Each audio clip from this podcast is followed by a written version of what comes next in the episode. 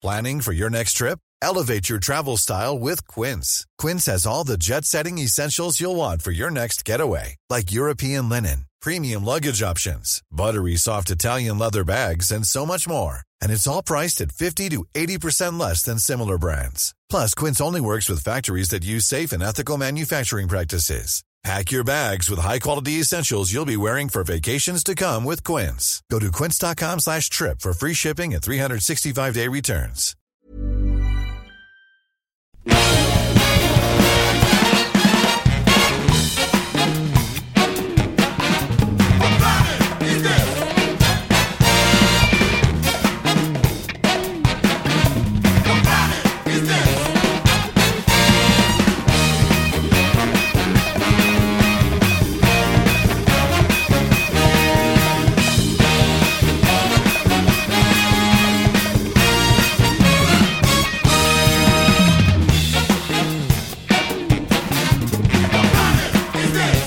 Bienvenue dans ce nouvel épisode de Capture Mag, le podcast, épisode 36. Je suis Stéphane Ouissakis. C'est la deuxième partie de cet épisode 36 et je vais faire un petit tour de table euh, comme ça autour de moi pour présenter mes amis qui sont ici. Alors, à mes côtés, Rafik. Salut Rafik. Salut Steph. Rafik Djoumi, n'est-ce pas?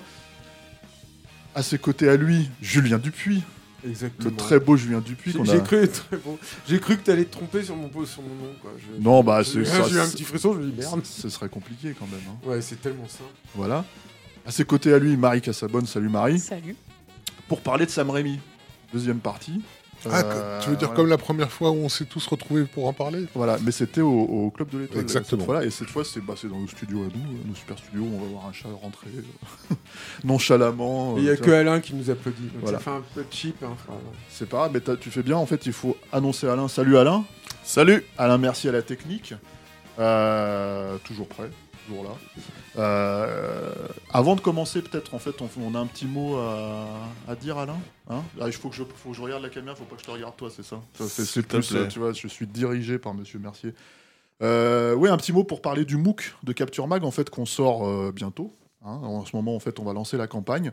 Euh, donc c'est un bel objet de 300 pages. C'est, euh, aidez-moi les mecs, un, un objet en fait pour, euh, pour, pour recontextualiser. euh, Déjà pour fêter effectivement le- les 10 ans de du- capture qu'on de, a de euh, capture juin. et revenir sur, euh, bah, ce- sur le cinéma de ces dix dernières années en fait et, euh, à travers notre vécu parce que c'est ça va être une vision du cinéma de ces dix dernières années évidemment les gens se doutent que on va pas faire vraiment euh, 50 pages sur euh, Marvel. sur les productions Marvel voilà ceci dit a priori euh, on en parle quand même un peu On en parle un petit peu, c'est difficile de pas en parler quand même. euh, ça, ça- ça compte dans le paysage cinématographique de ces dix dernières années, c'est sûr. Ça- à la fois, il y a des critiques de films, il y a des interviews, et beaucoup même. Euh, et, Beaucoup de nouvelles euh, interviews. hein, voilà. Parce qu'il y, a des- il y a des textes qu'on a déjà en fait euh, publiés sur le site à l'époque, hein, Mhm. dont on est assez content, donc on les reprend quand même parce que c'était. Parce qu'il faut pas déconner quand même. Puis non, mais on s'est un peu fait chier à l'époque. Ouais, hein, ta petite critique là, de Star Wars épisode 7 euh, qui faisait ses, ses 30 feuillets. Là. tu vois, bon, euh, bah voilà, tu vois, il y avait des trucs à dire. quoi. Euh, mais il n'y a pas que ça, évidemment. En fait, on a des nouvelles interviews, on a euh, beaucoup, beaucoup de choses rajoutées. Euh, donc voilà, et tout ça de quoi remplir 300 pages. Et je- on- sans spoiler, on peut dire qu'en interview, il y a du biscuit quand même. hein. Enfin, il y, a- y du lourd. Euh, et, des, et des articles de contextualisation aussi, parce que ben, par la force des choses, le cinéma a quand même pas mal changé ces dix dernières années. Euh, donc euh, on s'arrête sur certains trucs, quoi, que ce soit justement Marvel, que ce soit le streaming, que ce soit ces choses-là, qu'est-ce que ça a pu changer dans notre façon, dans notre appréhension des films. Voilà. Voilà, et tous les gens qui sont donc à cette, à cette, j'allais dire à cette table, petite table, donc on va dire que c'est comme ça. Mais on la voit pas. En fait, on la voit pas, mais il y a une petite table. Euh, bah, participe au, au livre. Donc voilà, donc il y a des textes évidemment de Julien, des interviews de Julien, les tiens, Marie, moi, voilà. Donc euh, il y a que Mercier qui, qui euh, mais lui, Mercier, il est, il est, il est au, au four et au moulin. C'est ça. Donc on lance la campagne là. En fait, où c'est déjà lancé, faut, faut- parce que comme on enregistre un petit peu en avance, euh, voilà, c'est à ce moment-là. Mais normalement, Alain, tu nous mets tous les liens dans la description. Je fais comme euh, Yannick en fait. C'est- Je balance, ouais. ouais, les liens là, dans la description du truc du bidule. Voilà. Et puis, euh, bah, venez, venez. euh, c'est de la préco quoi. Donc venez, euh, on va vous montrer euh, tout ça au Voilà. fur et à mesure qu'on avance. Ça se passe sur Kiss Kiss Bang Bang. Kiss Kiss Bang Bang. euh, parler en même temps dans le casque, désolé. Euh, donc oui, ça se passe sur Kiss Kiss Bang Bang. Et donc c'est euh, le concept est simple, hein, c'est 10 ans, euh, les 10 ans de Capture Mag, donc 10 ans de cinéma. Euh, Qu'est-ce qu'on a à ajouter 2012-2022. On aura plein de petites, euh, plein de petits trucs en plus, des contreparties. Enfin, on vous laisse regarder tout ça. Vous verrez, il y a des, euh, il y a des petits, euh, des petites goodies et euh, des petites goodies capture et des, euh, et d'autres bouquins. Euh, autrement. Vous voulez peut-être teaser euh, la, la couve, en tout cas l'artiste qui a fait la couve, je sais pas. Alors, une Ah très oui, belle cover de Yvan Quinet. Dont on- alors, en fait, si tu l'as, tu- voilà, Ouais. ah ouais, tu l'as pas bien cadré, on voit pas tout. Alors, Alain Mercier, c'est Voilà, c'est moche. là, Alors, mieux. parce qu'on est, parce que Si pour là, ceux qui nous- évidemment, pour ceux qui nous écoutent en podcast, ils ne le savent pas, mais on est, euh, on est filmé maintenant de nouveau. Et en fait, juste derrière moi, le superbe euh, pour une poignée de dollars, c'est Yvan. Ah bah voilà, il l'a recadré, c'est magnifique. Regardez-moi ça, quoi. Et, euh, et voilà, c'est cet artiste-là, donc euh, très beau travail. Il nous a fait une couve superbe. Voilà. Donc voilà, il y aura six semaines de campagne, ça démarrera à la mi-octobre, euh, donc dans ces prochains jours. Et voilà, dépêchez-vous parce qu'il n'y en aura pas beaucoup. Voilà. Ouais, il y en aura un peu quand même. hein. Bon. Merci Alain, 5 minutes, parfait. On peut se lancer dans le, dans le bain maintenant. Donc je vais me tourner vers Marie pour parler. Et oui, bon, bon. tu es là. Euh, pour parler de mort vif.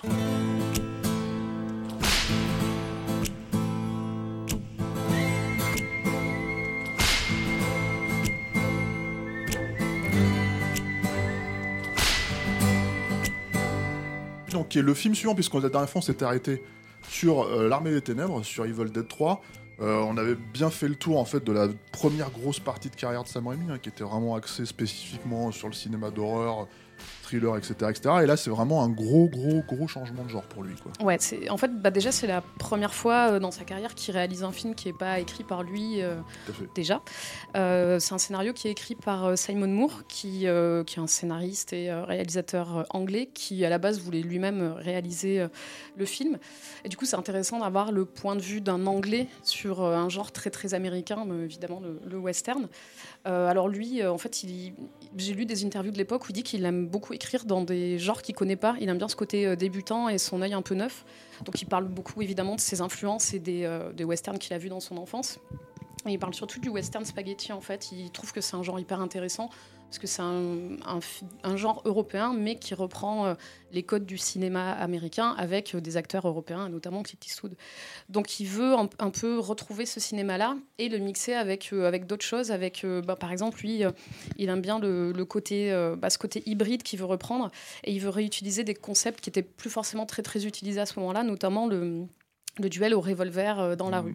Donc euh, bah, c'est peut-être le moment aussi de, de pitcher le film. En fait, le pitch il est super simple. En fait, c'est contenu euh, un peu dans le titre. C'est The Quick and the Dead, le titre, Le titre original. euh, original.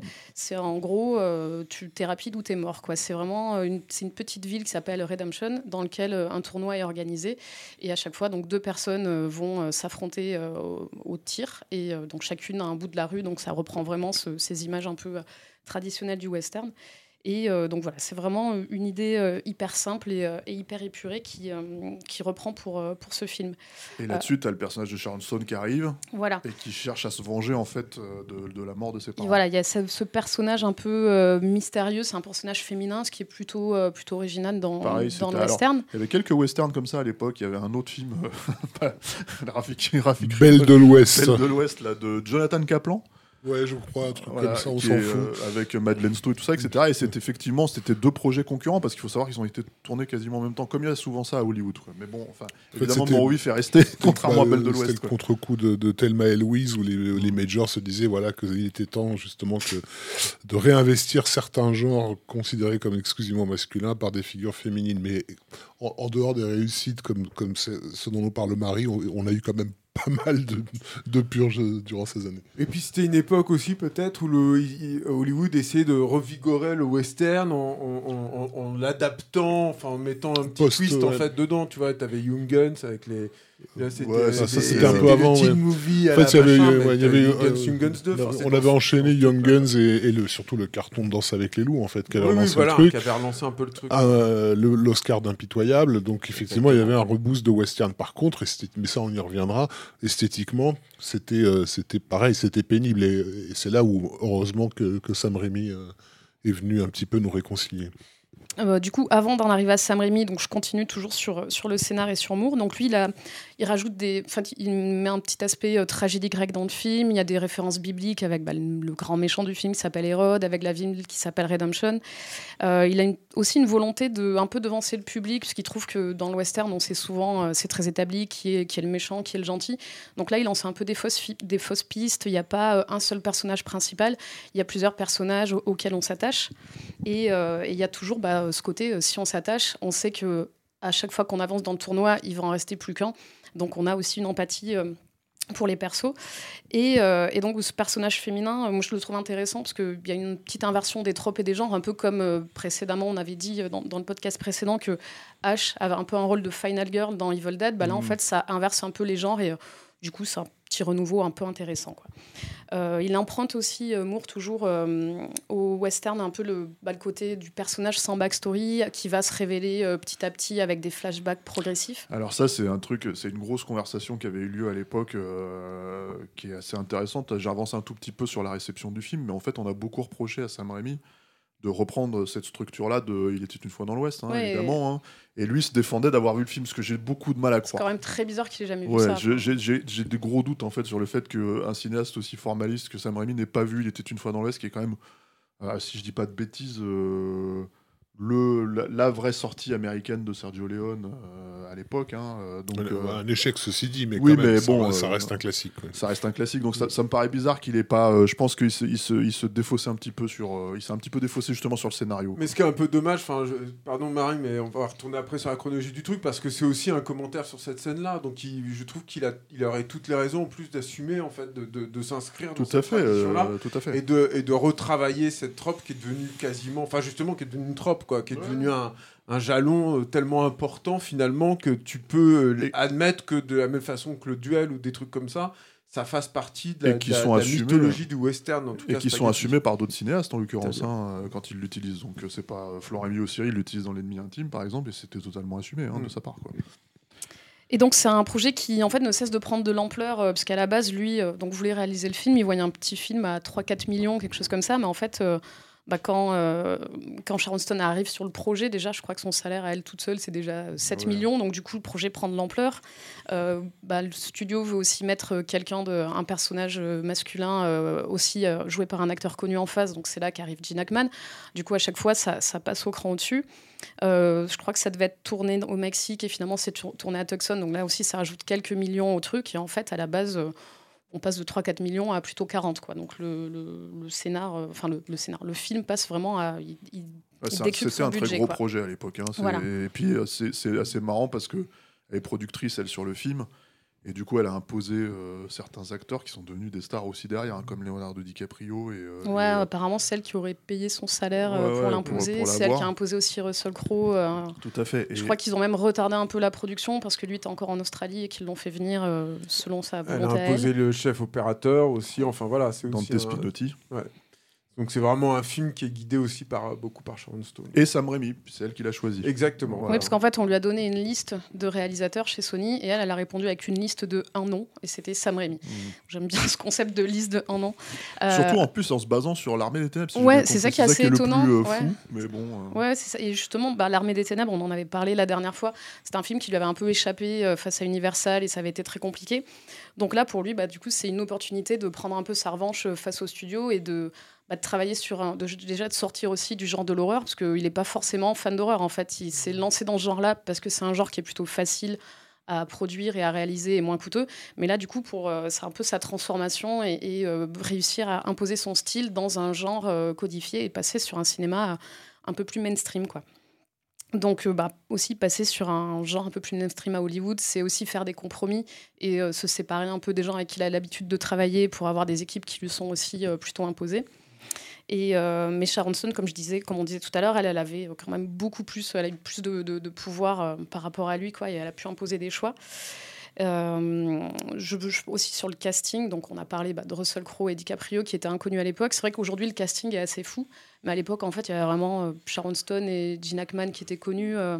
Ouais, et puis qui était, Gene Hackman, c'était quand même une figure du western aussi, puisqu'il était 2-3 ans avant, il était dans Impitoyable. hein. oui, avec oui, un peu le même genre de rôle. euh. Et puis il l'a il l'a convaincu, je crois me souvenir que Sam Raimi allait sur le tournage de Geronimo, en fait, de Walter Hill, pour le convaincre. Donc Mm. déjà, on voit très bien. Et puis finalement, on peut se dire que Herod, c'est aussi dans l'espèce de continuité du super bad guy qu'il faisait dans, dans Impitoyable, ou en tout cas, il était euh, très clairement euh, euh, euh, perçu, en tout cas, du grand public, et a- accepté en tant que méchant dans, dans, dans, dans le western. Donc... euh, c'était c'était presque du, du typecast, mais sauf qu'il va en faire autre chose, à mon sens. hein, Ouais, ouais, je, je suis d'accord avec toi. Il y a ce truc aussi où, en fait, ce qui est assez intéressant, c'est que comme le film cartonne pas mal, enfin, comme le film a pas cartonné, je veux dire, mais qu'en fait, il y a des stars dedans, en fait, c'est un film qui lui c'est les stars qui lui permettent de rester, euh, comment dire, euh, euh, encore actuel aujourd'hui, quoi. En fait, c'est de relancer en permanence, etc., etc., parce que c'est un film qui ressort souvent en vidéo, du fait qu'il y a DiCaprio, du fait qu'il y a Russell Crowe, en plus de Sharon Stone, qui est Et toujours une star et- quelque part. Et mais- ils sont mani- magnifiés parce que, euh, voilà, moi, effectivement, on les connaissait pas à l'époque et moi, je sais que DiCaprio, je me suis dit, mais c'est qui ce mec quoi? Enfin, il, il- il est tellement vif dans, dans son personnage. Tu n'avais pas existe- vu dans Critters 3 Je ne l'avais pas vu dans Christopher Story. Il avait fait sa, sa merde avec De Niro aussi, euh, déjà. Ouais, ouais. euh, Ouais. euh, voilà, dont j'avais vu des petits bouts. Il y avait aussi Gil- Gilbert Grape. Mais là, c'était surtout. ça, c'est Gilbert Grepp en fait quand même. On l'avait, on va l'avait repéré, mais c'est vrai qu'il avait des, des nuances. Il était plus d'un bloc en fait dans Gilbert Grepp. C'était une performance quoi. Là, c'est vrai qu'il y a des nuances, notamment dans son duel. Alors, on spoil, hein, euh, il faut, faudrait pas se faire spoiler vie, je trouve. Non, mais il y a, y a- y a dans, dans son duel avec, euh, avec, son, avec Gene Hackman, qui est donc son père, lui, il a, il a une faculté en fait à, à mettre des nuances en fait dans son jeu. C'est-à-dire que c'est un personnage qui est très fier de lui, comme ça, plein d'ego et tout. Je le fais très bien. Et, euh, et en fait, quand il, il est, il est fragilisé, quand il se retrouve face à son père, il a une faculté comme ça de, de, de- de briser en fait le truc tout en essayant de garder sa, toute sa splendeur et tout. Moi, je, le- je trouve que cette performance-là, Mhm. c'est une de ses meilleures en fait à DiCaprio. Il est étonnant quoi là-dedans. Et Russell Crowe était incroyablement impressionnant aussi. Et je pense qu'il faut aussi mettre ça au crédit du, du- du- du réalisateur, parce que c'est aussi ouais. c'est dans la façon qu'il a de les présenter, euh, ce qu'il leur donne à, à jouer, enfin l'espace qu'il leur laisse pour, euh, pour, euh, pour faire exister leur personnage. Russell Crowe, il est plus charismatique dans Mort Vif que dans Gladiator. Est-ce qu'on a le droit de dire ça? Ouais, Évidemment qu'on a le droit de dire ça. mais euh, mais, Tout est mieux que Gladiator, donc non, mais le truc, c'est qu'en tout cas, ce qu'il faut aussi peut-être signaler, c'est que, en gros, on n'a pas vraiment parlé, en fait, forcément, dans l'épisode précédent. Mais, euh, et surtout quand c'est un cinéaste aussi visuel que Sam Raimi, euh, c'est un directeur d'acteur, en fait. C'est-à-dire, on en a un petit peu touché quand on parlait de Darkman avec, euh, avec euh, Liam Neeson et, et, et Frances McDormand. Et, et d'ailleurs, ils ont eu des, des gros soucis, hein, en fait, sur, sur, sur le tournage du film, quoi. Euh, là, lui, il a eu d'énormes soucis aussi avec Gene Hackman. On va peut-être en parler un petit peu Oui. plus tard, quoi. Mais, mais, mais parce que Gene Hackman est de notoriété très difficile à diriger, quoi. Euh, il donne très, très, très difficilement sa confiance.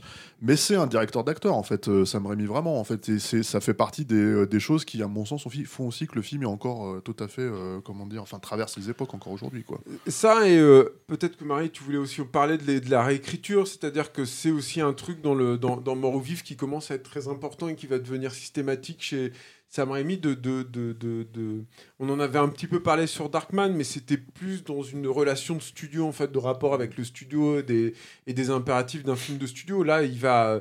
Il va, je crois que c'est trois semaines de réécriture, mais hyper intense avec, euh, avec le scénariste, justement, où euh, Sam Raimi va questionner tout- toutes les lignes de dialogue, tous les choix, en fait, pour que les personnages tiennent la route.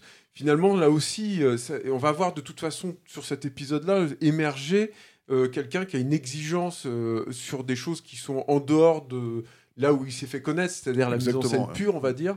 Euh, et donc là, il va, il va avoir, euh, il va se révéler comme ça sur des, des- des exigences qui sont vraiment étonnantes et assez exceptionnelles, il me semble. Quoi.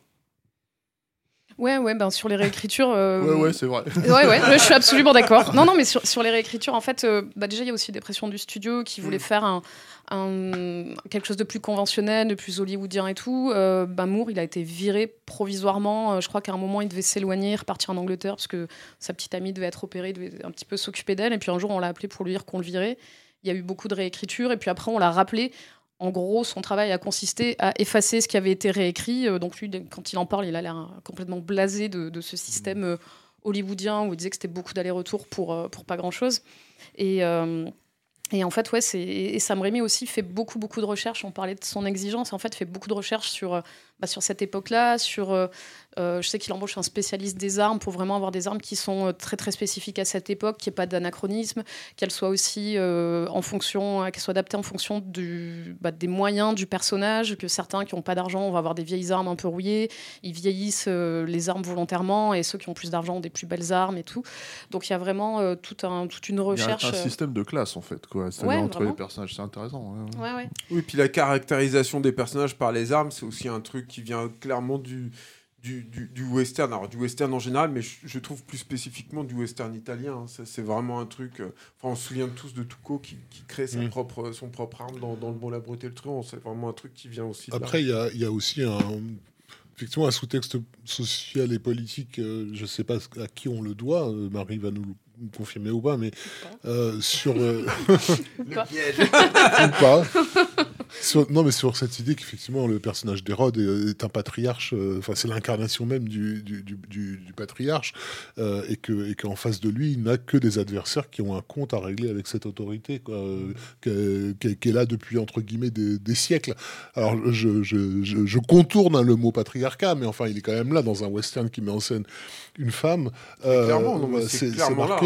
Euh, donc son, son, fils, effectivement, qui est une jeunesse euh, qu'on ne laisse pas vivre en fait, qu'on ne laisse pas éclore.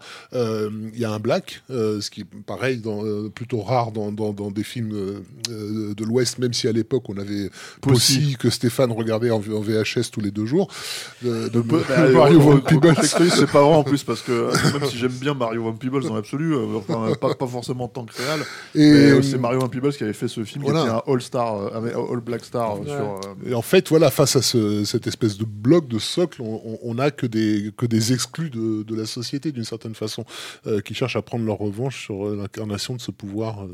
Euh. Mais, mais c'est un des trucs aussi, dans... parce que je me souviens que le film s'était un peu fait euh, euh, tailler sur certaines, dans certaines critiques à la sortie, comme euh, encore une fois, comme souvent chez Rémi, quoi, sur le, le côté pur exercice de style, parce que le film aussi est brillamment, et, et c'est brillant qu'il fasse ça en plus dans l'histoire du, du, western. Je pense que tu peux aussi assumer complètement, évidemment, cet aspect-là.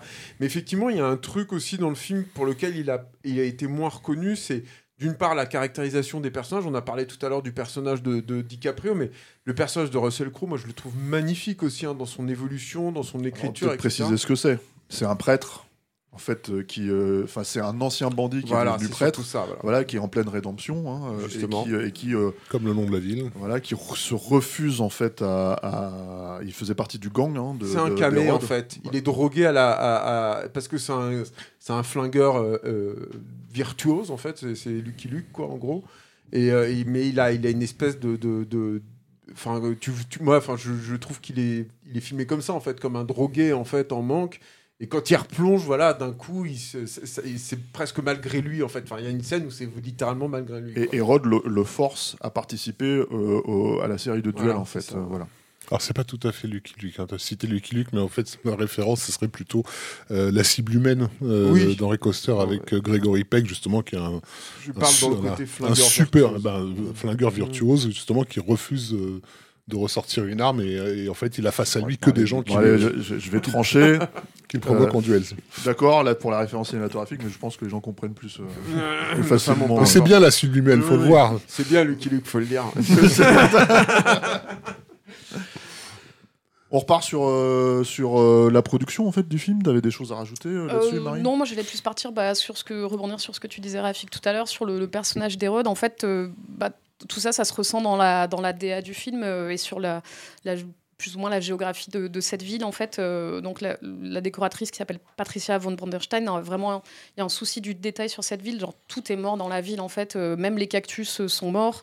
Et il y a cette maison en fait qui est assez incroyable et qui est là comme une verrue sur la ville, qui, qui cache le soleil, qui cache l'horizon, comme son occupant en fait mmh. cache le soleil sur la ville. Et c'est ce que tu disais en fait. Il laisse pas vivre la jeunesse, il laisse pas les. En fait, il prend une, commission sur toutes les, tout ce qui se passe dans la ville. Enfin vraiment, c'est le, tout passe par lui. Et, et en fait tout toute la, géographie de la ville et l'organisation euh, s'en ressent. Quoi. Euh, donc ensuite, on a... Euh, bah, moi, je trouve que le film aussi est intéressant parce qu'il réduit vraiment, le, bah, comme, comme on disait tout à l'heure, le, film, enfin le, genre à quelque chose de, très très succinct, à, savoir ce duel. Et je crois qu'il y en a 10 ou 11 dans le film. Et en fait, mal mis en scène ou mis en scène platement, ça pourrait être quand même super chiant. Ah oui, oui. Et, euh, et en fait, il y a vraiment ce truc-là où euh, bah, Sam Raimi va mettre en scène de façon hyper différente chacun des, euh, des duels. Donc il y en a, bah, il y a par exemple celui de, bah, du personnage de Sharon Stone contre le, le personnage dégueulasse de espèce de violeur euh, horrible, Mhm. où vraiment c'est c'est la furie du personnage féminin sous la pluie, elle finit par lui tirer dans l'entrejambe. Bon, c'est pas hyper hyper subtil comme, euh, comme message, mais bon, euh, c'est là. C'est cool. Ouais, déjà, déjà- Moi, déjà, c'est cool. Ensuite, il y a un autre truc, c'est qu'il y a aussi, un, un- je trouve, un- un- une très belle mise en place autour de ça. C'est-à-dire Oui, qu'en fait, oui, c'est en un gros, truc qui monte pendant tout le. Pendant en gros, le on te montre quand même le personnage du père, en fait, euh, dont la gamine s'est fait violer, qui est un pleutre, en qui fait. ne fait rien, et- qui, et qui commence un- à prendre un truc Voilà, et qui et repose qui et va qui pour rien. reprendre le flingue de parce que c'est un barman en fait c'est un- c'est le, c'est le barman de la ville et en fait il va pour prendre l'arme et en fait il se, il se, Il se il se dégonfle. retourne sur ses, sur ses bonbons et sur, sur ses trucs et d'un seul coup en fait il, il en vient à, à Sharon Stone en fait de vraiment en fait euh, être actif sur le sujet quoi et, euh, et, euh, et de, de, de, de venger la petite euh, enfin voilà parce que c'est littéralement un viol quoi. Et, c'est vrai que c'est- une scène en fait euh, qui pour moi fonctionne extrêmement bien sous le- sous l'angle de la tragédie pure en fait. C'est à dire que en gros tout ça c'est des sujets euh, qui sont vraiment traités à travers la narration en fait à travers vraiment quelque chose de totalement digéré de manière comment dire narrative quoi. C'est à dire que t'as as la pluie t'as as tout. Donc en fait ça donne un aspect extrêmement tragique et c'est bon de le préciser parce que à chaque fois en fait c'est vrai que nous on a vécu la sortie de ce film en fait qui au mieux était considéré comme un pastiche ou une parodie Mm. et alors aujourd'hui, je pense que les gens en sont revenus quand même un petit peu, mais le, le- le truc, c'est que pour une raison très simple, c'est que à cette époque-là, le style de Sam Raimi, qui est quand même très spécifique, quoi, était euh, cantonné au cinéma d'horreur, on va dire. C'est-à-dire que même Darkman, c'était pas vraiment un film d'horreur, mais euh, on va dire que en- ces, ces effets de style en fait étaient utilisés pour des moments horrifiques en fait dans le film. Et la question se posait, enfin. Je pense que Sam ne se posait pas vraiment la question, je pense que pour lui c'était évident. Euh, pour nous, les fans de Sam Raimi, c'était presque évident aussi, on en a eu la confirmation avec ce film. Si ce style pouvait se transposer sur d'autres genres en fait que le cinéma d'horreur. Ou est-ce que c'était vraiment appliqué au cinéma d'horreur? Et du coup le fait que lui fasse ça que peut-être en fait les gens qui regardent ce film là pour la première fois se disent mais qu'est-ce que c'est que ce style qui, qui donc puisqu'on n'a pas forcément les, vu les Evil Dead c'est un film plus grand public hein, en l'occurrence est-ce que ça fonctionne est-ce que ça fonctionne pas donc ça a été tout de suite pris même par les gens qui ont apprécié le film comme quelque chose de l'ordre de la parodie ou du pastiche c'est-à-dire la parodie de Sergio Leone etc., etc. nous moi en tout cas personnellement j'ai tendance à le considérer comme une extension cinématographique justement de Sergio Leone, c'est-à-dire qu'est-ce que Sergio Leone a appliqué au western et qu'est-ce que Sam Raimi en fait lui Une rajoute. des rares, en fait. Une des rares réussies, hein, parce que ça, ça a été dur hein, de, de s'emparer en fait, du style de Sergio Leone. Il y a, il y a beaucoup de prétendants et peu Ah, de, bien sûr, peu de hein, réussite. Et, et- et du coup en fait de, de- de la pousser encore plus dans son paroxysme en fait.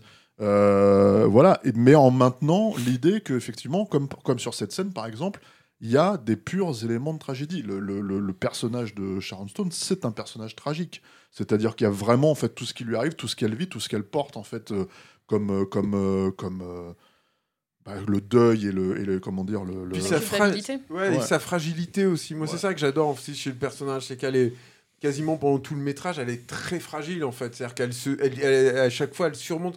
Il y a un truc pour moi, alors là, pour le coup, ça ressemble vraiment à du Sam Raimi, quoi. C'est-à-dire, le- elle, surmonte tout- toutes ces toutes ces failles en fait et c'est à ce moment-là en fait qu'elle va réussir à devenir un héros. C'est un truc qui va beaucoup travailler ensuite sur les Spider-Man notamment et tout mais qui était déjà là pour moi dans, dans Darkman et quelque part aussi dans Evil Dead. C'est-à-dire qu'elle elle tout à fait. De toute façon, est néanmoins, elle est néanmoins dominante euh, sur le plan euh, sexuel, ce qui n'était pas non plus forcément courant euh, dans, un, dans ce qui était un, un blockbuster euh, à l'époque, hein, parce que c'est basiquement c'est elle qui décide de se taper euh, DiCaprio parce qu'il lui plaît bien. Alors après, c'est- effectivement, ça joue que c'était Sharon Stone, qu'elle Russell s'appelle Crowe, elle se tape pas DiCaprio. Ah, si, Euh, ouais, c'est- enfin, DiCaprio, c'est c'est suggéré. c'est suggéré, C'est Russell Crowe qu'elle se.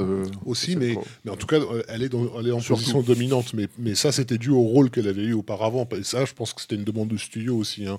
Euh, Oui, parce qu'au final, la scène, euh, la scène avec, euh, avec Russell Crowe, euh, elle n'est pas dans la version américaine. Elle, elle a- c'est Ouais, elle qui a c'est- décidé de la c'est- couper. c'est- Elle trouve justement que ça va pas avec le personnage et le Mais film. Quoi. Et c'est elle est juste dans la version C'est européenne. assez marrant parce que c'est une scène en fait où, euh, qui, qui existe en Europe et notamment en France en fait quand le film est sorti en salle et effectivement parce que bon les gens se sont dit ah bah à l'époque Basic Instinct ils nous avaient sorti la version unrated qui est la version que tout le monde connaît maintenant hein, euh, qui est même aux États-Unis quoi Et ils se sont dit, ah bah c'est des chauds lapins, ils aiment bien, donc on va leur mettre Sharon Stone. euh, Cette réputation voilà. d'Européen, quoi. non, mais Bon, on n'a pas le même système de, de censure aussi. Et puis la réputation de, de, de Sharon Stone aussi, hein, c'est c'est terrible en fait de, de, de, de l'avoir en fait, c'est-à-dire que oui effectivement elle a fait Basic Instinct, certes elle, elle a enchaîné avec Sliver, voilà, donc elle a eu quelques rôles quand même comme ça, mais l'idée c'est qu'en fait là justement le, le- un film comme Mort Vif, l'idée c'est de se sortir de ce genre de schéma là, et en fait quoi qu'il arrive en fait le studio se dira ah non non mais ça serait bien qu'on ait une petite scène de fesses quelque part, alors très euh, très très chaste hein, euh, déjà d'une manière générale et puis de- surtout en comparaison de, de comment dire de Ouais, mais elle tombe Instinct, quand même un peu comme un cheveu sur la soupe dans, Tout à fait, je suis d'accord avec l'histoire. toi, Ça ça- apporte absolument rien. jamais manqué, j'en parlais pas en tant que scène de fesses, qu'en en, en termes de, de dominance, en fait. Oui, parce oui. que le personnage est effectivement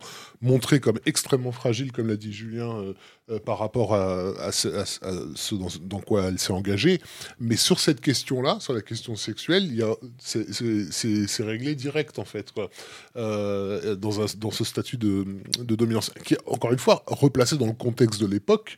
Euh, une femme entreprenante dans l'Ouest sauvage, c'est pas, c'est, Oui, pas courant, quoi. On l'a pas précisé, c'est un film qui est sorti en 1995. Oui, non, Ah oui, dans l'époque voilà, où, là, où tu le film, se- le film ouais. passe. Mais effectivement, Dans Young Guns 2, t'as des- t'as les- la, la, la tenancière du bordel, elle est, c'est plutôt une femme dominante. Ouais, mais c'est. c'est un- et dans les belles, et belles de, et dans les Le belles de l'Ouest, elles sont dominantes aussi. Non, voilà. Mais, euh, mais bon, revenons sur, euh, sur la, la particularité c'est vrai du que les, film. les personnages féminins dans les films qui sont censés se passer à cette époque-là, en général, c'est souvent euh, bah, des prostituées ou euh, enfin il y a peu de. L'excuse pour qu'elles soient, de- que- Voilà. qu'elles soient à l'aise avec leur sexualité, c'est d'en faire des, des putes, effectivement. Mais là, dans le cas de, de Sharon Stone, on est, on est complètement sorti de ce Bah, on est dans un personnage qui décide euh, et pas qui voilà, subit comme voilà, une prostituée exactement. qui n'a pas besoin du sexe pour survivre en fait. Mm.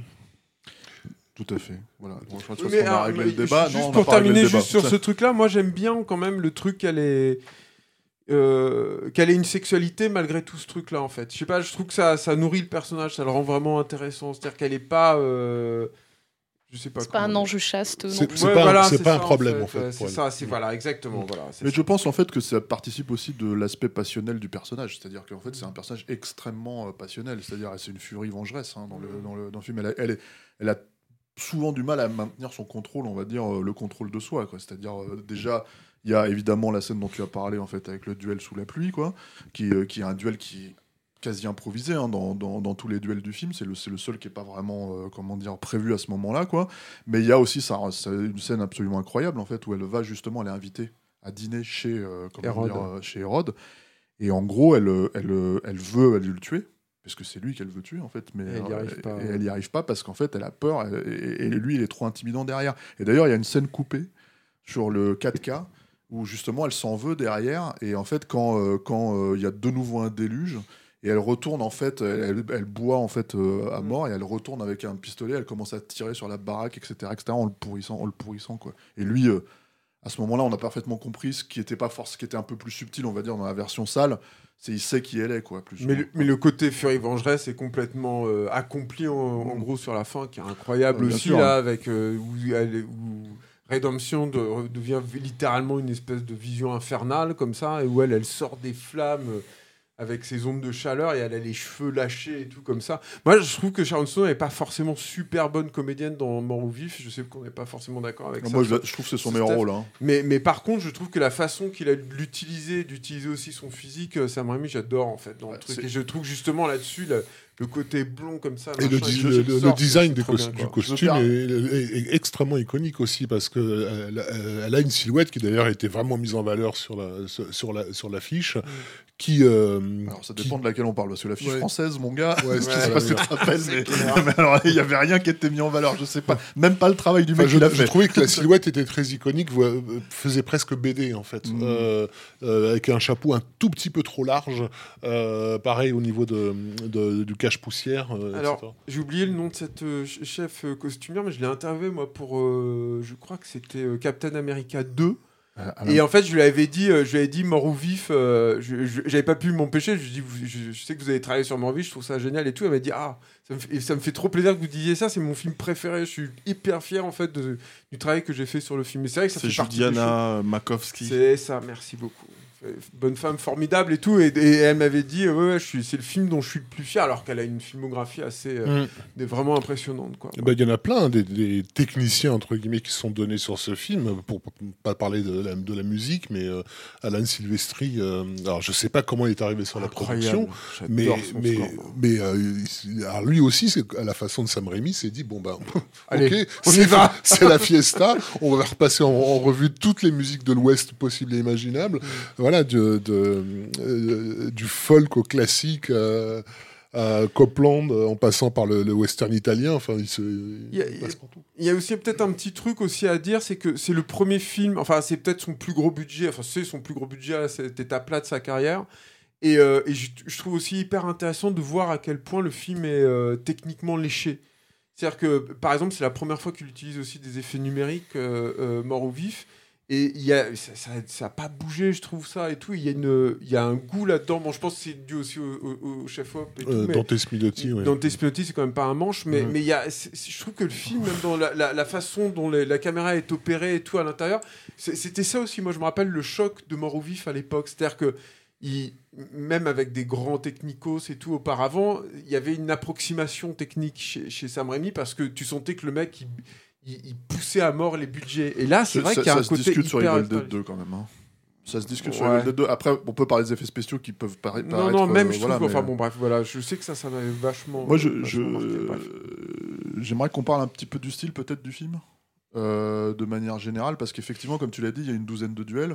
Euh, chacun en fait a, a vraiment un- un- une approche différente et on a beaucoup parlé de Sergio Leone euh, euh, mine de rien mais euh, j'ai l'impression presque comme tous les grands cinéastes en fait euh, Sam Raimi a quand même une autre influence en fait qui est Hitchcock hein, euh, là-dessus ce qui peut pas forcément paraître aussi euh, évident que ça quand, on regarde un film comme, comme, comme au vif, quoi, puisque, euh, alors, à ma connaissance, hein, mais je, je, je voudrais surtout pas tomber sur un vieux truc, parce qu'il a fait quand même presque une centaine de films. Hitchcock n'a pas réalisé de western, hein, Rafik euh, voilà. Non, mais je voulais vraiment être sûr, tu vois, pour, pour pas qu'on se trompe, quoi, parce que là, tu me sortir, ah, mais si, il y a ce truc-là que j'ai, tu sais, qu'on a sorti dans la collection Atlas et que j'ai vu, tu vois, mais qui est complètement, et qui est complètement, euh, complè- complètement inédit, machin. Je dis ça parce que Arnaud, il les a tous vus, les trucs. Moi, j'ai évidemment, j'ai pas tout vu, mais le, le- le- il y a- il y a quand même près d'une centaine de films.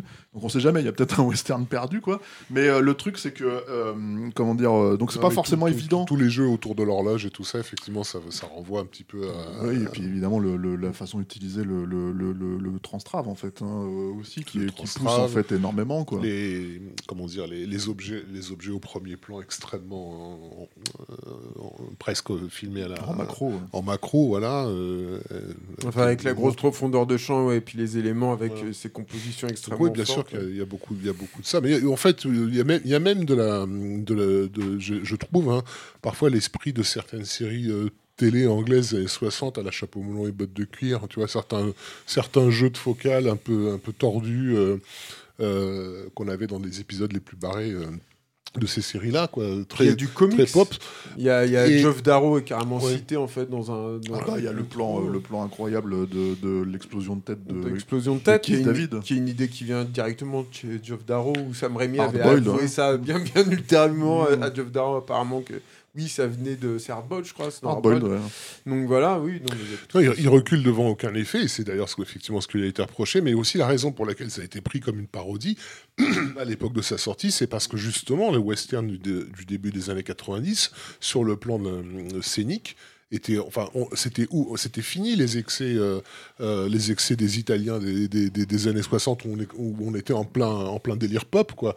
Euh, le western des années 90, où vous citiez Geronimo là, à, à- à l'instant, on a parlé de. Belle de l'Ouest, etc. Enfin, je veux dire, que ce soit au niveau de la, de- de la photo ou, ou- ou des focales ou quoi que ce soit, c'était super plat, quoi. C'était. euh, Oui bon après euh, Raph, euh, il y avait, y avait impitoyable. euh, alors justement, ans, ouais. impitoyable et, et, et Danse avec les loups ont posé une, une approche naturaliste du western que- que- de laquelle on pouvait pas sortir, quoi, si tu veux. Et tous les films qui se voulaient un peu plus euh, coloré. colorés, justement, de- aussi euh, de, de Mario Belle ouais. sont moches, euh, filmés en longue focale. Enfin, il n'y a aucun, euh, aucun effet scénique. Et là, le- là, c'est du délire. Enfin, la présentation de de, de, j'oublie tout le temps son nom, Russell Crowe, euh, où, il se, voilà, où son corps roule comme ça dans, dans, dans, le bar sur, sur 5 mètres avant de, de, de, foncer dans le mur et tout. Enfin, t'as as un mouvement de caméra à ras du sol, comme justement on aurait pu en voir dans Evil Dead 2, mais, mais exécuté avec une, une, une maestria étonnante. Moi, j'adore aussi le fait que dans, dans, dans Mort Vif, il reprenne et il assume aussi tous les archétypes du, du, western. C'est-à-dire que le personnage de Lance Henriksen, tu l'as vu dans plein de westerns, en fait, ce personnage-là. Sauf qu'il a une façon, en fait, de te le tordre et, de toujours de les pousser à, une espèce d'extrême, en fait. Où le personnage reste très. Euh, bah, il très touchant et euh, il, est, il est incarné en fait. C'est-à-dire qu'il y a, il y a ce truc-là en fait aussi chez Sam Raimi où il, il va tellement loin en fait avec ce personnage-là que finalement, bah, bizarrement, en fait, ça fait l'effet inverse, quoi. Je sais pas comment m'exprimer, je suis un peu confus, mais, mais du coup, ça, ça assoit le personnage, il existe, il est là. Ça fait un peu partie des, fausses pistes aussi, et des personnages auxquels tu t'attaches assez vite parce qu'ils ressortent dès le début, et en fait, c'est un des premiers à mourir, je crois, dans les, dans les premiers duels. J'adore que ça soit un homme à femme dans le film parce qu'en fait si tu veux il se il se, il se il a ses cheveux longs comme ça et toutes les femmes sont sont devant lui alors que c'est c'est Lance Henriksen quoi. C'est une dîne. Normalement il est quand même enfin, à la base il devait jouer le Terminator tu vois avant que ça soit euh, ça soit Arnold quoi. Donc c'est vraiment euh, c'est vraiment euh, c'est un mec qui a quand même une tête patibulaire. Mais il y a un truc en fait alors je, vais me permettre de me citer hein. voilà on a fait un épisode de Stéroïdes hein, sur Mort vif l'an dernier. Et donc pouvez euh, aller euh, revoir, ne serait-ce que pour écouter la voix de notre bon Baptiste. Et en fait, dans cet épisode-là, on avait, euh, comment dire, on avait, moi j'avais, en fait, je, on parlait de, avec Seb Le Gallo, le monteur, en fait, on, on, parlait beaucoup en fait de la mise en scène et la façon dont chaque élément euh, euh, finalement, euh, parce qu'on parle du style de Sam Raimi comme si, en fait, d'un seul coup, il prenait son style et il le plaquait en fait sur le western, sur le genre et démerde-toi avec ça. Mais c'est pas vrai. Il y a une vraie entrée en matière en fait dans la façon d'utiliser tous les effets chocs. en fait, c'est-à-dire, il les prévoit à chaque fois. La scène justement avec Lance Henriksen, la scène où justement il, se retourne et il tire dans la carte, le plan, la valeur de plan, tous ces trucs-là le fait qu'il apparaisse à travers le trou de la carte, c'est une annonciateur de la, du plan en fait de, de comment dire de la, de, l'explosion de, voilà de, non non de l'explosion de crâne aussi de, comment dire de, de de Keith David. Et effectivement oui parce que la, mort d'Hérode elle est plutôt annoncée dans le trou dans le chapeau euh, exactement au tout début du film. tout début du film. Donc il y a tous ces tous ces éléments en fait qui bah, sont rien n'est gratuit en fait c'est voilà, ce ça. tout à et qui, qui, font que en fait si tu te laisses aller si tu laisses porter par le film euh, normalement en fait il te fait rentrer. Alors certes c'est une expérience euh, comment dire jusqu'au boutiste mais tout est quand même fait, toi en tant que spectateur, si tu es à peu près consentant, en fait, pour rentrer dans le film progressivement, quoi, dans ce style-là, et l'amener, en fait, euh, au fur et à mesure du, du de, de, à son paroxysme, en fait, visuel, quoi. Soyez consentant. Non, mais, non, mais ça, c'est important, c'est important pour encore aujourd'hui. Encore aujourd'hui, ça reste, hein. ça reste un film avant tout d'esthète et de cinéphile. Hein. Euh, mm. Mort vif, je pense que le, le, public le plus large est un peu décontenancé par, euh, par comment dire, par l'exagération euh, de, cette, de cette mise en scène. Euh, je pense pas que ce soit un film que tu puisses regarder comme justement tu regardes euh, euh Danse avec les loups, quoi. Je veux dire, en, en, te préoccupant du récit et en oubliant la mise en scène. Quoi. Après, c'est pas un style qui plaît à tout le monde, quoi. Mm. Mais, mais c'est vrai que moi, pour l'avoir revu en salle il y a pas longtemps, au Forum des Images, qu'il avait programmé dans son cycle sur les fantômes de western, j'ai beau le connaître par cœur, en salle, c'est incroyable. Non, non, mais c'est clair que c'est un film à voir sur grand écran. Hein. Ouais, et c'est justement, moi, j'avais pas pu assister à cette projet-là, donc j'étais très déçue parce que c'est un film qui est assez rare à voir en salle. Donc j'étais contente que le forum le programme cette année euh, par deux fois. J'y suis allée qu'une fois. Et, euh, gros hein, Il faudrait peut-être parler de la réception du film parce que c'est-à-dire que euh, euh, c'est très important pour le reste de la carrière de Sam Raimi. C'est-à-dire qu'il faut vraiment, faut vraiment signaler ça. c'est un film, alors c'est un, film qui a été lancé. Aux, États-Unis, du moins, il a été lancé vraiment. C'est-à-dire qu'ils ils avaient beaucoup d'attentes euh, là-dessus. Ils avaient une belle affiche, contrairement à nous, déjà. Parce que bon, voilà.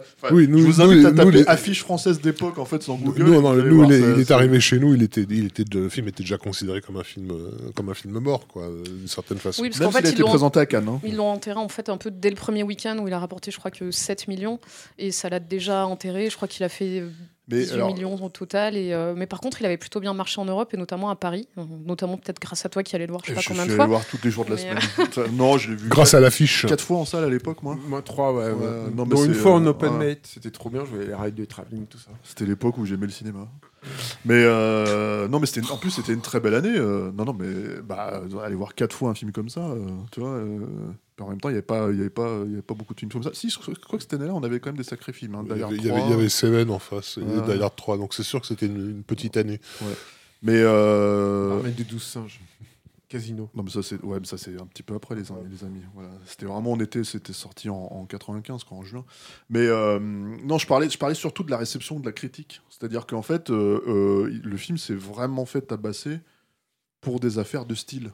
C'est-à-dire que en gros, c'est quelque chose qui lui a été énormément reproché et que Sam Raimi lui-même a pris en fait pour lui. C'est-à-dire que en gros, euh, je ne sais pas si vous avez d'autres choses à dire sur le film à proprement parler. Euh, peut-être Tom Harry, t'as pris quelques notes, donc tu avais peut-être des trucs en plus. Mais Non, non, c'est rien de plus que ce qu'on a déjà dit et, et ce que vous, vous avez dit même dans les, dans les bonus de l'édition là, qui alors c'est vrai qu'on est, qu'on est sur l'édition. Julien et moi, on est sur l'édition de, de l'atelier d'images qu'on vous, on vous invite à comment dire, si vous aimez le film, à, à vous procurer.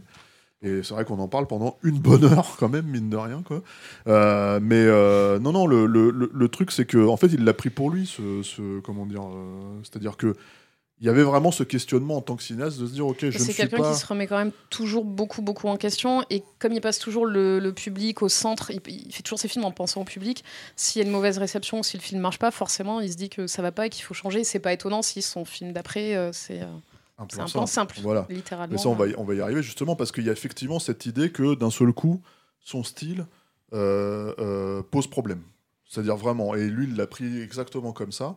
Et du coup, il, a, il y a une énorme remise en question. Il y a aussi un petit peu de ce qu'on appelle euh, aux États-Unis, à Hollywood, le director's jail. hein. C'est-à-dire qu'il s'est vraiment retrouvé euh, euh, piégé, en gros, euh, par son propre. euh, voilà.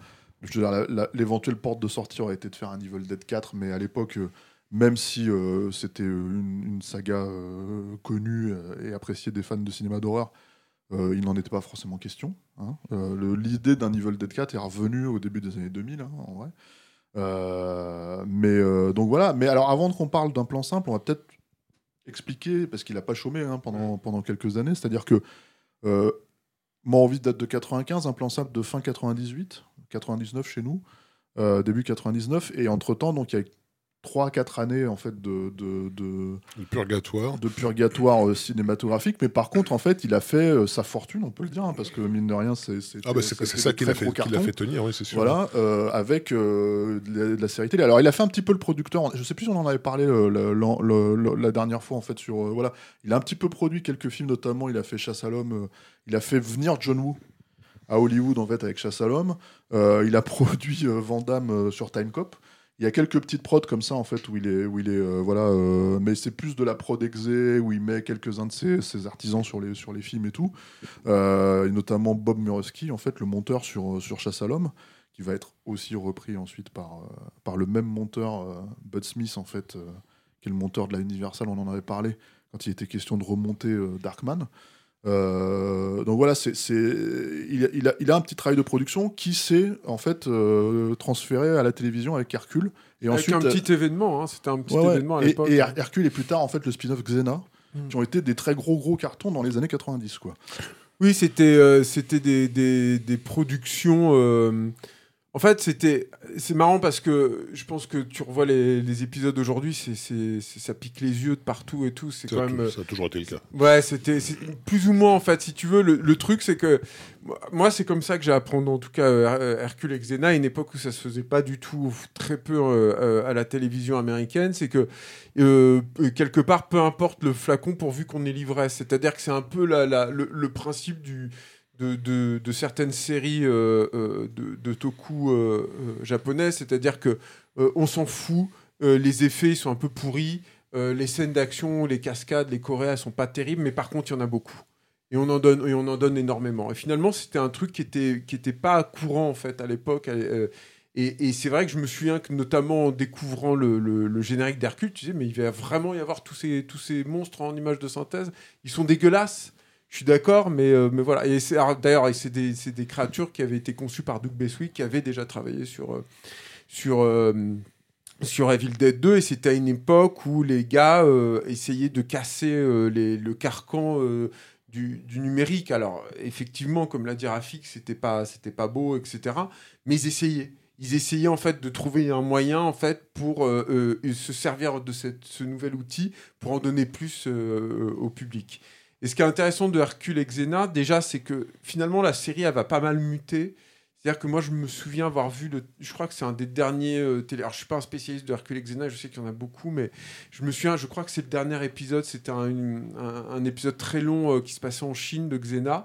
Et, euh, et c'était intéressant parce que euh, moi, j'ai pas donc tout vu, mais tu voyais un peu au pinacle ce qu'il ce qu'il voulait faire. C'est-à-dire que moi, le premier nom auquel j'ai pensé en voyant ça, c'était Xing Xiu Tung. C'est-à-dire que tu avais l'impression de voir un film de Hong Kong avec des bastons dans tous les sens. Si mes souvenirs sont bons, c'est un, un épisode qui se passe en, en- en Asie ou en tout cas où il y a des, des- des créatures asiatiques. Shi- Xing Xiu Tung, on va, on, va, on va resituer vite fait. Le réalisateur de l'histoire de fantômes chinois. Fantôme chinois, ouais. Chinois qui, qui, qui Qui, qui déjà a été comparé à, à À Evil Dead. Euh, Voilà. Mais c'était c'est ouais donc c'est le c'est le Wuxiapian euh, euh, néo des- ouais, des c'est années avec 80, beaucoup de- voilà avec beaucoup d'effets spéciaux des monstres dans tous les coins et tout. Et c'est vrai qu'il y a un peu de ça. Le truc aussi avec euh, avec Hercule et Xena c'est que mine de rien ça va créer un précédent dans la production. C'est-à-dire que c'est d'ailleurs des choses qu'il fait avec Robert Tappert mais toujours dans l'idée de de- d'essayer de, de pousser les murs euh, ils vont aller produire en, en Nouvelle-Zélande à une époque où ça se fait pas hein, et ils vont euh, être les précurseurs de tout ce qui se passera après avec les Power Rangers et évidemment avec euh, surtout avec le Seigneur des Anneaux c'est-à-dire que ils, ils vont créer avec ces avec ces séries là un, corpus de professionnels et un savoir-faire euh, euh, en Nouvelle-Zélande où il y a, rien quoi. Ils créaient ça ex nihilo quoi à l'époque je pense c'est- des succès en fait ces deux séries là il y aura Ouais. même une, une variation avec un jeune Hercule et tout surtout, surtout Xena. ouais. surtout Xena et je pense que ça ça et le, le comment dire le mine de rien le tour de force euh, de production qu'ont été ces séries là ça va quand même euh, contribuer à redorer le blason de, de Sam Raimi en fait ça peut sembler absurde aujourd'hui encore une fois quand tu vois les séries et la et encore une fois le côté un peu précaire on va dire de, de, de- de la technologie euh, qui, qui sous-tend ces séries là mais je pense que à l'époque en tout cas, c'est comme ça que moi je l'ai perçu à cette époque-là où je lisais déjà beaucoup de presse, etc. Ça, ça l'a aidé en fait. Ça l'a aidé à, à regagner ses, des, des galons. Quoi. Ce qui est certain, c'est que ça l'a aidé financièrement. Il y a aussi euh, la notion, alors ça on va en parler parce qu'il n'a pas du tout réalisé d'épisode. C'est-à-dire il est vraiment producteur et c'est important de le signaler parce qu'il y a un style en fait visuel euh, qui est dès Hercule, hein, euh, voilà, et qui est encore plus prononcé chez Xena, de euh, émuler le style du patron. Un peu, Alors, oui. euh, Et qui euh, vient de Robert Tappert. Ouais, ouais. Alors moi, personnellement, euh, je sais que ça m'avait beaucoup énervé à l'époque, parce que euh, justement, j'avais peur que ce style-là devi- devienne un truc télévisuel, en fait, qui, et qu'en fait, on le perde à ce moment-là, en fait, dans, dans, dans ce système-là. Même si, à la fin, en réalité, tu peux pas vraiment émuler le style de Sam Raimi.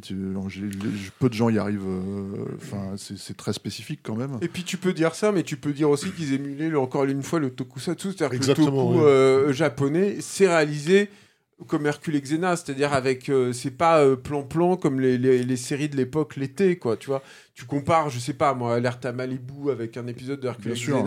Ben non, ça ressemble pas du tout. Par contre, tu compares un truc de Kamen Rider Black, à... j'ai réussi à citer Kamen Rider Black, mais tu vois, de, avec, avec, euh, avec un épisode de Hercule et Xena, là, tu trouveras beaucoup plus de, de trucs. Je pense pas que ce soit tant, en fait, Sam Raimi, qu'il y a, il y, a, Bah, y a une reconnaissance, si tu veux, de recherche formelle. Et surtout, ouais, qu'ils ont co- retrouvé, en con- fait, con- là-dedans, contrebalancer le manque, famille, le- contrebalancer le manque de moyens par une caméra sur, sur- suractive en fait. C'est ça aussi, ouais. Mais aussi, en fait, ça, ça colle avec l'aspect, euh, pour le coup, pour le coup, Hercule et Xena, euh, ce sont des pastiches entre guillemets en fait de ces genres-là, en fait de l'heroic fantasy et de Ouais, ce genre de choses. Donc du coup, en fait, de la De, de mythologie Ray grecque, de- voilà de- tout ça. Donc en fait, il y a une espèce de logique en fait où on, on- on prend ce qui a été fait avec l'armée des ténèbres et on le, on le transmet à la télé. Alors, euh, comme vous, aimez- vous êtes amateur de potins, je suis quand même très étonné que vous n'ayez pas précisé que Lucie Lollet s'est mariée avec euh, Robert Tapper. quoi. Je le Bravo. sais, Rafik, Euh, voilà, franchement, je m'attendais à. C'est c'est moche, quoi. Au grand, au grand dam des fans, euh, des, des fans de la série qui étaient pour beaucoup des, des femmes précisément. Ah bah oui, c'est un personnage assez iconique. Mais euh, le truc, c'est que. Ah, iconique et puis surtout Très gay. très gay, oui, quoi, vraiment, est, euh, été un, icône de la communauté lesbienne aux, Mais. États-Unis. euh. à une époque où encore une fois c'était pas abordé ou alors un tout petit peu timidement chez HBO et, et on laissait ça à HBO parce que c'était pas grand public à l'époque quoi Mm. tu vois et c'était ça aussi mine de rien euh, encore une fois, on sort de- du truc de l'alerte à Malibu, quoi. Euh, l'enfer, quoi. Et, euh, et, et- et du coup, ils, a- ils, ils essayent en fait d'introduire ce genre de truc. Le dernier épisode dont je parlais, enfin, je crois que c'était le dernier épisode de, de Xena, il y a un baiser euh, entre des deux deux meufs. Tu voyais pas ça, enfin, tu, Après- très rapidement, de- enfin, tu voyais pas ça, il me semble, prennent, à la télé à elles- prennent souvent des bains aussi. Aussi. Ça, vous, vous vous souvenez bien de, Bien vaporeux.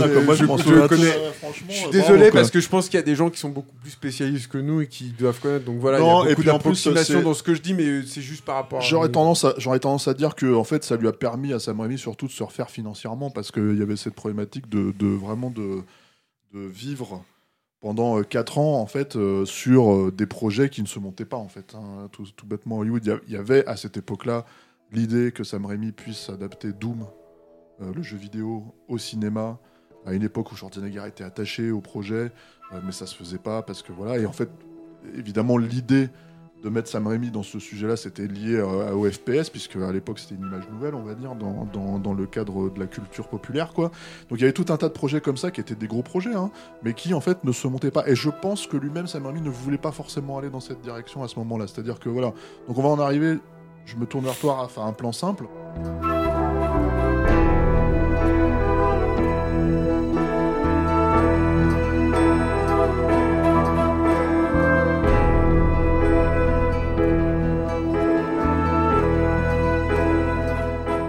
Qui est, quand même un film extrêmement important, je pense, de la carrière de Sam Raimi, même si, en fait, on se faisait cette réflexion avant, avant de- d'enregistrer que c'est un film qui est quasiment invisible aujourd'hui, c'est-à-dire qu'en fait, on voit très très peu, euh, qui, est, euh, qui est très très peu mis en avant, Mm. et qui pourtant a une euh, vraiment, pour le coup, une petite aura, euh, Un bon de la accueil critique, critique, un très oui. bon accueil critique. Oui. Il, a, il y a eu des nominations aux Oscars, Mm. enfin ce genre de choses. Donc, euh, donc c'est un film, mais c'est un film qui euh, n'a pas les entre guillemets euh, les atours de Sam Raimi. Donc j'imagine que tous les films qu'on arrive à vendre sur Sam Raimi aujourd'hui, bah celui-là il rentre, il, rentre pas forcément Oui, dans, dans ce cadre-là. euh, et c'est- dommage. Euh, donc c'est- en fait euh, un plan simple, c'est un projet qui n'a pas, pas du tout été développé pour lui déjà. Euh, euh, au départ, c'est euh, Scott B. Smith, donc le, gars qui a écrit le, le- le roman, avait publié une nouvelle dans le, le New Yorker, alors que alors qu'il galérait justement à l'é- à l'écriture d'un plan simple. Et donc c'est le, le rédacteur en chef de New Yorker qui a été impressionné par la nouvelle, qui lui a demandé ce qu'il faisait. Le mec lui a dit bah, Je suis sur un roman que j'arrive pas à terminer. Et en gros, il, il a lu le truc et il l'a plus ou moins forcé à, à terminer ça euh, vite, on va dire. Et à la et base, ça avant- devait être un scénar en plus. C'est-à-dire qu'il voulait le voilà. en scénar. Mais il faut savoir, de toute façon, dans le système, euh, dans le système américain, euh, tout ce qui est euh, écriture de, de, de fiction est, est, est sous contrôle euh, de, euh, des majors et de la télévision, puisqu'en fait, les droits sont achetés avant même la publication des, des, des livres, euh, et, puisqu'on considère que si le livre est un succès, il servira de promotion au film qui est déjà engagé. C'est bien ce qui se passe avec, avec ce, ce manuscrit, puisque donc ça tombe dans l'escarcelle de Mike Nichols, qui à l'époque est auréolé de ces grandes gloires des années 90 que furent, euh, euh, comment s'appelait, Bon baiser d'Hollywood, euh, Wolf. voilà, à propos d'Henry, et bien sûr le- l'inégalable Wolf avec Michel Pfeiffer et Jack Nicholson, que j'ai été voir en salle parce qu'il y avait Michel Pfeiffer. Donc, Moi, je vais voir en salle Nous parce que sommes c'était un faibles, peu- Rafik. Ouais, non, il y avait ça et des loups-garous. Et Ah après, oui, je c'est me ça. suis dit, bon, au moins, il y a Michel Pfeiffer. Pareil, grand film, grand film euh, oublié quoi. Putain, pourtant, là- là, pour le événement, coup, événement monumental. À l'époque, hein, bah oui, parce que c'était censé, rattaché euh, aux sorties, euh, comment dire, d'Universal- sur Wolf. euh, Non mais aux sorties Universal Monsters qui était lié au succès de Dracula, Dracula de de Coppola, oui, et c'était euh, ça, ouais. ensuite Et tu te retrouvais avec les mecs euh, qui se pissent dessus, là. ouais. Je me rappelle dans la scène de pissotière. C'était- donc Mike Nichols, euh, euh, c'est au départ c'est lui qui lance, euh, qui, qui lance le projet, sauf que le script que lui Avec rend, John Cusack, je crois. c'était ouais, c'était lui. crois que C'était John Cusack. Sauf que le script que lui rend Scott B. Smith, qui n'est pas du tout scénariste, fait 250 pages et que c'est juste voilà, pas possible. Et puis entre-temps, il est sur un autre projet. Bon, bref, il, a, il lâche l'affaire. Celui qui va vraiment faire avancer la machine, c'est Ben Stiller, euh, qui à l'époque, euh, je crois qu'il venait de faire Génération 90. c'était son Euh, premier et film en The tant que Ca- réalisateur. et The Cable Guy. euh, non, c'est à l'époque de The Cable Guy. Euh, et en fait, Ben Stiller va vraiment bosser son scénario avec, euh, Scott B. Smith, qui plus tard dira c'est lui qui m'a appris à être un scénariste, euh, pour, là, pour resserrer, modifier, ça montrer ce qu'on modifie, parce qu'il y a, y a des choses dans le roman qui, ne, se, qui se traduisent très mal euh, euh, euh, à l'image. Euh, et. Et ça va pas non plus euh, se faire, mais là pour le coup c'est à cause de la, boîte euh, Savoy, je crois, qui a repris le, le, projet. Et entre Savoy et Ben Stiller, ça, ça, ça, ça Il y a une Nicolas Cage, non? Alors, ça, ça arrive après. ça, ça arrive après. Savoy, c'était une petite boîte. Euh, pas tout à fait indépendante, mm. mais en tout cas dans ce giron-là, en fait, qui, qui, c'est quelques boîtes qui se sont formées dans les années 90, un peu comme Miramax et tout. Et l'idée de cette boîte, c'était ils ont notamment produit par exemple Serial Mom de, mm. de John Waters, ce genre de film. Et en fait, c'est une boîte qui a, qui a, existé pendant 4 ans, 5 ans, en mmh. fait, en vrai, mmh. euh, et qui, euh, qui a périclité parce qu'ils avaient beaucoup de projets ambitieux, on va dire euh, d'un point de vue artistique et qualitatif, mais euh, comment dire, ils se sont tous plantés. Donc euh, forcément, ils ont, ils ont, ils ont, à un moment donné, ils ont dû mettre la clé sous la porte. Et en fait, euh, donc Ben Stiller a passé quand même neuf mois de, à développer le, truc, ce qui, ce qui, forcément laisse des traces. Et c'est effectivement là que, que, que, le cast de Nicolas Cage s'est fait, mais comme quand Stiller se barre, euh, bah, Nicolas Cage qui avait fait euh, Red Rock West euh, ramène, ramène John Dahl qui reprend le qui reprend qui reprend peut sembler tout à fait un, comment dire un projet pour un mec comme comme John Dahl puisque mm. c'est mm. un, on en a fait on a fait des épisodes de stéroïdes sur sur Red Rock West et sur La Seduction. C'est un, vrai ça. C'est un vrai thriller qui ressemble tout à fait à, du John Dahl. Et on en a même, je trouve, quelques traces visuelles dans, mm. dans le film dans le film euh, euh, final. Euh, là aussi, ça, ça, se casse la gueule. Et ce qui est marrant, c'est qu'à chaque fois, ça se casse la gueule à un mois et demi du tournage. quoi. C'est vraiment les mecs, il y, a un développement et ce boum, quoi, le, le, le, truc part. Donc finalement, ça revient dans l'escarcelle Paramount. Et, et, et, Scott Rodin, à l'époque, lui, fait comme carrément passer ça à John Boorman, qui va faire des, des repérages. Donc c'est vraiment lui qui a trouvé les lieux dans lesquels le film se, se, se tournera. Et surtout, qui modifie le, casting euh, en, faisant venir donc Billy Bob Thornton et Bill Paxton. Euh, je pense, je j'en ai pas la conviction, parce qu'il les a vus dans un faux mouvement de, de Carl Franklin, c'était ça, hein, c'était sorti en 92 et ils étaient tous les deux vraiment assez incroyables. Il y avait ça et puis il y avait le fait que alors, dans ce cadre, parce que encore une fois, euh, le cinéma hollywoodien était beaucoup plus simple à cette époque-là, mm. on va dire. Euh, dans ce cadre-là, il y avait l'idée que quelqu'un comme Billy Bob Thornton venait de cartonner avec, enfin cartonner, mm. dans auprès de la critique avec Sling Blade qu'il avait réalisé, dans lequel il jouait un personnage de Simplet aussi. Et, en fait, il y avait euh, cette notion que voilà, euh, euh, tu vas chercher un talent comme ça, tout de suite, tu donnes une tonalité à ton film qui est très spécifique en fait. Donc, même si c'est un bien plus gros film, hein, en l'occurrence, un plan simple à la, à la fin, c'est un film qui a coûté 30 millions. Hein, c'est pas un petit film. Hein. Euh, mais, euh, mais effectivement, je pense qu'il y a cette notion-là, et effectivement, les, deux acteurs ont tourné ensemble dans un faux mouvement. Ouais. Et, euh, et, et, donc, alors je pas les, je ne connais pas la raison pour laquelle John Boorman n'a pas pu rester sur sur sur le projet, mais on, se retrouve aussi avec un arrêt brutal à quelques à quelques semaines de de la du principal photographie, et donc bah du coup, Sam Raimi, arrive vraiment alors que tout a été préparé, etc.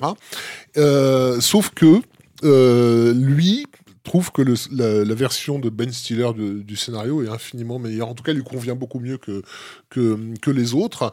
Euh, et donc, ça, ça, ils reprennent le truc parce que bah, Scott, euh, Scott Smith a bossé, avait bossé sur cette version, donc évidemment qu'il était OK. Puis surtout, lui, ça fait juste quatre fois qu'il voit son projet se casser la gueule, donc il y a un côté, y a un côté bon, on le fait ou pas. J'avais une citation, euh, parce qu'en fait, le truc, c'est que Scott Smith n'avait jamais vu de film de Sam Raimi. Quand on lui a, on lui a proposé Sam Raimi, il a fait bah ouais, peut-être, pourquoi pas.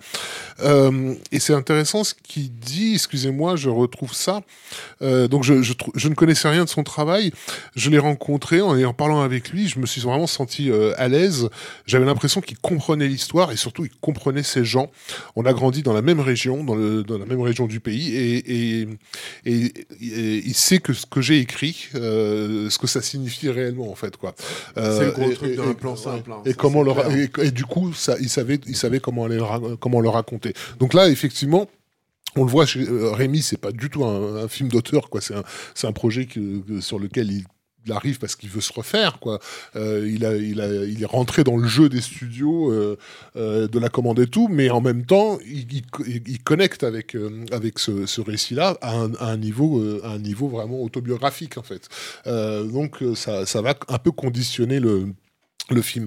je resitue peut-être le pitch pour parce que je sais pas si tous les gens l'ont l'ont vu. déjà, déjà, déjà, effectivement, c'est pas un film. Euh, déjà, c'est peut-être pas forcément un film qui est apprécié par les fans de Sam Raimi. Moi, je sais qu'à l'époque où le film est sorti, il y a beaucoup de fans de Sam Mm. Raimi qui ont fait qu'est-ce que c'est que ces conneries. Mm. Tu vois, ils filment plus euh, de Traviole.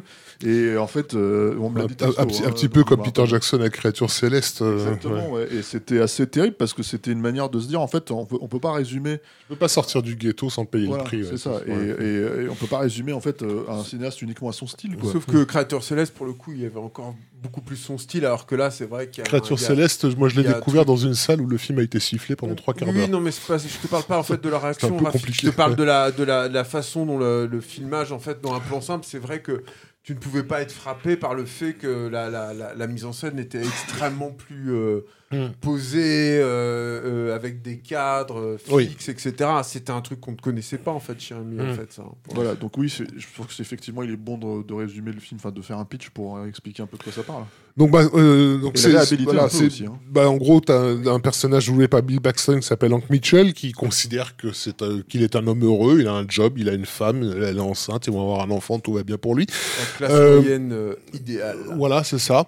Dans une ville du Minnesota, je veux pas dire de bêtises, euh, bien enneigé et, euh, et en fait euh, lors d'une en allant rendre visite à la, la tombe de, de leur mère respective avec son frère euh, son frère Jacob qui est joué donc par Billy Bob Thornton et qui, est- qui nous est clairement présenté comme une espèce d'attardé on va dire hein, un peu euh, très mec simple. un, un peu, un, peu lent on va dire euh, qui est toujours fourré avec avec son copain le, le Lou Bris oh, L'acteur, c'est Brent Bisco. Lou Chambers, ouais. Ah ouais. L'acteur, c'est Brent, Briscoe. Briscoe, voilà. Euh, et tu sens qu'il aime pas du tout ce, ce, ce gars-là. Donc, mais bon, ils partent tous les trois euh, euh, pour la, sur la tombe, fleurir la tombe de la, de la, de la mère. Et en fait, il y a un renard qui a, qui a chopé une poule, qui traverse la route et qui leur fait avoir un, un accident. Et, euh, et les deux Golemont décident d'aller euh, chasser le, le, le, le- le renard pour se venger euh, de lui, en fait, quoi Dans la forêt. dans la forêt. Et dans la forêt, il tombe sur un- une carlingue d'avion, euh, d'un monoplace, quoi, écrasé avec le, pilote est mort. Et à l'intérieur de cet avion, un sac rempli de billets, euh, 4 millions 4 millions de 400 000, voilà. Et décide de, de, enfin, de garder l'argent. Enfin, surtout le loup, le fameux, le copain du, du, frère attardé, euh, demande, à- dit, veut garder l'argent et euh, le héros, en fait, euh, Hank, flippe parce que pour eux, ils vont ils vont se faire avoir quoi. S'ils si, déclarent pas ça à la police, à un moment donné, ils vont se faire avoir. Et finalement, il décide de prendre l'argent lui-même et, et- d'attendre que tout se calme, on va dire, pour pour ensuite euh, se le partager. euh, voilà. Sauf que évidemment, Tout ne euh, se calme pas. tout ne va pas se Non, tout se calmer. Ce qui doit être que- un plan simple, qui est juste, on ne bouge pas pendant un an, on est on en est gros, mort. on attend la on fonte des neiges, quoi. Voilà, c'est ça. Pour qu'on retrouve l'avion, on c'est leur plan, je crois. ouais. C'est on attend que le, la neige fonde, qu'on retrouve l'avion. Et vu que c'est de l'argent qui a pas l'air très légal, Mm. personne va le réclamer. Voilà. Et du coup, au bout d'un moment, pourra- ce sera Ouais. oublié et on pourra utiliser cet ça. argent. Mais en gros, surtout, on fait rien. Quoi. Et Sauf évidemment, C'est l'opposé de ça. Bill Paxton, enfin le personnage de Bill Paxton en parle à sa femme, qui est Mm. interprétée par Bridget Fonda. exactement. Voilà, et elle, elle commence à le conseiller. Alors, je- euh, euh, voilà, pas tout de suite en fait. Le truc, c'est que sa femme nous est quand même présenté. Les, les deux, tous les personnages du film nous sont présentés. C'est intéressant hein, quand même, comme des personnages assez moraux en fait. Ils, essaient de suivre. moral, une- et- ouais. vraiment, a- Ils essaient de suivre une règle morale et, et- lui se dit mais on fait de mal à personne si on garde l'argent et sa femme de, de lui dire oui mais enfin ça, on est quand même contre la loi donc euh, donc c'est quand même mal Euh, donc au départ ils sont tous bienveillants on va dire C'est intéressant Euh, de voir le revirement euh, absolu euh, des personnages. Quoi. Voilà, et, et en fait ils vont tous être contaminés par par par, par C'est ce une truc. espèce de thriller euh, psychologique en fait, Mm. euh, voire euh, un film de possession en fait. Euh, Ouais, il, y avait, ouais. il y avait ce truc-là en fait pour moi dans le, dans le film quoi. Mais en fait, pardon, T'as- ce côté bah, un peu comme le Necronomicon ou comme euh, H qui est contaminé, qui doit se couper la main, qui doit. En fait, là, c'est pareil, c'est l'argent qui ronge tout et qui. euh, Mais, euh, en fait, et qui effectivement dans le cas de la femme l'a fait transformer peu à peu en une espèce de Lady Macbeth alors qu'elle nous a vraiment été ça. présentée comme euh, une femme euh, enceinte épanouie heureuse de la vie quoi. Surtout joué par Bridget Fonda. Je me rappelle que ce, elle, a- elle avait un truc de, de visage assez angélique, ou en Mhm. tout cas une beauté. euh, il y a- elle a un truc typiquement ricain en fait dans sa beauté, dans sa façon d'être et tout. Et c'était hyper intéressant de voir en fait l'évolution en fait de ce personnage et son interprétation. Moi, je la trouve super dans le film. Moi, c'est ce que je trouve Enfin, très sont tous fla- super. Ce que je trouve très flagrant, effectivement, tu l'as un peu touché du doigt, Marie, euh, c'est euh, en fait à quel point c'est un film de Sam Raimi quand même. Ah, bah, C'est-à-dire que, en gros, si tu, si tu dépouilles le, son style, on va dire, c'est-à-dire ses très visuels, appelons ça comme on veut, en fait, ce que, ce que les gens peuvent lui reprocher ou ce que les gens peuvent apprécier. En fait, c'est un film qui raconte finalement presque la même chose qu'Evil Dead, mais à des points euh, spécifiques. Le mal est dans la forêt, euh, euh, le- l'argent contamine. euh, et euh, comment dire euh, et on se retrouve en fait avec tout un tout un enfin je veux dire euh, je pense que les corbeaux si tu veux qui sont en permanence en train d'attendre littéralement euh, que les mecs fassent des conneries tu Je vois crois que même un des personnages dit ils attendent que, que quelque chose meure pour venir le manger. Ouais, et c'est il dit ça. au tout début quand ils vont trouver l'avion, et c'est littéralement ça le film. On attend que les choses meurent. Enfin, Voilà, c'est ça. Et en même temps, tout ça, c'est moi ce que j'adore avec ce film-là, et je pense que c'est un film vraiment charnière aussi dans la carrière de Sam Raimi, c'est que ça a des atours euh, de euh, grands romans américains ou de pièces de théâtre en fait, euh, comment dire américaines, en fait très euh, comment dire euh, euh, très sur la logique du conte moral, sur en fait euh, les gens qui représentent l'Amérique, en fait euh, la petite Amérique, tous ces trucs-là en fait qui, pourraient euh, un peu se rapprocher, bon, évidemment toute proportion gardée, euh, puisque voilà c'est pas c'est à la base l'idée du film c'est de faire un film noir, un film un thriller quoi, euh, mais euh, qui pourrait se rapprocher des trucs comme les raisins de la colère ou ce genre de choses où en fait où d'un seul coup on parle un petit peu de euh, comment dire euh, euh, de la, la moralité en fait du pays à travers Mmh, en fait mmh. ces personnages là. Moi je pense qu'il y a un truc un peu en fait qui en fait déjà ça pourrait être totalement retranscrit comme une pièce de théâtre. C'est-à-dire qu'en gros tu regardes le film, il pourrait vraiment raconter tu le tu le tu t'as pas besoin ça pourrait être raconté n'importe où, ça pourrait être un western, ça pourrait être euh, voilà, tu pourrais vraiment en fait raconter ce- cette histoire là. Le, le- le fait de le décider de l'inscrire dans Dans ce cadre, paysage. dans ce paysage-là, dans ce cadre précis, euh, c'est très loin de ce que, par exemple, lui avait été reproché à l'époque. C'est-à-dire qu'il y a beaucoup de gens qui lui ont dit aussi, bah, bah, il a voulu faire euh, Fargo. Oui, il a vu les frères Cohen faire. Fargo. c'est Et... son film de neige. Quoi. Ça revenait beaucoup en fait, ce truc-là. En fait, que- Sam Raimi s'est pris une tanche et du coup, il essaie de se racheter une- un machin en faisant. Parce qu'il y avait la connexion avec Fargo. les frères Cohen, dont Oui, on a beaucoup parlé dans la- dans dans l'épisode précédent. Fargo, mais- c'était un film qui, pour le coup, avait beaucoup marqué, quoi, qui avait été Très hyper clairement. bien reçu, qui avait cartonné en France en plus. Après, moi, je pense qu'effectivement, il y, a un- il y a un parallèle à faire euh, avec, euh, avec Fargo, mais pas, pas, pas, pas comme il a été fait à l'époque. quoi. C'est-à-dire que alors, le parallèle. Sam, Raimi n'a clairement pas choisi euh, euh, ce décor. Encore une fois, il est arrivé euh, en fin de production. Mm. Euh, euh, Alar Ki- Kivilo, le, le- le chef-op qui, a- qui a été débauché euh, très vite, le mec, il avait même pas, un- même pas fait de film américain à l'époque. Il venait, il venait carrément de, Roumanie ou je sais plus où. Euh, euh, il dit que voilà, enfin, il, est- il a rien pu préparer. Quoi. Ils se sont retrouvés dans les lieux que John Boorman avait choisis euh, très très vite. Quoi. Donc, tout, mais, mais je dis pas qu'il a été au radar, mais, mais le fait qu'il ait fait le- ce film vite, moi je le trouve intéressant parce qu'effectivement il y a des choses très personnelles qui ressurgissent dans, dans, dans le récit. Il est évident que le personnage qui ressort de l'intrigue, c'est clairement celui joué par Bill Paxton. Euh, euh, le- dans l'écriture du scénario, le, le personnage de la femme a été bien amoindri. Il était, il était beaucoup plus important dans le, dans le roman. Et elle, est- et, et- et elle était encore pire. euh, Je crois que le roman dans- est dans beaucoup plus violent en fait. Et le roman était au pareil, beaucoup plus gore. Donc Rémi ne voulait pas justement retomber dans les travers du film d'horreur parce qu'il savait qu'il était guetté sur ce terrain-là. Donc c'est un peu lui qui a éliminé le truc. Il y a deux, trois Ce que- petits ce effets. qu'il y a dans Fargo d'ailleurs. hein. Comment? Du gore, il y en a dans Fargo. hein. Ouais. Euh, là, là, on a juste le- un corbeau qui bouffe un œil euh, de, de cadavre, quoi, ce genre de, de choses. Mais, euh, mais, mais le, une nana qui se fait exploser aussi, littéralement au fusil à pompe dans- contre sa cuisine. Quoi. Mais Ouais. Mais le fait que le fait qu'il ait fait le film comme ça aussi aussi vite, c'est qu'effectivement il y a il y a il y quelque chose qui à mon humble avis euh, a, a ressurgi, euh, qui est la l'intense culpabilité du personnage de, Hank en fait, sa son angoisse, euh, sa boule d'angoisse qui, grossit, qui grossit et qui explose dans, dans, le film, moi me renvoie à, à, la, à névrose de, de, de, Rémi, qui à l'époque, donc on l'a dit, dans la carrière a, a, a pris un, un sérieux coup dans l'aile euh, euh, et qui justement voit ses amis, euh, les deux frères Cohen, euh, briller de mille feux au niveau, aux yeux de la critique et de l'académie, en faisant finalement un cinéma dont il se sait, euh, dont, dont il se sait euh, euh, un peu capable, quoi. Euh, à, l'époque, donc il est, il est marié avec, euh, j'oublie tout le temps son nom, Gillian, euh, Gillian Green. Green, merci. Euh, avec qui il va avoir euh, cinq enfants, euh, qui Ils sont dont, toujours mariés. dont on imagine, ils sont, ils sont encore ensemble, crois. dont on imagine qu'elle, euh, bah, comme souvent à Hollywood, quoi, dont elle, elle- qu'elle dirige un peu aussi la, la, la, la carrière, quoi, qu'elle est là un peu pour le pousser, parce que c'est quand même un boulot difficile, faut s'imposer.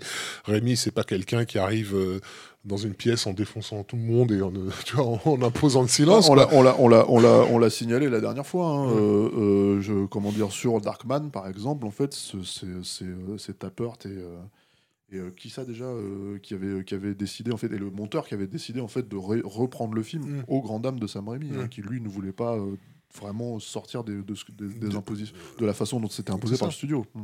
Et, euh, et donc, quand, quand, quand tu vois le film à l'aune de la carrière de, de, Sam Raimi, si tu considères que ce sac de pognon, c'est la notoriété, enfin, je veux dire, la, la, façon avec laquelle ces personnages de frères vont se déchirer, moi, me renvoie effectivement au rapport qu'il a, euh, qu'il a eu avec les frères Cohen. Alors, je, me suis autorisé à lui poser la question euh, à Sam Raimi quand, quand, on a fait le masterclass de Spider-Man 2. Euh, bah, sa réponse était, était intéressante parce qu'en fait, j'ai même pas fini ma phrase que j'ai vu son visage se décomposer en fait parce que lui il était en train de refaire le film dans sa tête et, de le lier à, sa relation au frère Cohen. Et là il a grand silence il était tout décomposé il me dit mais je les adore les frères Cohen. Voilà sa seule réponse a été mais je les adore. Mais il a pas dit non il a pas dit vous êtes complètement à, côté de la plaque vous êtes euh, Bon, ça voulait peut-être dire non.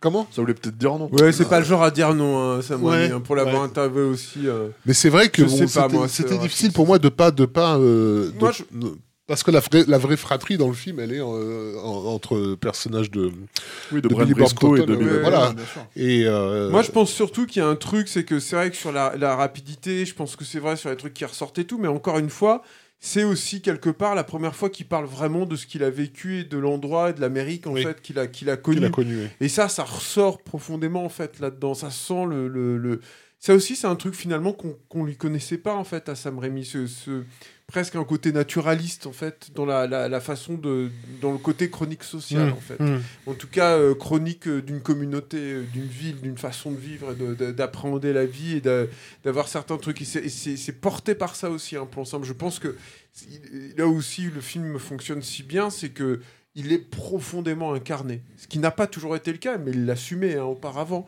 Là, c'est profondément incarné. C'est profondément. Il y a, il y a, il y a, il y a une- il y a, comment dire, il y a des- une fondation extrêmement euh, vécue là-dedans. Et il n'y a pas pas de mise en scène en fait. C'est ça aussi le Ah, truc. ouais, c'est ça, ça, faut le préciser. début, faut le dire ouais. quand même parce que c'est- c'est c'est- Sur c'est- la- ouais, sur l'incarnation, c'est bien de préciser que Billy Bob Thornton voulait le rôle depuis des années, mais en fait n'avait pas du tout la, la- l'assise nécessaire à Hollywood pour s'imposer sur, sur un premier rôle, parce que ça reste, ça reste un, un premier rôle. Mais en fait, il a vu passer tous les castings, justement, Nicolas Cage et compagnie, quoi, en se rongeant le, le- le frein. Dès qu'il a eu l'occasion de jouer sa carte, il l'a joué à fond, mais et il a amené euh, Billy Bob Thornton avec lui. Mais, mais c'était vraiment un, un- un personnage qui de voulait. Bill Paxton, là, pas de Billy Bob Thornton. T'avais avais commencé par Billy Bob Thornton. Paxton a ramené euh, Thornton, mais un- voilà, il voulait vraiment incarner ce personnage-là. Et, et quand on voit le film qu'il a réalisé, dont j'ai plus le, le nom, euh, Euh, euh, Frailty. ouais, Frailty, qui est pareil, se passe dans ce, dans ce, dans, un peu dans cette en am- un film très intéressant et qui se passe aussi un peu dans cette Amérique-là.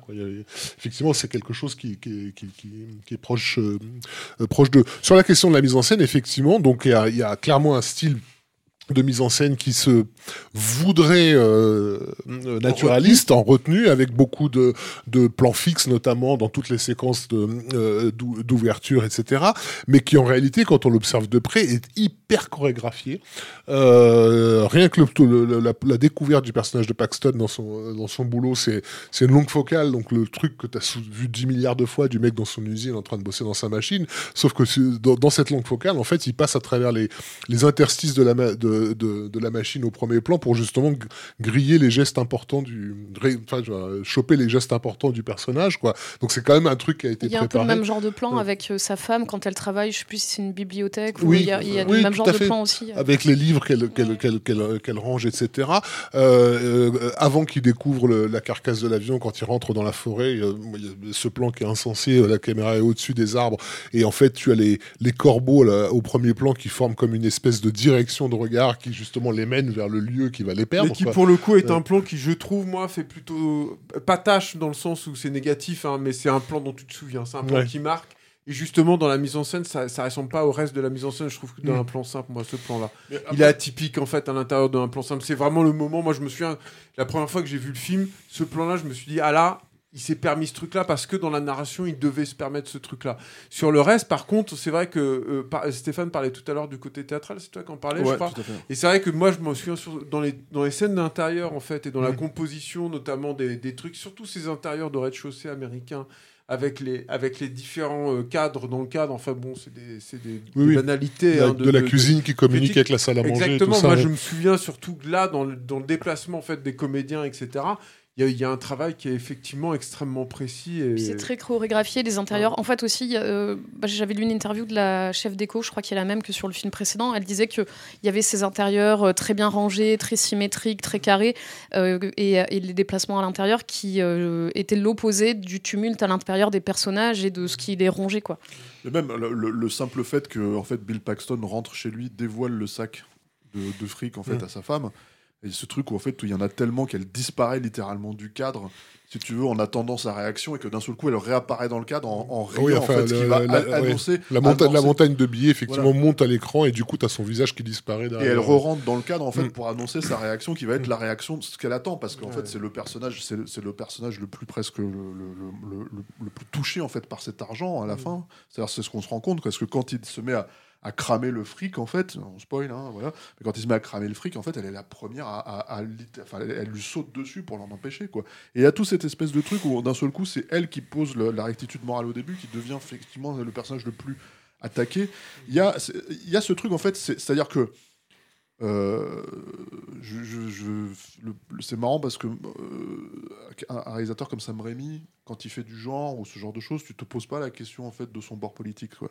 Aujourd'hui, son bord politique, on le connaît en fait. C'est- un mec de droite, hein, ouvertement quoi. Et c'est marrant parce qu'il y a des, des- c'est peut-être le premier film où on peut se poser ces questionnements-là en fait quand tu regardes, quand tu regardes, voilà, parce qu'il y a une énorme logique de rectitude morale en fait euh, qui est extrêmement importante. C'est pour ça que pour moi, c'est extrêmement difficile de l'associer au, au frère Cohen parce que comment dire, euh, Fargo, qui est un film que j'adore, hein, qui est un film formidable. euh, euh, voilà, euh, qui, mais c'est un film qui est très ironique. Ah oui, C'est-à-dire qu'il pardon. joue dans les détails en fait sur énormément d'ironie, qui a presque, presque parfois même un, un regard en fait sur ces personnages qui Voilà. peut être un petit peu plus hautain C'est que exactement celui, ce que je voulais fait, dire euh, en fait. euh, que celui de, de Sam Raimi. Et le truc, c'est que Sam Raimi pour le coup est beaucoup plus, euh, comment dire, euh, direct. Euh, mais surtout, euh, je pense que pour lui, c'était extrêmement important en fait de traiter ce film au premier degré. Voilà. Il n'y a pas de, de second degré en fait dans, dans ce film-là. C'est ça qui est important aussi, je pense, à dire, mais c'est aussi ce que je disais dans le truc de, de- du mec euh, in situ. C'est-à-dire que les frères Cohen, moi, quand ils font Fargo, t'as quand même cette perception de citadin qui porte un regard sur le, le- le- le trou du cul des États-Unis, quoi. Vraiment, enfin, moi, j'adore hein, Fargo, hein, c'est un, c'est un chef-d'œuvre et tout, mais c'est vrai que t'as une ironie. T'as un Mais truc sont- hyper mordant en fait sur les personnages, c'est d'une méchanceté euh, réjouissante. Originalement, incroyable. c'est pas des citadins, les frères Cohen. Non, mais, mais dans leur Mm. posture. Dans leur posture, ça, oui, mais- évidemment, bien oui. sûr que c'est pas des citadins, mais, mais dans leur Ils, posture, vi- il y a de ils viennent quand même de cette, de, Oui, de- de mais, cette euh, mais dans. Fargo, Mm. t'as plus ça. Enfin, Mm. enfin, pour moi, justement, t'as un, t'as une distance vis-à-vis de tout ça, une, un regard mordant et une méchanceté vis-à-vis de tout ça que Sam Raimi n'a pas. C'est-à-dire que quand bien même il condamne les personnages et tout, t'as un côté euh, plus de tragédie en fait. Et c'est vraiment sur un truc extérieur où ils n'ont pas les armes en fait pour combattre un événement qui arrive dans, le- dans, leur, euh, dans leur existence. C'est, enfin, voilà, toutefois, toutefois, pour faire le comparaison, euh, parce qu'on n'en a pas parlé. En fait, c'est bon de le signaler rapidement, hein, parce que c'était quelques années auparavant. Les frères Cohen et, et Sam Raimi continuent en fait Mhm. à, à avoir une relation. euh, Avec vois. le Voilà. Proxy. hein. Voilà, exactement, avec le grand saut. C'est-à-dire qu'en fait, il faut savoir. Alors, c'est un projet qui avait été développé à l'époque de Mort sur le Grill pendant, pendant des années, qui a été financé euh, Par Joel par Silver. Joel Silver au début des années 90, en 92 notamment, quand ils ont commencé à tourner. Et Sam Raimi a une assise en fait dans le film parce qu'il a designé en fait des séquences, notamment la séquence du saut. euh, euh, du, du- du patron au début là qui est, qui est extrêmement euh, chorégraphié aussi quoi et qui euh, bon c'est- à la fois du Sam Raimi c'est à la fois du frère Cohen c'est la jonction vraiment je trouve entre les deux euh, comment dire entre les deux les deux les deux types de cinéma qu'ils peuvent faire quoi Euh, mais voilà donc il y a pas de effectivement il n'y a pas de mauvais sang entre les les, les, les, trois personnages non, on va non. dire il faut le préciser quoi Mais il y a un truc aussi dans le grand saut, puisque pour en parler un tout petit peu, c'est ce qui est marrant, moi, c'est que donc il fait une apparition aussi, Sam Raimi, dans, dans le dans le film. Il est en, mais il est en ombre chinoise quand fait, il ouais. doit inventer le nom du, du hula hoop. Donc déjà, moi, il y a un truc qui m'intéresse là-dedans, c'est qu'il a une façon de bouger que tu peux voir dans les, dans les images de tournage et tout, où vraiment c'est un truc de cartoon et surtout de, des trois stouches dont on parlait euh, sur le précédent numéro. Il y a vraiment un truc, en plus, qui peut forcer et que les frères Cohen savent euh, utiliser à merveille. Et moi, je trouve que c'est justement cette scène en fait d'emballement autour de la hoop qui fait le plus penser à du Sam Raimi en fait dans le, dans le grand saut. Oui, même si C'est vraiment coup, une scène vraiment, je trouve. Pour le coup, c'est pas lui. quoi. Et d'a- d'ailleurs, ça nous permet de toucher un truc rapide aussi, c'est que Sam Raimi a souvent, souvent fait des apparitions dans des films en fait euh, comme Il ça. se- Il est notamment dans Intruder, par exemple, de Scott Spiegel, dans son pote Scott Spiegel. Tu vois. Miller's Il Crossing. se fait, il se fait défoncer. Miller's Crossing, il se fait littéralement tuer en fait euh, euh, d'une rafale de, de, de, de mitraillette. de mitraillette camembert là.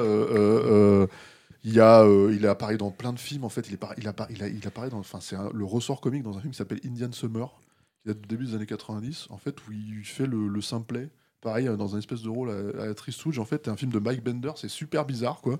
Donc il y a- il y, a tout un tas de trucs comme ça où il fait, euh, en fait, il se met entre guillemets, euh, enfin, il, se, il, s- il accepte d'être mis en scène, on va dire, comme, euh, comme un personnage un peu foufou, un peu concon d'ailleurs, tu vois. Euh, voilà, donc, donc mine de rien, peut-être que Billy Bob euh, tu vois, c'est peut-être un peu aussi lui, quoi. Non, mais je, je, Moi, je, trouve que l'angoisse du personnage de Hank me renvoyait quand même à ce que j'ai toujours soupçonné chez, chez Sam Raimi. quoi. En tout cas, ce qui est très intéressant, c'est que c'est un film qui donc est très très bien reçu Mm. par la critique. Aussi, en fait, euh, sur le travail de Sam Raimi, hein, mine de rien, pour le coup, la critique, on va dire. euh, Parce que, parce que quoi, là, là, là, il, là, il se concentre enfin sur la direction d'acteur, qui est impeccable hein, sur, euh, sur un plan simple. Il leur laisse vraiment, enfin, il leur donne le, le tous, cadre hein. idéal pour. Oui, tout à fait, Tous. tous. Même, même, par exemple, Chelsea Ross, qui, est- qui joue le flic, en Ouais. fait, il, est, il est superbe en fait dans le film parce qu'il y a des petits moments, il y a notamment ce truc où d'un seul coup, il doit essayer de déceler le mensonge. Mm. Et c'est pareil, c'est un personnage qui a une espèce de rectitude morale. Et je me rappelle qu'il y a ce, ce- moment en fait où, il- où ils sont en train de d'inventer, parce qu'il y a toujours cette manipulation du personnage de Bill Thornton, de lui dire il faut que tu dises ça, ça se passe comme ça. Et d'un seul coup, en fait, quand, euh, quand ils mettent en place leur plan, voilà ce qui s'est passé. bah, en fait, ils doivent le confronter euh, à la vérité des autres, quoi. Et en fait, quand ils se retrouvent à faire ça, t'as ce petit moment en fait qui m'a vraiment surpris, parce que Chelsea Ross, bon, on le connaît parce que, le. Moi, je le connais parce que c'est le, c'est le, le sénateur dans l'arrêt samaritain et il a des dents pas possibles, quoi. Et en fait, c'est un, petit second rôle comme ça. Euh, et là, en fait, il brille vraiment, c'est-à-dire qu'il a vraiment ce petit truc où d'un seul coup, il se met à écouter et il a des espèces de mimiques où il fait Attends, mais est-ce que le- ce mec que je connais depuis toujours, il faut que je sache, en fait, il faut que je sorte du cadre en fait de, mon- de mon personnage, du fait que on se connaisse, qu'on est amis, pour jouer mon rôle de flic. Et en fait, tous ces trucs-là, ça passe par rien, ça passe Mhm. par des petits bouts de, de, de, de jeux de mimiques en fait qui fonctionnent très très bien. Et ça, je pense que c'est vraiment beaucoup de la direction d'acteur. Tu, euh, tu- tu as là aussi une scène un peu comme ça quand je crois que c'est euh, le personnage de Bill Paxton qui est chez le coiffeur et l'autre arrive, il est dans son dos et on voit sa mimique mais l'autre le voit pas et il y a tout ce jeu. euh, Exactement. Et là, c'est pareil. En fait, il y a aussi un truc de mise en scène avec ça où on parlait en fait de. C'est pas des gros plans basiques. C'est-à-dire que vraiment, il y a ce, il y a ce moment spécifique en fait chez le, effectivement chez le coiffeur où euh, euh, euh, le film, en fait, Sam Raimi euh, euh, jusque-là n'avait jamais tourné en scope. Ça va être sur le prochain qui va tourner pour la première fois en scope d'ailleurs, sur un, pour l'amour du jeu. Et en fait, par contre, il y a une- quand même une composition de cadre en fait qui fait qu'on va mettre plusieurs personnages dans le champ en fait en, avant-plan et en arrière-plan avec des réactions effectivement chorégraphiées comme le disait. Et tu as notamment cette scène, effectivement, où en fait on joue avec ce cadre-là, c'est-à-dire ah, euh, euh, c'est du chant contre chant dans le même chant, en fait. Et tu as la même chose avec, euh, comment dire, euh, Billy Bob Thornton quand il, est, euh, quand il se bourre la gueule parce qu'il s'en veut d'avoir tué son ami, quoi. Et que en gros, d'un seul coup, il est avachi sur le, sur le, comment dire, euh, sur le lit de sa, de sa, de sa nièce, quoi, en l'eau, puisque c'est la tante de sa, de sa nièce qui vient de naître. Et en gros, c'est vraiment un plan sur lui, avec Bill, euh, Bill- Paxton qui s'occupe de lui derrière lui. Le point n'est jamais fait sur Bill Paxton, sauf au moment où il lui pose la question cruciale. Il fait Est-ce que tu te sens maléfique? Et là, d'un seul coup, il y a un, changement de point de vue sur le personnage de Bill Paxton qui ne répond pas, en fait. C'est-à-dire qu'il ne sait pas quoi dire. Et qui, en fait, revient sur, euh, sur, sur Bill Thornton qui lui dit Moi, je me sens maléfique, en fait, je me sens pourri de l'intérieur, en fait, en gros. Et tu as tout un truc de jeu, c'est de la pure mise en scène pure et dure, en fait. C'est vraiment euh, aussi euh, simple que ça puisse paraître. C'est extrêmement travaillé pour être hyper efficace, en fait, dans ce que c'est censé convoyer comme, comme sentiment, en fait. Et il euh, sait quels effets de mise en scène utiliser, parce qu'à mon avis, il y a justement eu une longue discussion avec les comédiens sur comment ils allaient approcher à chaque fois le truc. Parce que le personnage de Billy Bob Thornton est très compliqué à, à jouer. à. C'est un simple d'esprit, et en même temps, c'est un simple d'esprit qui est en train de vivre un drame intérieur euh, puissant. C'est quelqu'un qui a, en fait, un cœur euh, énorme et qui peut pas aimer. Euh, enfin, c'est lui au final le, le garant de la rectitude morale euh, à la fin, quoi. Ouais, ouais. Et, et puis c'est un personnage qui se sacrifie, puisque bon, bah, je spoil encore, mais il meurt. Et puis Mm. euh, quand ils ont cette discussion où, où, où il apprend à son frère qui s'en était pas rendu compte qu'il s'était sacrifié et son père s'était sacrifié pour que lui, puis pour pouvoir lui payer des études et qu'il puisse avoir la vie qu'il voulait. Et en fait, ça a ruiné la vie de son père littéralement qui s'est suicidé et de, et de son frère, quoi, qui lui n'a d'autre rêve que de racheter la ferme Et- familiale, et en qui fait. s'avère être presque le personnage le plus simplet, le frère, parce que mine de rien, en fait, le- je parle de Bill Paxton, parce qu'au Oui, final, en fait, il y a un de inversement des Ouais, valeurs, parce que quand, le, quand, le- quand, quand, quand Bill Bob Thornton lui dit, mais tu, tu as quand même compris que notre père, il s'est foutu en l'air. Tu t'as quand même compris qu'il est pas mort d'un accident et tout, et l'autre, il, Mm. il est en train de dire, mais qu'est-ce que tu racontes, en fait? C'est donc il y a une espèce Il est de dans le refoulement, en fait. Ouais. C'est surtout ça. C'est qu'il Oui. y en a un qui est entier et l'autre qui a, qui a composé. euh, voilà. qui- Mais dans le cadre en fait de ces personnages-là, le personnage qui est censé être bête en fait est celui qui comprend les choses et en fait inversement, tu vois, c'est ça que je veux dire. Donc il y y y a ce- truc en fait qui est assez voilà.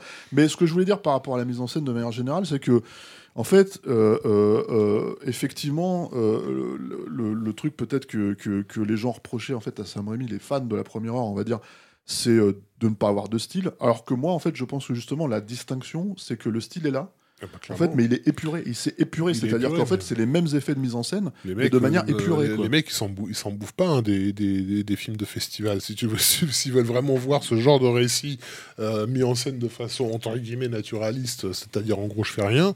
euh, Enfin, le- le- l'effet dramatique, il est, il est inexistant. Là, là, t'es dans un film où chaque chaque réplique, chaque chaque regard veut dire quelque chose. Donc parce qu'il y a un metteur en scène derrière. Donc effectivement, par contre, on n'est plus dans l'effet dans ta gueule. Euh, Oui, c'est pas parce que la euh, caméra bouge pas que, euh, que, peut, que ouais, tout ce qu'elle montre n'est pas Mmh. réfléchi et, et mis en scène, quoi. Bonne réception. Ouais. Euh, Bah, pour c'est le film de l'adulte. voilà, c'est le film de la ça, maturité. ouais. C'est le film où on te dit bon ça y est, il a arrêté ses bêtises et euh, il va revenir à la. à un- un- Ça y est. Mais, euh, mais Il d'ailleurs, a je pense compris comment faire pour être pris au sérieux. quoi. Ici, ici est cru aussi. Hein. Je pense qu'il s'y est un petit peu cru pendant quelques temps. hein. Je pense qu'il y a un truc de, de se dire, ok, il faut, faut comment dire, euh, faut que je refoule quelque chose chez moi. hein. Je pense qu'il y a quelque chose parce que c'est, je pense qu'un un, un- un- un Sam Raimi, je pense, parce que c'est quand même quelqu'un qui présente très bien. hein, rien. Bon, il, a, il a ce côté, je fais le concon euh, dans mes films de potes et tout ça, etc., etc. Mais vient des quand même toujours costumé sur le. Voilà, sur, en euh, hommage à Hitchcock, hein, comme hommage, dit à chaque fois, sur au son grand réalisateur de la grande époque. Et en fait, euh, d'ailleurs, je sais pas si vous vous souvenez de cette photo de comment dire euh, de, de plateau en fait d'un plan simple. C'est d'un seul coup, il apparaît avec des lunettes de soleil. La barbe de trois jours et en fait il y, a- il ce truc comme, comme on l'avait pas vu parce qu'en fait Sam Raimi c'est le, c'était le gros déconneur en fait tous les autres films à part vif où il apparaît pas trop sur la promo du film quoi en fait c'est, le gros déconneur qui fait, qui fait le con moi je me rappelle de sur l'armée des ténèbres je me rappelle du, du, du, euh, truc qu'ils avaient fait dans le journal du cinéma. En gros, où ils parlaient de, cheese, cheesy, puis d'un seul coup, ils se mettaient à faire des blagues sur oui, c'est cheesy, mais c'est moi j'aime bien, j'adore le fromage, et puis ils se mettent à faire plein de blagues comme ça autour de ça. Donc voilà, il y a un vrai côté euh, gosse, euh, un peu, euh, comment dire, euh, brillant, mais un peu foufou, quoi, qui est complètement, euh, vraiment, pour le coup, dans la promo de, de Un plan simple, s'efface complètement. Il Mm. est vraiment en train de parler du film de manière très sérieuse, comme un grand cinéaste, etc., etc. Il est présenté comme tel, attention, c'est le nouveau Sam Raimi. Voilà. Et ça marche, on va dire, auprès de la critique, ça marche auprès de, de- de- du- des studios, ça marche auprès de. Voilà. Et qu'est-ce qu'on passe au film suivant? Alors aujourd'hui, c'est un peu oublié quand même, mais il n'y a rien, un plan simple, c'est ce qu'on disait. hein. Oui, qu'en oui, fait, pour, voilà, c'est pour un plan simple, c'est un petit peu dommage, oui. Voilà, c'est- un film qui, qui, qui sort plus en fait. en- Il n'y a pas vraiment de Blu-ray, je crois. Il y a un Blu-ray allemand ou un truc comme ça, quoi. Euh, voilà. Toi, Raph, tu es sur ton ordinateur parce que tu veux te refaire des scènes. Non, c'était par rapport à... ouais, au film suivant, en fait, je voulais vérifier des... Dans le film suivant, on passe dessus directement pour Oui. l'amour du jeu.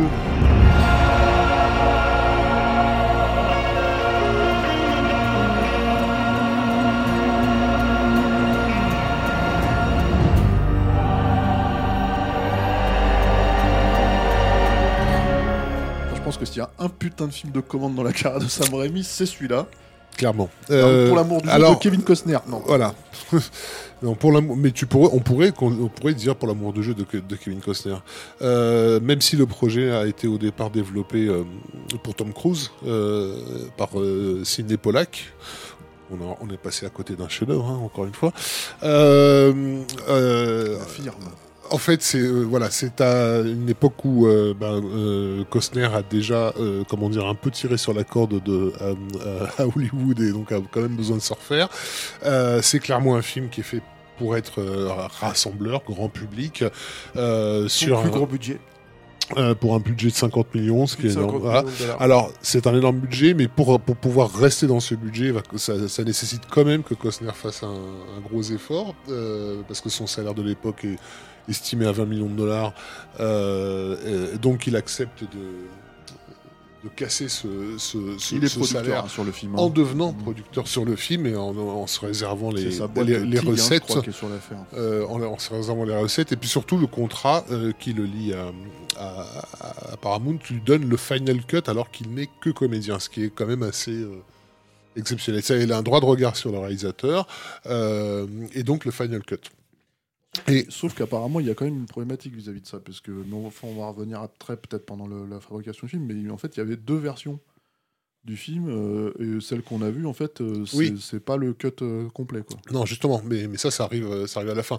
Mais en, en attendant, il, a, il, a- il, a- il signe un contrat dans le, qui lui donne le, qui donne le final cut en tant que qu'acteur. Toujours est-il que donc il a le droit de regard sur le réalisateur.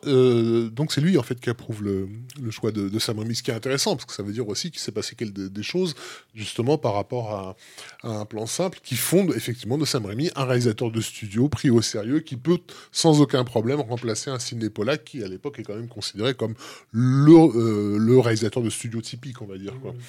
Euh, donc ben bon, alors le récit, donc c'est l'histoire d'un d'un champion de, de, de baseball qui est à- qui en est à 19 ans de carrière, euh, euh, qui vient de se comment dire, qui a eu un accident euh, à la main, une blessure à la main qui qui, qui qui le fait un peu baisser dans les dans les stats, on va dire, euh, dont le club est racheté. dans l'ordre. Comment Là, tu racontes Là, j'en compte le film dans l'ordre, voilà.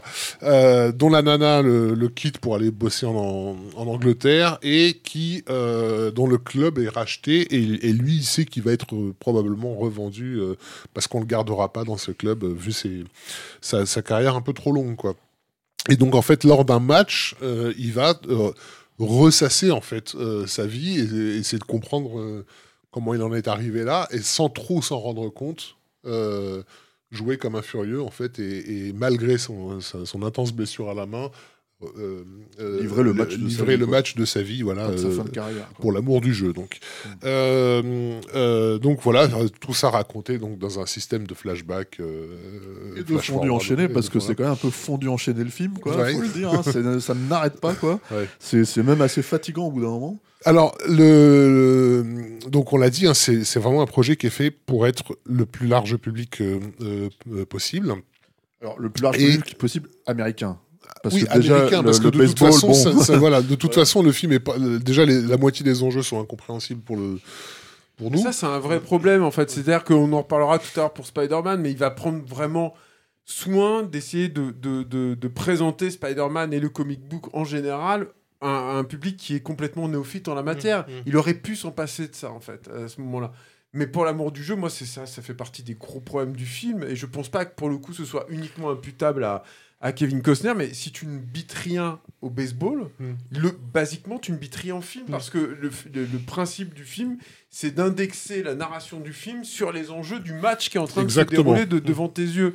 Donc moi, je me rappelle que sur les deux heures et demie, déjà, je me disais, mais, mais pourquoi c'est important qu'il jette là? J'en ai rien à foutre. Et puis, je, même en dehors de ça, en fait, je ne comprends pas le truc, quoi. Et le film n'en a rien à foutre. C'est-à-dire que si tu sais pas comment on joue au baseball, bah, tu, tu, tu comprends rien. Après, c'est c'est faut le dire, hein, c'est un genre, hein, le film de baseball avec Kevin Costner. hein. C'est-à-dire, c'est un genre Ah, à part, bon, parce que là, il en a fait 3-4 non, hein, mais déjà avant qu'il y a un celui-là. passif, quoi, surtout avec, euh, comment dire, jusqu'au bout du rêve, ça Ouais, n'a voilà, rien à ça. voir. C'est c'est Non, mais- un, c'est- c'est un film fantastique Et- sur, Exactement. euh, sur fond voilà, du sur fond de baseball. Ça à pourrait 3, être du duo à tennis. 3, Ouais, d'accord. ok. duo à 3, et en fait, il a fait. Alors, bah, c'est pas un film de baseball, mais enfin bon, je veux dire, euh, son truc là où il joue au golf, là, c'est limite. En fait, ils- ils se sont dit, non, mais mec, tu peux pas refaire le même film avec, avec du baseball, on va te mettre du golf à la place. Non, mais c'est le, mec du, du sport élégant, en fait, tu vois. C'est Ouais, le sport où tu suis pas, quoi. Ah moi c'est moi c'est là, là, c'est le Kevin Costner que je peux pas encadrer moi c'est vraiment Ouais, le, infernal, mec qui, re- qui représente l'Amérique de- de- mais pareil Ah, en il fait encore une fois la rectitude de l'Amérique etc t'as envie de dire putain un- mais Je trouve que c'est un gros problème, moi, la caractérisation de ce personnage personnage de Et merde. c'est- Et puis c'est un gros con. hein, Ah ouais, film, mais vraiment, vois, mais et il le jusqu'au bout. détestes. Et moi, c'est- C'est c'est impossible de l'apprécier en fait. C'est Ouais. le mec, il, il est au sommet du monde et, euh, et son problème c'est qu'il est un peu plus au sommet du monde à un moment et qu'éventuellement il peut être un petit peu moins au sommet du monde, mais et Du coup, il est odieux avec tout le monde. ah il est mais il est il est détestable là. T'as envie de lui mettre des claques. Enfin, c'est peut-être Mais comme apparemment il joue bien au baseball, ça va. Donc euh, non, non, mais c'est c'est ouais, c'est un, c'est un film problématique. Mais je te laisse. euh, Bah écoute, on va... oui, j'ai pas, j'ai pas. euh, Alors, par rapport à la, à- à la présence de, de Sam Raimi, donc oui, on parlait de film de commande. Ceci dit, c'est bon de préciser que Sam Raimi aime le baseball, donc Oui, ça- oui, oui, vraiment, donc ça peut aussi aider. En fait, lui, Euh, son projet. son projet, c'est de faire un film en cinémascope. C'est vraiment Alors, euh, le, le truc. Enfin, quand, quand il l'a présenté, Oui. il a dit je n'ai jamais vu ce sport filmé dans toute sa, euh, sa largeur, on va dire. C'est ça, en cinémascope et aussi, et c'est là aussi où je lui pardonne pas, moi, le, le côté je, je, je te présente le baseball, en fait, c'est que lui, en fait, c'était l'idée de, de retranscrire l'intensité que tu ressens pendant un match de baseball. Parce que le baseball, de ce que j'en comprends, c'est un, c'est un sport qui est donc plutôt mou, De Enfin, positionnement. mou, mais lent Mm. et, et- et- et qui s'étale en fait, qui est sur la, la longueur. Et l'idée du coup de, de Sam Raimi, c'était de retranscrire à travers la vie, enfin en tout cas cette portion de la vie de ce joueur-là, l'intensité et les émotions que tu peux ressentir face à un match de, de baseball. C'était, c'est pour ça en fait qu'il a fait le film à la base. Après, là-dessus, son style, euh, enfin, il, il- il applique un petit peu ça sur son style aussi. C'est-à-dire qu'il y a quelques moments, euh, comment dire, euh, Il y a trois plans ouais, sur deux heures et demie. Certes, mais en fait, ce que je veux Ah, dire par là, c'est que c'est trois plans de plus que chez Ron Shelton. hein. Excuse-moi, mais en fait, je voudrais pas. euh, tu vois, voilà, c'est ça le, le truc. C'est-à-dire que moi, effectivement, euh, à, ma- à, ma- à, à l'aune de. Bon, comme ça, je regarde pas tous les films de baseball hein, qui se font, hein, mais j'en ai vu quelques-uns, quoi. Et à l'aune de, de- Effectivement, je suis comme vous, je comprends absolument rien à ce sport, euh, je comprends absolument rien à ces enjeux. Euh, mais le truc, c'est que. À tout prendre, je me rappelle effectivement qu'à l'époque, je m'étais dit, bon, bah, effectivement, il y a un petit peu de, de, de- de prouesse visuelle en fait, autour euh, de, de, ce qui est filmé, en tout cas plus que dans ce que j'ai pu voir euh, ailleurs. Il y a un petit, effectivement, un petit effort de, de mettre en scène l'extrême solitude de ce personnage dans ce qui est quand même un sport collectif. Euh, et c'est là où, effectivement, le cinémascope lui sert énormément. Il y a toujours des groupes qui sont à l'extrême opposé de, de- du personnage de Costner, que, voilà, qui l'isole dans le cadre et tout ça. Bah, Oui, il, ok. il isole littéralement même dans sa concentration. À un moment donné, il y a ce plan. Alors aujourd'hui, c'est très facile à faire avec ton téléphone, hein, de Mm. prendre le truc et de, de, de flouter ton plan, euh, ton plan, euh, comment dire, euh, ton arrière-plan et tout. Quoi. Mais en fait, il y a cette idée en fait où d'un seul coup, dans la concentration, tout ce qui participe en fait du sport et du spectacle du sport disparaît pour se concentrer en fait sur le personnage de Kim Costner qui doit jeter en fait sa, ba- sa balle quoi. Et donc tu avais tout un espèce de jeu comme ça autour de ça qui fonctionne fran- franchement bien. Et moi, euh, à la limite, s'il y a un truc que je sauverais du film, que on peut pas lui enlever, c'est que c'est un film. Alors, euh, ça va avec le sujet, Mm. mais tu as une très belle lumière. La, fait, de John Bailey, quoi. ouais, la photo et- est belle. Voilà, très, très, très belle machinerie, mais Reste- au service de. Bon, Voilà, c'est ça. Donc, euh, comme l'a dit Julien, donc déjà quand tu comprends pas le baseball, tu comprends rien au film et à ses enjeux humains. C'est ça, c'est là où c'est effectivement c'est problématique puisque donc chacun, chaque, chaque enjeu humain est métaphorisé dans, le- dans, dans, dans le sport Euh, euh, et surtout, ça, enfin, du coup, il n'y a pas tellement d'émotion Euh, et ça devrait être le cœur du, du film puisque c'est quand même l'histoire d'une remise en question profonde de- de- d'un personnage qui se remet profondément en question. Euh, parmi les techniciens, dire, le mec, il, fait, il, il a le, le compositeur à l'époque, le compositeur le plus passionnel euh, à Hollywood, qui est Basil Paul Doris, quoi. qui quand même le mec qui te fait Conan le barbare. ou, déteste voilà. son score dans Pour l'amour du jeu. mais, mais, il est en retenue, en fait. Ah ouais, putain, je trouve que ça dégouline dans tous les sens. mais enfin, non, quand, Ah quand- quand- quand ça dégouline chez, chez Basile, ça donne le lagon bleu. Euh, et c'est merveilleux en réalité. Mais, euh, mais, mais, mais finalement, ils vont, ils, ils les laissent pas, ils laissent rien aller ju- jusqu'au bout. Alors c'est vrai que ça sent le film. Du coup, un peu calculé de, de, de la part de, de, Sam Raimi. Euh, Non, ça a été mais douloureux hein, pour lui. hein. je pense que ça a été très compliqué, surtout vu ce qui s'est passé ensuite, euh, puisque donc il y a eu de gros problèmes entre euh, Kevin Costner, c'était pas nous, et le studio euh, Universal. Universal, voilà. Avait, euh, Alors, qui à que l'époque bon, était sous la, sous la direction de Stacy euh, euh, Snyder, Snyder, Snyder, ouais. voilà. Euh, Universal, donc, avec qui il avait tourné quelques années auparavant. un magnifique Waterworld, Waterworld, voilà, voilà. qui, qui Donc, était on avait fait un énorme euh, épisode stéroïde dessus, dans donc on va pas revenir euh, dessus, mais, on sait que ça a été la merde. Voilà. On va dire, on va résumer, on va résumer une heure de dans, en une phrase. Ça a été la merde sur Le fait est que son, son contrat, en fait, à, à Costner, dont je parlais tout à l'heure. Ah, tu sors ton euh, non, c'est pour la citation de, de, de, de la directrice d'Universal. Son Le contrat de, de, Costner euh, impliquait, enfin, imposait un PG euh, 13 Mhm. et une durée de euh, 2h10. 2h20, je crois. 2h10, euh, c'était le par contrat. Euh, sauf que euh, le film est passé devant la MPA, qui a fait des remarques sur certaines répliques, euh, qui du coup a voulu euh, a demandé à ce qu'on les vire. Euh, quelques blagues vaguement euh, sexuelles, on va dire, même pas, pas bien méchantes, quoi, mais qui étaient drôles. Euh, et en fait, il a, C'est dans le film, ça? Non, justement, Ah c'est oui, pas dans le film. Euh, je crois que c'est une barman à un moment donné qui dit, euh, chez- euh, elle s'énerve sur un jeune homme et elle lui dit, chez moi on n'utilise pas de gros mots, espèce de connard, hein, un truc comme ça, tu vois, ou fucker, un truc comme ça. Et ça passait pas. Et en fait, euh, euh, euh, Universal n'a pas négocié. Ils ont dit ok, pas de problème, on vire. De toute façon, le but c'était de faire un film que vraiment familial, quoi.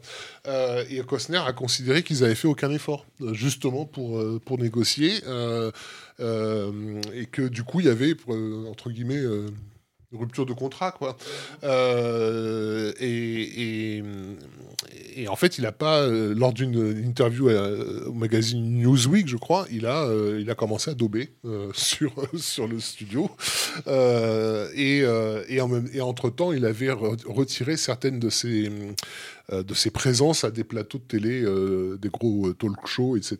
Il n'y en a qu'un seul de gros euh, qu'il a accepté de faire avec, euh, j'ai plus son nom, euh, l'éternelle euh, Madame... euh, Oprah Winfrey, voilà, ça il l'a il fait, mais il, a, il, a- il, a- il avait presque tous les talk shows de, de, de et- c'est censé être un film romantique aussi. et, hein. et les, et- et il les a pas fait parce que bah, il considérait que c'était une trahison d'Universal de ne pas l'avoir soutenu sur un film où lui avait quand même donné entre guillemets ses 20 millions quoi si tu veux à tel point qu'à un moment donné ils lui ont proposé de les lui donner quoi de lui dire en gros tu fermes ta gueule et tu, et tu les prends parce qu'ils étaient dans la promo du film euh, et, en gros tout ce que la, tout ce que la star euh, euh, communiquait c'est que c'était un film à problème quoi là où vraiment pour eux, il n'y en avait pas.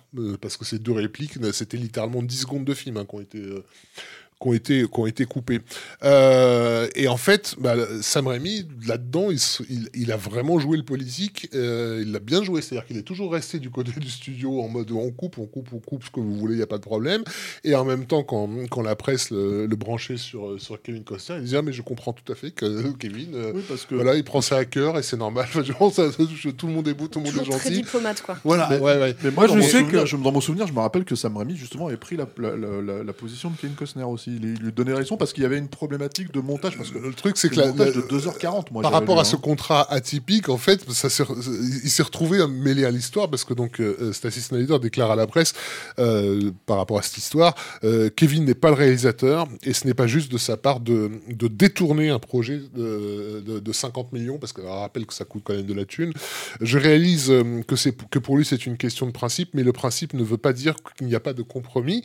Euh, notre sentiment, c'est que nous, nous avons tout fait pour soutenir le réalisateur. Son nom est Sam Raimi, pas Kevin Costner. Alors, moi, j'avais interviewé Sam Raimi sur The Gift, en fait, et lui, en fait, il mettait tout sur le dos de, de- de Kevin Costner. C'est-à-dire qu'il disait... euh, moi, je lui avais tout simplement demandé s'il estimait que Pour l'amour du jeu était... qu'il le considérait comme un film de Sam Raimi. Et il m'avait dit euh, non, pas vraiment. Enfin, il était très emmerdé, en fait, hein, que je lui pose la question. J'avais fait au téléphone, mais ça se sentait comme... il y a eu un gros silence. Je me suis dit, merde, il va raccrocher ou quoi? Et en fait, il m'avait dit que euh, le, le gros problème, c'était aussi que dès la, à la base, en fait, dès, dès sur le tournage, Kevin Costner ne l'avait pas approuvé en fait en tant que réalisateur et qu'il l'avait toujours rejeté et qu'il avait voilà il avait suivi son propre truc et, Oui, parce euh, qu'en fait, moi j'ai lu une interview où il dit que euh, le- la rencontre s'est pas très bien passée parce qu'on l'avait amené pour se faire valider sur le, je sais plus sur quel tournage était Kevin Costner. Et euh, lui, en sortant, il s'est dit voilà, il va jamais me prendre. Et en fait, il a été étonné quand euh, il l'a validé. Il s'est dit bah, il a dû encore plus détester les autres, encore plus que moi encore. Mm. Donc c'était pas un choix a priori, en tout cas de ce que lui dit, c'était pas un choix. Lui m'avait dit en fait m'avait dit euh, sur un film euh, j'ai appris un truc c'est que sur un film euh, à partir du moment où on n'approuve pas le, le- le réalisateur et où c'est l'acteur qui prend le truc que, que le résultat soit bon ou mauvais, enfin, ce sera une, forcément une catastrophe en fait. Alors que si on approuve le réalisateur, on peut tomber sur un bon film. Il dit ça, bon voilà, je, je, je referai plus ça en fait. Je me lancerai plus sur un truc comme ça avec un, un réalisateur. Je pense qu'il par exemple, tu vois, il avait pris ce risque-là avec Gene Hackman Parce que quand il avait rencontré sur le, tournage de Geronimo, ça avait été déjà un peu tendu, en fait, sur le, les motivations d'Hérode, et surtout sur le comportement d'Hérode avec son fils et tout. Apparemment, Jan Ackman, il avait du mal avec ce truc-là. Mais il avait pris ce risque et peut-être qu'il s'est dit bon bah je vais reprendre le risque avec Kevin Costner quoi. Mais là pour le coup après Gene Hackman c'est Gene Hackman et puis Kevin Costner bon c'est pas une autre affaire quoi. Donc oui quand, quand, tu présentais comme un film de Kevin Costner c'est un film de Kevin Costner le, les, images qu'on voit au début de, familial du personnage gamin avec son père c'est littéralement le, euh, des images familiales de Kevin Costner avec son propre père. Ah, mais, c'est euh, un film, c'est un film à la gloire de Kevin Costner dans le sens où en fait, en gros, toute la problématique du film, c'est à un moment donné, en fait, c'est, on va lui passer en fait le, la pommade partout, quoi. C'est-à-dire que en gros, c'est, un vrai problème ce film, quoi. C'est-à-dire, c'est, ça qui le rend détestable. C'est-à-dire, c'est un film à la gloire de Kevin Costner avec un espèce de rapport entre bon, alors il y a, y a Kevin Costner le personnage en fait qui est un joueur de baseball formidable et avec Kevin Costner l'acteur la star formidable incroyable de Danse avec les loups de Waterworld disons-le de, Wyatt Earp etc le mec en fait il, il, il, il, a défaut sur rien il a toujours raison sur tout. Et c'est hallucinant parce que tu te dis putain mais si c'est ça le leg que tu veux laisser alors, il a fait des très. Moi, moi, je suis désolé, hein, Ken Costner. Euh, on, lui tape, non, mais on lui tape sur la gueule, mais il a fait des très beaux films. Mm, mm. Je veux dire, euh, vraiment. Postman, c'est super. non, mais, mais tu rigoles, et, on adore, et on adore Postman. non, mais Postman, c'est un film qui est beaucoup. On a, on a beaucoup gossé sur le Vanity Project que c'est censé être, mm. mais c'est beaucoup moins Vanity Project que pour l'amour du jeu. C'est ça, c'est que ce qui est étonnant par rapport même à, Rémi et par, par rapport au parcours de ses héros, notamment, c'est que le problème du personnage de Costner dans, pour l'amour du jeu, basiquement, c'est qu'il est trop il est trop bon au baseball, il est trop beau, il est trop séducteur avec les femmes et elles peuvent pas lui résister, ça c'est un vrai problème. il a des copains, il est trop trop fidèle avec ses copains, c'est que ça tout le temps. je te dis, il a raison surtout, euh, c'est-à-dire la, la, meuf elle vient le rejoindre euh, deux jours après le, le, truc et en fait il a quand même déjà une autre meuf et il fait mais euh, c'est quoi le problème? Je lui dis mais c'est toi qui voulais ça? Moi je l'aime bien, c'est tout. ah bon ok. Non mais ça va, c'est sa masseuse quoi. C'est hallucinant, il a tout le temps raison. C'est-à-dire que donc c'est vraiment c'est un film extrêmement problématique et je pense aussi que le fait que le film soit. Euh, c'est-à-dire, on parlait de, Je parlais de. En me moquant, là, de Fondu enchaîner le film, quoi. Mais alors, c'est aussi une, témoin d'une époque en fait différente où on faisait des films un petit peu différemment où d'un seul coup en fait on se disait bon on va essayer de transmettre une émotion en mettant une chanson des Cranberries ou un truc comme ça et en fait d'un seul coup t'as as, je sais pas probablement 5 minutes 10 minutes de dialogue qui disparaissent en fait dans un montage musical euh, censé un petit peu sirupeux censé être euh, comment dire ce qui à mon avis était une tentative romantique. de, de le film parce que euh, bien sûr parce que du coup, avec, avec ces problèmes qu'on a, qu'on a cités, le film devait, devait durer de moins de 2h10 et finalement il s'est retrouvé à, 2h20, mais c'est surtout, moi j'avais compris qu'il y avait Ouais, et j'ai compris, j'ai compris qu'il y avait un montage de 2h40 à la base qui était celui que Costner voulait. Et le truc, en fait, avec cette scène, la scène dont je parle, c'est quand même la scène où ils sont censés tomber amoureux l'un de l'autre. Hein. C'est-à-dire que littéralement, il marche en fait de son hôtel à sa, à baraque et en fait, c'est une chanson. Alors, je sais plus, c'est Cranberry ou je sais plus qui, mais en fait, en gros, euh, euh, euh t'as une chanson par-dessus, tu fais bon, bah. Donc, on doit deviner qu'ils sont tombés amoureux. Effectivement, pour l'émotionnalité, pour le truc, ça fonctionne pas du tout. Mais c'est l'émotionnalité. L'émotionnalité. L'émotionnalisation. L'émotionnalisation du fait. Non, mais j'ai fait du, euh, j'ai fait du, euh, j'ai fait de l'anglicisme. Mais euh, le, le, le, truc, c'est que voilà, pour, pour l'aspect émotionnel du film, c'est complètement, enfin voilà, t'es complètement en distance. Quoi. Donc c'est un film, puis c'est un film qui se plante. Hein. Comme tous les films de Ken Costner, à l'époque, à cette époque-là, ouais, cette époque-là, le film se plante. Par contre, ça va pas. Là, pour le coup, ça va pas retomber sur la gueule de Sam Raimi, qui, est, qui a vraiment bien tiré son épingle du jeu par rapport, en, en montrant d'une certaine façon qu'il était pas, euh, qu'il était fiable, euh, mais pas, pas, pas sur un plan artistique, puisqu'on on, on, Il a fait le job. Il a fait le job. Alors que tout le monde sait que c'était difficile. tout le monde était en train, tout le monde est en train de se déchirer. Lui, il est resté euh, relativement neutre et toujours du côté du film, d'une certaine façon, toujours à soutenir le projet, tu vois. Euh, donc, pour, tout ça, c'est des, des bons points, on va dire, à, dans le studio, à l'intérieur des studios. Après, il y a un autre truc, hein. c'est un, un, directeur d'acteur, c'est ce qui va l'amener au prochain film. Hein. C'est-à-dire que vraiment, en fait, euh, là, le prochain film. Euh, bah, une fois que tu as dirigé ce qui est une des grosses stars de, de, la décennie, c'est évident que bah, tu peux te permettre de, de caster des, des personnes non, mais très demandées. Surtout que c'est un film qui est complètement différent. C'est un film qui est tout petit, mm. qui a coûté 10 millions de dollars dans lequel il y a un casting absolument De malade, incroyable, ouais. hein, voilà, enfin de malades. Euh, ils sont tous euh, quasiment parfaits. Enfin, faut, faut, Mm. faut le dire quoi. Donc il y a un truc vraiment de, de y compris des gens dans lesquels tu t'attendais pas du tout. On va peut-être présenter ce On va film. peut-être On va présenter peut-être présenter ce ce film. Je vais lancer Marie dessus. Ouais. C'est euh, c'est, The Gift. Reparle-nous reparle-nous de vrai cinéma, Marie. Ouais, ouais, je pense qu'on a été très très long quand même sur euh, pour l'amour du jeu. hein. Euh, bah, du 20 coup- minutes. On devait 19 faire 5 minutes au début, Et je bah, me eh bah, 20 minutes, c'est quand même très long. C'est un peu comme un ressenti sur le film, c'est C'est beaucoup trop long. Quoi.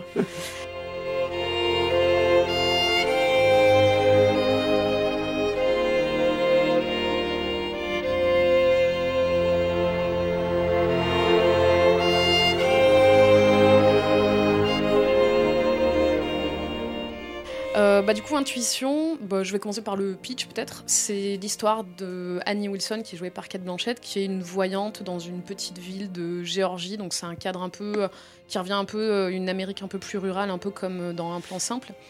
Et Bah, euh, le personnage a inspiré la maman de Billy Bob Thornton, quoi. Enfin, j'allais y venir. ça dit tout, Ouais, euh, ouais. non, non. Et, et en fait, euh, donc c'est un personnage qui essaie de, bah, de poursuivre sa vie euh, avec ses trois fils, euh, alors que euh, le père et Marie est décédé dans un accident dans la mine dans, lequel, euh, dans laquelle il travaillait. Et euh, donc dans cette petite ville, il y a une jeune femme qui disparaît et euh, la police sollicite Annie pour euh, aider à résoudre euh, cette enquête. Euh, donc comme tu disais, euh, le scénario est écrit par euh, Billy Bob Thornton et son ami euh, Tom Epperson, en fait Epperson qui, sont, euh, bah, qui avaient déjà coécrit euh, des scénarios avant, notamment un faux mouvement. Et euh, donc eux, ils sont amis d'en face, ils ont grandi dans un milieu rural et assez pauvre. euh. Ami d'en face. Ami d'enfance. Quoi? Ami d'enfance, tu veux dire? J'ai qu'est-ce que j'ai dit? Ami d'en face. Ami d'en face, je suis Bah. Peut-être qu'ils habitaient en habitaient en face l'un de l'autre et Ah, du coup ils sont devenus amis, pardon, je- je- amis d'enfance. Et, euh, et oui, donc en fait, il a écrit ce scénario parce que sa propre mère avait a priori des, talents de voyante, elle avait un don aussi, donc elle consultait, elle donnait des conférences euh, dans des conventions. Et, euh, et en fait, un peu en filigrane du scénario, c'est aussi un peu comment euh, on grandit avec une mère qui est un peu la zinzin de la ville et, puis pas mal de personnages sont inspirés des propres clients qu'a- qu'avait sa mère en fait. Donc c'est inspiré, enfin c'est vraiment ancré dans, dans sa propre vie quoi. Euh, le scénario a fini dans les mains de Sam Raimi. Je crois que c'est bah, justement c'est sa femme qui lui a conseillé parce que lui avait commencé à lire et puis il avait trouvé ça trop sombre. Il avait un peu laissé tomber. Et donc sa femme l'a adoré. Elle lui a dit de, bah, de, poursuivre sa lecture et de, et redonner une chance euh, à ce scénar. Et en fait, euh, bah, en arrivant jusqu'à la fin, lui, il a été séduit par toute l'évolution du personnage de, de Kate avec son arc où elle trouve toute une rédemption et elle réussit à surmonter son deuil et tout. Donc lui, en fait, il, dit qu'il a, a eu l'impression de lire un grand roman de la littérature euh, américaine gothique, de, euh, avec un peu de surnaturel en plus, mais en fait, il dit que le surnaturel est un peu un moyen euh, pour elle de, bah, de surmonter ces épreuves-là, mais qu'au final, ça aurait pu être autre chose, et c'est pas, pour lui, c'est pas le plus important dans ce film. Donc on l'a dit aussi, c'est un film qui a un tout petit budget, je crois que c'est un peu moins de, de 10 millions. Ouais, c'est à euh. 8, 9, 10. Ouais, j'ai plus. 9,5 là, je ne 9,5, sais pas, voilà. ouais. Et, euh, et donc, comme on disait, le cast est, euh, est assez fou, parce que donc il y a bah, Kate Blanchett dans le rôle principal, il y a Keanu Reeves qui est euh, bah, en pleine gloire euh, post-Matrix, il y, a, euh, il y a Greg Kinnear, il y a J.K. Simons qui était dans, le, dans son précédent film. C'est juste avant, je crois, Matrix. Enfin, bref, Non, c'est sorti après. C'est sorti Euh, après, ouais, je crois. En de- France. ça- en- non, non, ça date de Ouais. 2000. Enfin, bref, il l'a tourné, euh, ouais, peut-être juste après. Enfin, en tout cas, il y a, y a euh, Cathy Holmes qui, elle, est aussi en pleine gloire euh, de, avec la série Dawson. Il y a Hilary qui est, elle, au début, un peu au début de sa carrière. Et, euh, et tous ces grands noms Non, sont mais qui, je crois, venait déjà de faire. euh, elle s'était fait re- remarquer avec ce film là où elle jouait un. Et Giovanni Ribisi. Ouais, Giovanni Ribisi, Qui est elle très jouait un impressionnant. garçon. Ouais. euh, elle jouait un garçon. Enfin, elle faisait, se faisait passer pour un garçon. J'ai oublié le titre de ce film qui est. non. Boys Don't Cry. Boys Don't Cry, mais qui était un, un- un- un film très très, enfin Sundance tout ça, hein, mais euh, qui était euh, Très dire, oscarisable. Voilà. Et, euh, et donc tous sont, me disent qu'ils sont attirés soit par bah, le, le fait de jouer avec Kate Blanchett qui elle euh, sort de Elisabeth qui l'a qui l'a vraiment assise et euh, et ou par le, le nom de Sam Raimi comme réel parce que bah, voilà il a un peu gagné ses, ses galons. Alors je crois que pour la petite Il histoire. a gagné ses galons, si je puis me permettre juste aussi, Marie, là-dessus, c'est que, et aussi, il commence à s'adresser tous ces acteurs-là dont, dont tu as parlé, il y, en, il y en a une partie, en fait, et c'est le cas notamment de Keanu Reeves, qui viennent pour Sam Raimi, mais parce qu'ils ont grandi aussi avec ces films, c'est-à-dire qu'ils commencent aussi à avoir ça. C'est-à-dire que ça fait maintenant une quinzaine d'années, on va dire, que ces films, ils ont été exploités et tout. Les mecs ont grandi avec les vidéoclubs et avec son cinéma et qui l'ont apprécié sans, euh, on va dire, la posture d'adulte, etc. Pour eux, Sam Raimi représente quelque chose. Il, a, il, a, il, est, porteur, nom, ouais. il est porteur, en fait, de quelque chose. Il commence à être dans cette posture-là, et mine de rien, dans sa carrière, c'est la première fois que ça lui arrive. C'est-à-dire que c'est pas pour ça que Sharon Stone est venu le chercher, par exemple. C'est pas pour ça qu'il est- s'est retrouvé sur un plan simple, etc. Mais là, il réussit à avoir des comédiens comme Giovanni Ribisi, comme Keanu Reeves, parce que justement, euh, c'est Sam Raimi, voilà, parce que c'est le réalisateur de Evil Dead. Et mine de rien, c'est c'est quand même, euh, c'est quand même pas rien en fait dans sa carrière, quoi, qu'il soit arrivé aussi à ce stade-là. Et euh, bah, euh, on a donc euh, bah, tous, ces, tous ces acteurs qui, qui, du coup, jouent des rôles un peu de, de redneck. Et, et c'est vrai que c'est parfois un peu surprenant de les avoir dans ces rôles-là, notamment, notamment Reeves avec cet accent, ou Et- même, euh, même Kate Blanchett qui, euh, qui va parfaire son accent, j'ai lu, en allant traîner dans un Walmart euh, près de Savannah, près de là où le film est tourné. C'est- C'est improbable, quoi. Ils avaient un coach même pour, euh, bah, pour tous ces accents. euh. Ouais, puis Keanu Reeves est vraiment très bien dans le film. En fait, moi, moi c'est pas, ça m'a énormément Ouais. surpris parce qu'il a quand même, bon, il avait déjà, euh, euh, pas, pas, pas comme, c'est pas au- autant exponentiel qu'aujourd'hui avec Internet, il avait déjà cette aura quand même de gentil garçon, de mec sympa et tout ça, etc., etc. Et là, il joue quand même un mari violent euh, qui tape sa femme, quoi, et en gros, euh, euh, qui effectivement joue un bouseux. Euh, il a quand même une espèce, de sophistication chez, chez Keanu Reeves en fait que, dans lequel tu tu te dis pas que voilà, il est un petit peu plus gras du bide dans celui-là. Et en fait, il joue le, rôle, moi je trouve vraiment extra. C'est une des très grosses surprises. Et c'est vraiment un de ces trucs où je me suis dit ah ouais non mais en fait vraiment. euh, euh, les gens ne, ne, ne, ne conçoivent pas à quel point Sam Raimi est un vrai directeur d'acteur en fait pour arriver à tirer ce genre de performance là. Keanu Reeves, il faut arriver au-delà de la sympathie qu'on peut avoir pour le gars, en fait, euh, euh, il faut arriver à le caser quand même dans un film. C'est-à-dire qu'il est pas, euh, il est toujours un peu coincé du cul, il est toujours un peu voilà. Et là, en fait, il est vraiment, vraiment très, très bien utilisé. quoi. Il faut tout simplement voir, pour être un bon, euh, un bon directeur d'acteur, euh, voir que tu as ça dans le comédien en face de qui tu es. Et à chez- contre-emploi. Et, et Keanu Reeves à l'époque, il y avait peut-être, oui, peut-être que c'était vraiment sur le truc de, de- de Matrix, mais en tout cas en, en tant que comédien, c'était euh, c'était la pire époque. C'est-à-dire c'est l'époque de poursuite. Enfin, il sort de ça, de, de, de l'associé Ouais, du diable. ouais. C'était l'époque où il essayait de montrer patte blanche avec euh, en allant jouer euh, Hamlet. au Canada, il se, il se vautre et tout là-bas. Il fallait voir ça, en fait, dans, dans ce mec-là. Il fallait voir que, oui, c'est pas parce qu'il se vautre en étant un méchant dans beaucoup de bruit pour rien avec Kenneth Branagh qu'il il peut pas, en fait, euh, avoir cette Il jouait violence pas un ce tueur en série dans The Watcher. Et ça, c'est après, en fait. Et c'est C'est encore, au autre... même moment. c'est- c'est encore autre chose, The Watcher, de toute façon. Mais voilà, il y, a- il y a ça aussi, il y a cette capacité-là aussi. Et puis, il y a de toute façon la faculté, la façon qu'il a de les mettre en scène. De les mettre en scène, oui, parce C'est que ça, y a- c'est ça, parce que le point de truc pour The Gift, enfin, moi, c'est comme ça que j'ai toujours perçu le il y a une séquence effectivement où, où, où Keanu Reeves est traumatisant, mais parce qu'elle invoque, euh, je pense, un, moment qu'on a tous vécu peut-être euh, à différents âges, euh, qui est le, le moment où il appelle le gamin quand il est euh, à sa bagnole et que, et que le monde n'ose pas s'approcher de lui. Euh, Elle est incroyable, cette scène. La mise en scène de ce truc, ça, ça te renvoie tellement à des choses profondément vécues que Mais, mais c'est surtout qu'en plus, il y a ce truc avec l'ombre sur le gamin, avec, le, la, avec la portière, en fait, la façon dont le gamin il disparaît du cadre, avec Mhm. la portière, etc., qui sont des choses hyper fortes. Comme de la même façon, c'est marrant parce que c'est un film qui est pas très sanglant et tout, mais mais il y a, ce, jeu quand il, est, quand il arrive chez Hilary Swank, par exemple, chez, par- pardon, pas chez Hilary Swank, chez, chez, chez Kate Blanchett, où il y a cette peinture rouge euh, qui, se met à être partout sur le sol, etc., et qui visuellement, en fait, de toute façon, devient à nouveau hyper agressif, de la même façon qu'il utilisait le sang pour ça, en fait, finalement. Sauf que as, dans le sang, tu as le côté dégueu, qui le relie au gore, qui le relie à un truc extrêmement trivial. Là, il revient à un truc extrêmement graphique.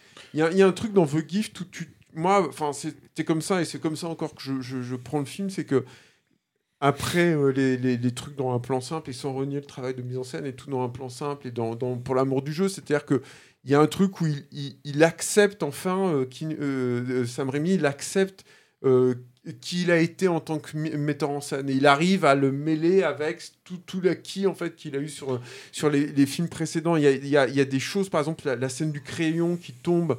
Il y a une scène de crayon, euh, le personnage donc, de Kate Blanchett voit un crayon qui roule comme ça, qui tombe en fait d'un d'un bureau, où tout à coup, bah, t'as, euh, comment dire, je vais parler de façon très grotesque hein, là-dessus, mais il y a des morceaux en fait des Dead à l'intérieur de, euh, de- d'un plan simple qui font que ce, ce, ce, ce mélange c'est absolument détonnant. Enfin, C'est- à mon sens en fait une, une façon de se réapproprier sa mise en scène au fur et à mesure en fait où il avance dans le film. C'est-à-dire qu'il y a, par exemple, il y a pareil, il y a une scène de confrontation entre Keanu- sur Keanu Reeves en fait où il se fait étaler un moment au sol et la façon dont c'est filmé, même si c'est pas aussi exponentiel en fait encore une fois en termes de mise en scène que dans un, un Armée des Ténèbres, en fait c'est la même chose.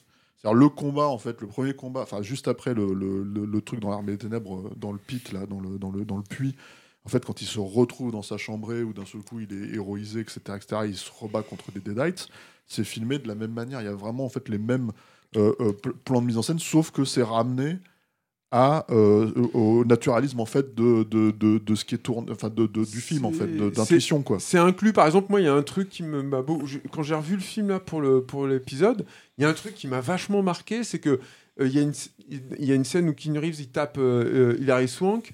Et à un moment, il la cogne contre la caméra. Et Mm. c'est assumé comme ça. C'est-à-dire que la caméra fait un geste derrière, il la tape contre la caméra. Donc, il, assume la présence de la caméra et la- le fait que la caméra soit là en tant que personnage, ce qu'il n'aurait jamais fait, par exemple, sur un plan simple comme, euh, comme il le faisait à l'époque de, à l'époque de Evil Dead. Et, mais sauf que je l'avais pas, j'avais pas percuté en fait ça parce que c'est tellement bien, c'est tellement souple, c'est tellement élégant en fait. C'est hyper fluide. Qu'il a de la portée exactement. C'est tellement fluide que finalement c'est. enfin, en fait, tu vois que tout est digéré, en fait, euh, à la fois le côté euh, direction d'acteur dont on parlait, euh, bah, qui, a- qui avait vraiment pris le pas sur un plan simple, et avec ses effets de caméra, et, et par- parce que par exemple, dans toutes les visions en fait qu'a Annie, bah, elles sont toujours liées à, à l'élément aquatique, enfin à l'eau, puisque bon déjà c'est un indice sur ce qui est arrivé au personnage disparu, et, et c'est aussi un peu son don, c'est un peu comme une espèce de, elle, elle le maîtrise pas en fait ce don, c'est un peu comme, je sais pas, une, une rivière, une crue, quelque chose qui lui tombe dessus, qui la lessive un peu et qui la laisse euh, avec ça. Et euh, et il y a toujours ces mouvements de caméra euh, bah, qu'on reconnaît bien, mais qui sont vraiment cadrés dans euh, bah, dans apparitions, dans ces visions et, et qui montrent en fait la, la psyché du personnage. Et puis, en fait, elle, elle subit les visions et les violences et les événements traumatiques de la vie des autres, parce que c'est quand même un film, on n'en a pas vraiment parlé, mais c'est un film qui aborde des thèmes. Euh, bah, Il y a les violences conjugales, des féminicides, le- les abus sur les enfants. C'est c'est quand même pas hyper léger. Quoi. Moi, c'est chaque chargé à mort. moi, ouais. chaque fois que je le revois, j'hallucine à- de me dire c'est vrai qu'il y avait ça, c'est vrai qu'il y avait ça. Et quand on sort, c'est pas, c'est pas léger. Parce Quoi. que le film a une certaine quand même la sous-intrigue avec Giovanni Ribisi. Elle est- qui- elle est- euh, ah, l'histoire du diamant bleu, et là, c'est c'est. euh, une sous-intrigue quoi. Et c'est Ouais. putain, c'est chargé quoi. C'est lourd. hein. et- parce que c'est un film qui a une certaine subtilité dans sa façon d'aborder ces choses-là, justement. C'est-à-dire que, comme le disait Rafik, en fait, dans la scène de Keanu Reeves, quand il interpelle le gosse, il y a un jeu avec le gothique, en fait, qui est hyper, euh, hyper euh, prononcé et qui fait que d'un seul coup, en fait, en gros, euh, tu es dans le réalisme, en fait, de l'endroit où ça se déroule, en fait. Si tu veux, tu crois à ces personnages-là, tu crois à leurs accents, tu crois à ce qu'ils vivent, mais, en gros, tu as la mise en scène qui t'induit spécifiquement en gros ce qui est en train de ce qui est en train de se passer. Et toi tu le ressens je trouve de manière sensitive en fait. C'est à dire pour moi le- c'est marrant parce que euh, on peut rapprocher beaucoup on en parlera dans la prochaine émission parce que là on va s'arrêter après sur Spider-Man en fait ce sera le dernier film de cette émission Euh, dans la troisième partie on parlera jusqu'en enfer mais c'est des films qui se rapprochent énormément là-dessus en fait dans le jeu entre qu'est-ce qui est réel c'est-à-dire et qu'est-ce qui est euh, comment dire euh, fantastique et je pense que en fait Sam Raimi a beaucoup on l'a- dit en fait sur Evil Dead et tout ça, etc.. Il y a beaucoup de questionnements psychologiques sur ces personnages, en fait, qui ont l'air complètement enfouis, en fait, qui sont, mais qui posent la question de la folie de ces personnages ou pas. C'est-à-dire que le personnage de, de, de Kate elle est euh, questionnée en permanence. Son pouvoir est questionné en permanence. C'est-à-dire, est-ce que, c'est- mais vraiment, vous vous foutez pas de la gueule du monde Oui, et puis même euh, on la, on la tourne en ridicule lors de cette scène de procès où Voilà. on vient la faire témoigner et où on lui dit euh, littéralement euh, bah, Vous avez quand même pas prévu la mort de votre mari, c'est un peu con. Surtout qu'elle elle est déjà en plein deuil, elle n'arrive Mhm. pas à dépasser ça. Et oui, c'est toujours questionné jusqu'à la fin où bah, le personnage de Buddy vient l'aider et elle apprend après qu'en fait il, il s'est suicidé et que bah, il n'était pas là, en tout cas physiquement. Parce que le fantastique gagne toujours chez Sam Raimi. C'est-à-dire, c'est ça aussi le truc en fait qui est intéressant, c'est que dans ce jeu, en fait, on se pose la question de est-ce que en fait c'est vraiment arrivé ou est-ce que c'est sur du surnaturel. Le surnaturel gagne. En fait, c'est juste qu'il te dit, en fait, c'est du encore du fois du, du fantastique à Todorov, donc la question, et lui il répond. C'est ça aussi que j'adore Ouais. moi dans, dans The Gift et c'est là aussi j'ai l'impression qu'il fait la paix avec la paix entre guillemets parce que je pense pas qu'il était en guerre contre le premier pan de sa carrière mais mais en tout cas il l'a- il l'assume pleinement c'est-à-dire que oui The Gift à la fin il te dit un truc avec justement avec la présence du personnage de Giovanni Ribisi, il te dit oui on est dans le fantastique, j'assume, c'est du fantastique, elle a ces pouvoirs-là. Et, de la même façon, il y a un autre truc qui est moins radical là-dedans, mais que j'aime beaucoup, qui est la façon qu'il a de travailler la mythologie fantastique autour de, du pouvoir en fait de, de, de, Kate Blanchett, le fait qu'elle qu'elle puisse pas lire les cartes et qu'elle puisse pas voir le le comment dire le, le, futur enfin les, personnalités parce qu'elle est amoureuse de certaines personnalités de certains personnages à l'intérieur du film. Moi j'adore en fait cette idée là bon qui, explique le truc avec son mari et puis surtout avec le coupable. Euh, au final moi j'adore euh, aussi cette idée là et un autre truc aussi dans The Gift c'est que je pense que c'est pas un hasard si euh, Bill Bob Thornton a parlé de sa maman en fait à travers ce scénario là et je pense que c'est pas un hasard si c'est la femme de Sam Raimi aussi qui a qui a amené Sam Raimi sur le film. Je trouve que c'est un vrai film de femme, comme il finalement il n'en avait jamais fait auparavant. C'est-à-dire que oui, bah, il, y a ce, euh. bah, voilà, il y a ce personnage dans Mort et tout, mais pour moi, enfin ça c'est comme ça que je le ressens, c'est euh, un mec qui fait un film, qui décide en fait d'avoir un point de vue sur, une, sur un film de femme. Je trouve que c'est pas la même chose du tout dans The hmm. Gift. Je trouve qu'il y a un point de vue vraiment, il y a une, il y a une faculté qui vient aussi, je pense, de, de Kate Blanchett. C'est-à-dire que lui, il a dit euh, très clairement qu'il était fasciné par le visage de Kate Blanchett, qu'il il y avait un, quelque chose dans, dans le visage. C'est malheureux hein, qu'elle soit faire faire le visage et tout, parce que c'est vrai qu'à l'époque, il y avait un truc chez Kate Blanchett, quand, elle, quand, quand la caméra l'a filmé, cette femme avait, quelque chose de complètement magnétique. Et, et Sam Raimi disait, plus on la filme, plus le plan dure longtemps, plus elle est belle. C'est vrai qu'il y a un truc comme ça, moi, je trouve, chez elle et tout. Et il y a un truc où, je pense par le charisme, le fait aussi que beaucoup de comédiens viennent autour d'elle, que c'est c'est aussi un film une grosse partie de l'équipe, du financement gravite autour de Kate Blanchett et tout. Pour toutes ces raisons, je trouve que c'est un vrai. C'est un film, de, enfin, en tout cas, sur les femmes, pas, peut-être pas de femmes, mais vraiment non, mais comme il l'a pas fait après. Mais, mais, ne serait-ce que parce que son, le récit et, toute l'imagerie qui l'entoure euh, convoquent des éléments féminins. Je veux dire, on est à la fois de, dans la sorcellerie. Euh, on est, on est dans, le bayou, c'est-à-dire littéralement dans quelque chose où l'humidité est absolument omniprésente, et, euh, mais en même temps une humidité euh, fertile, on va dire. donc tout ça, ça fait un cadre qui d'emblée te, te, rapproche de, de cette sensibilité-là. Et mais même la façon qu'il a d'aborder un personnage comme Katie Holmes, en fait, mm. c'est ça aussi, si tu veux. C'est-à-dire que je trouve que elle, qui est présentée comme une espèce de, de nympho, quoi, enfin, elle a un problème euh, manifeste en fait avec, avec les hommes, etc. Mais je trouve qu'il a une façon de le, présenter. C'était assez marquant, moi, je me souviens, parce que Katie Holmes, pour le coup, c'était la petite fiancée un peu virginale de l'Amérique à l'époque, même dans des films d'Ango, de, de, ou des trucs comme ça. Elle avait, même dans Dawson, là, dont, dans Dawson, dont a parlé euh, Marie beaucoup, quoi. Elle avait un truc où justement c'était. Euh, tu y touchais pas, je sais pas, il y avait un truc comme ça. Et tout à coup, je me rappelle Katie Holmes, quand tu la voyais dans le film, que tu la voyais euh, seins nus, par exemple, etc. Il y, a il y, a un truc, en fait, quand il la filme, où euh, il n'y a pas de il n'y a pas de, de, comment dire de, de, de puritanisme. Ouais de puritanisme ou de ou d'attrait en fait pour le personnage. Il y a, y a autre chose il n'y a pas de sexualisation voilà c'est ça. c'est-à-dire voilà c'est peut-être plus plus de cet ordre là c'est-à-dire qu'il y a un truc alors que pour le tout c'est un personnage qui enfin dans euh, qui, qui, qui, commet des actes sexuels à ce moment-là oui oui mais surtout tu te dis euh, tu te dis elle a, elle a un problème en fait. Et, mm. quelque part elle est en souffrance en fait. Voilà c'est ce que je voulais dire tu vois. C'est pas festif en fait. Mm. C'est pas la nympho festive quoi. Mm. Et je pense que ça aussi ça participe en fait de ce, de ce truc là en fait dans le dans, dans, The Gift. Pour revenir sur son rapport en fait à son cinéma d'avant, euh, euh, je rajouterais juste quand même une petite anecdote euh, qui, est amusante, c'est que Arnaud quand il l'a interviewé a utilisé le terme même si on en avait parlé lui et moi à ce moment-là, il, il voulait pas trop l'utiliser ce terme là parce qu'il voulait justement pas l'inclure, il voulait pas que Sam Raimi pense que en fait, euh, euh, dans son interview, dans sa question, il l'incluait dans ce cadre-là et qu'il le refermait dans ce cadre-là, c'est qu'il l'a, il l'a appelé euh, Master of Horror, tu vois. Et tout de suite, Sam Raimi a fait non, non, non, non. Ce qui est quand même un truc que, que tous les autres cinéastes à cette époque-là, en fait, n'ont eu aucun problème à. Il y a même une série hein, qui s'appelle Master of Horror où ils ont tous joué là-dedans. Et lui disait non, non. Et en fait, il a fait un, un, jeu de mots autour de ça. Il a dit Je suis un apprenti du suspense. Et en gros, euh, euh, euh, parce que je pense que bon, il y a le côté humble du gars, le côté je veux pas me la péter et tout. Et il y a le côté en même temps, comment dire, je suis pas que un réalisateur de cinéma d'horreur, ce qui est vrai. Et, ce qui est vrai, et, ce qu'on ce qu'on disait par rapport justement à ce film, ou ce, que, ce qui nous apparaît comme étant quelqu'un qui fait la paix avec, avec ce qu'il a été, c'est qu'en fait, ben, il utilise enfin les, ces effets de, de, de mise en scène pour ce qui n'ont jamais cessé d'être, c'est-à-dire des effets avant tout psychologique. Enfin, que Evil Dead 1 euh, et 2, c'était déjà la mise en scène de la folie, euh, de voilà, de, de, l'écroulement de l'identité, je sais pas comment dire, euh, et que finalement, voilà, son style de mise en scène, il a toujours eu à, trait avec ça. Et là, on est dans un film qui, pour le coup, le titre français, moi, je le trouve plutôt bien choisi pour ça, quoi. Intuition. tu sais d'emblée que tu, ça, ça, va se passer dans des dans les sous-sols de la conscience, quoi, qu'on n'est plus dans dans, dans, dans, le cérébral, mais dans tout ce qui ne peut pas se dire, quoi, de, de, des tréfonds du psychisme. Et donc sa mise en scène, oui, je pense qu'il il reconnaît que sa mise en scène, elle est purement psychologique, en fait. Et que il est, et ce qui est dommage, c'est qu'il n'ait jamais fait de film purement Hitchcockien. C'est-à-dire, euh, euh, parce que c'est la logique, ça, la suite logique d'intuition, c'est de.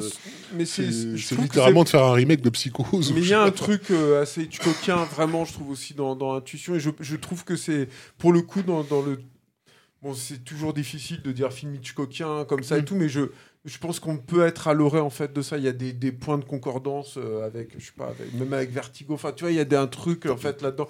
Mais, mais effectivement, là-dedans, moi aussi, c'est un truc que j'adore, c'est-à-dire que le, le, pouvoir finalement de, de de, de, Kate Blanchett, c'est de révéler euh, le, les, les, trucs refoulés, en fait. Et c'est à elle de décoder les trucs refoulés. En fait, c'est une psy. c'est une espèce de psy. Bah, en fait, elle pratique la voyance un peu comme si c'était de la médecine, en fait. Il y a ce côté-là. Hein. Exactement, bien sûr. Il y a aussi une façon. Moi, je me rappelle que dans l'interview qui... Donc, euh, que j'avais eu avec lui, il, il, avait aussi une, un truc qui m'avait dit j'ai essayé de, de, de, rendre les éléments surnaturels le moins excitants possible par rapport à ce que je faisais dans, dans Evil Dead, quoi. Ce qui n'est pas tout à fait effectif, en fait, dans le film, je trouve. Mais là où je, enfin peut-être qu'il me disait ça dans le sens effectivement dans le, par exemple quand, elle tire les cartes, c'est-à-dire qu'il n'y a pas de, il y a quand même un cérémonial autour de ça, un côté graphique dans les cartes et dans la façon de les révéler et tout. Je trouve que c'est là aussi où tu vois à quel point il a, il a, j'aime pas ce terme-là parce que ça, ça diminue ses, films précédents, mais Muri, moi à l'époque, il, me disait avant j'étais un Beaujolais nouveau, maintenant je suis un bon vieux Bordeaux.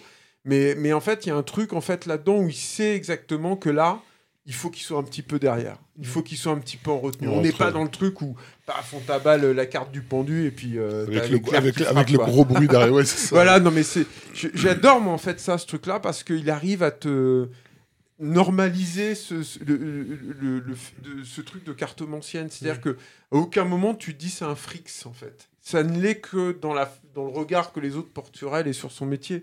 Mais je sais pas, je sais pas comment vous. En plus, comme, comme tu es sur son point de vue, tu as quand même une empathie pour elle. Tu vois, tu vois, tu vois sa famille, tu vois ses enfants, tu connais leur histoire et tout. Et, justement, tu es, toujours de son côté. Ce qui n'était pas le cas, par exemple, dans le film précédent où le personnage principal est détestable, donc tu n'as aucune empathie et tu t'en fous. Quoi. Là, tu as toujours ce, ce côté-là. Quoi. Après, moi, je pense qu'il y a aussi une manière, cette façon de filmer, c'est aussi une manière de rationaliser euh, le, comment dire, le, surnaturel. C'est-à-dire qu'en gros le tarot, c'est quelque chose quand même qui, existe en fait depuis des, siècles. Hein. Et en fait, en gros, c'est un truc en fait qui, euh, qui, euh, qui euh, pour beaucoup de monde en fait, est réel. Hein. C'est-à-dire que c'est totalement interprétatif. Hein. Mais tu te retrouves avec 22 cartes et en fait, en gros, tu peux, tu peux lire le monde en fait avec ça. Et l'idée en fait de ce truc-là, c'est que je pense que lui, euh, c'est une manière de dire bah voilà ce personnage il a ce, le film s'appelle The Gift hein.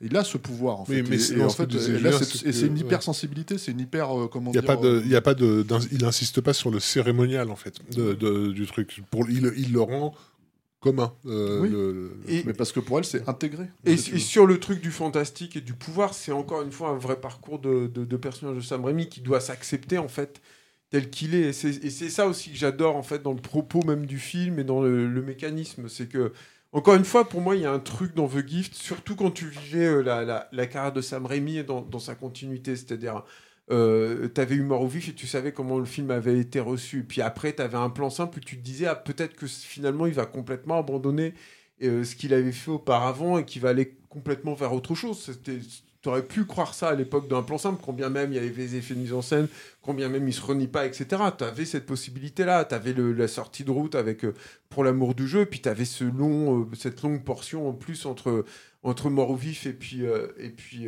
un, plan simple aussi où il n'y avait rien fait. Juste. Et, je, je, me rappelle que The Gift, c'était le truc où tu te disais non, ça va être plus compliqué que ça en fait. C'est pas, il va pas évoluer comme ça, il va grandir en fait, Sam Raimi. Et c'est vrai que du coup après euh, avec Spider-Man où finalement il y aura sur beaucoup d'aspects ça va procéder de la même de la même, comment dire, du même mécanisme en fait, dans cette faculté de, de, de, de se réapproprier, d'emmener en fait tout ce qu'il avait créé euh, dans ses premiers films vers autre chose, les faire admettre à l'intérieur d'un cadre finalement beaucoup plus euh, formaté, on va dire, dans pas ça du tout de façon négative, hein, mais je sais pas comment dire en fait. normé. normé, ouais, voilà. C'est ça en fait, acceptable au plus grand monde. C'est ça aussi le marque d'un grand cinéaste. C'est-à-dire que Hitchcock, euh, puisqu'on parle beaucoup d'Hitchcock dans, dans ces épisodes, euh, c'est des effets énormes, mais tu les acceptes tout de suite en fait parce qu'il y a une telle maestria, une faculté en fait de parler aux, gens un, langage tellement simple en fait que quand le mec il te met un alexandrin dans son dans son texte, bah tout à coup tu te, tu notes même pas que c'est un alexandrin, mais ça a le même effet. Je sais pas si je suis très clair là-dessus, mais Sam Raimi, il y avait ça en fait dans The Gift. C'est tout à coup, oui, il cogne en fait Hilary Swank contre la caméra, mais finalement, en fait, tu as le bénéfice de ça sans que tu le notes en fait. Et je pense que pour le grand public, c'est purement effectif, mais ils se disent pas j'ai vu un film euh, complètement à, part quoi. Ouais, alors même si encore une fois bon le problème de, l'intuition c'est que c'est moins je trouve quand même que, que, plan simple c'est quand même un film en fait qui est un petit peu sorti des, des, radars aujourd'hui c'est pas celui qu'on cite en fait quand on parle de Sam Raimi je pense qu'il y a plus de gens qui citent par exemple Drag Me to Hell jusqu'en enfer aujourd'hui euh, même si c'est un film qui est plus récent, que, que Intuition. Et, et euh, non, The, Gift, moi je, je, continue à le voir. Euh, sortir. C'est pas dans des discussions autour de Sam Raimi, mais le film lui-même en tant que en tant que film, je le, je le, vois évoqué dans des conversations. Assez fréquemment. Moi, je calcule aussi ça par rapport à l'existence du film. En fait, comment est-ce que tu peux le trouver? Je veux dire, le truc, c'est qu'encore une fois, je veux dire, un film comme Intuition, c'est un film qui n'existe pas vraiment. Oui, mais après, je pense qu'il y a une question de marché pour un film comme ça. C'est-à-dire que là, par contre, là où le, le film paye euh, le côté atypique en fait de ce mélange là c'est que tu le classes où en fait ce film là c'est à dire que c'est pas un plan simple c'est plus étonnant parce qu'un plan simple c'est euh, c'est euh, le film d'auteur oscarisable etc intuition c'est plus compliqué que ça en fait. Intuition c'est c'est un peu mich mich en fait. C'est que... le film il va pas faire la couverture de Mad à l'époque. Il aurait dû, mais il fait pas la couverture de Mad à l'époque. Mais euh, et en même temps, il va pas faire non plus la couverture des cahiers du cinéma. Enfin, tu vois ce que je veux dire Il est un peu entre Ça, aurait pu, mais le truc en fait, c'est que, enfin, en tout cas, il, se piquait un petit peu à cette époque-là de faire des trucs comme ça. Mais le truc, c'est que, en fait, ce que je veux dire aussi par rapport à ça, c'est que finalement, euh, euh, c'est un vrai bon film d'horreur aussi. C'est-à-dire que c'est pas. Enfin, je veux dire, c'est un film qui, qui, qui bah, traite de ça. en fait. Il était présenté au Festival de Gérard, mais. Ouais, et puis c'est un film surnaturel, c'est un film en fait qui a, qui a, qui a comment dire, a ces éléments-là, qui a un casting quand même euh, aujourd'hui toujours euh, parlant en fait pour les gens, comme euh, Mort au vif. Hein. Mort au vif, il ressort régulièrement, Intuition ne ressort pas. C'est ça que je voulais dire en fait par rapport à ça. Et, et du coup, le souci, c'est que c'est que c'est là où moi j'ai un peu ce sentiment que pour, j'échangerais bien les pas moi, 25 éditions euh, de l'Armée des Ténèbres contre une belle édition d'Intuition, quoi, chez Shout Factory ou je sais pas où, peu importe. Mais en fait, quelque chose où d'un seul coup, t'as envie de leur dire, bah les gars, enfin, je sais pas, investissez ce, ce, film-là. Aussi, un autre truc, c'est qu'on savait à l'époque, quand on a vu Intuition, pour le coup, que Sam Raimi se retrouvait sur Spider-Man. Mm. C'est-à-dire, c'était, il était déjà en tournage. Je crois que quand toi tu l'as interviewé, Julien, il était sur le tournage de Spider-Man. Oui, oui, c'était assez marrant parce que, mais c'est effectivement, c'est là aussi où on place bien les choses dans, dans le contexte et c'est pas inintéressant de le signaler, mais mais effectivement, moi, quand je l'avais, je l'avais fait par téléphone, et il était tellement attaché au film qu'il était pas c'était une bonne sortie en France, mais c'était pas non plus une très très grosse sortie. Il était tellement attaché qu'il avait tenu à donner des, des, des interviews pendant le tournage de Spider-Man. Et moi, je l'avais interviewé, euh, bah, comme d'autres journalistes français, j'imagine par téléphone. Il était sur le plateau à New York de, de, Spider-Man. C'était la première semaine de tournage, donc j'avais pas pu m'empêcher de lui dire mais comment ça se passe, Spider-Man et tout.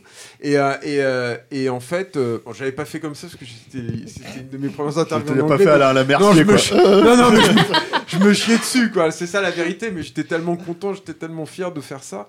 Merci encore Pierrick, parce que c'est grâce à lui que j'avais pu faire ça. Et, en fait, le truc, c'est que euh, euh, il, m'avait, je lui avais posé la question en fait. Je lui ai dit mais c'est complètement fou. Vous êtes sur Spider-Man, c'est un des plus gros films de l'année. Ça doit être un truc euh, terrible en fait au niveau, au niveau du temps, au niveau de l'implication et tout. Et lui m'avait dit qu'il était tellement attaché finalement à Intuition et au marché français.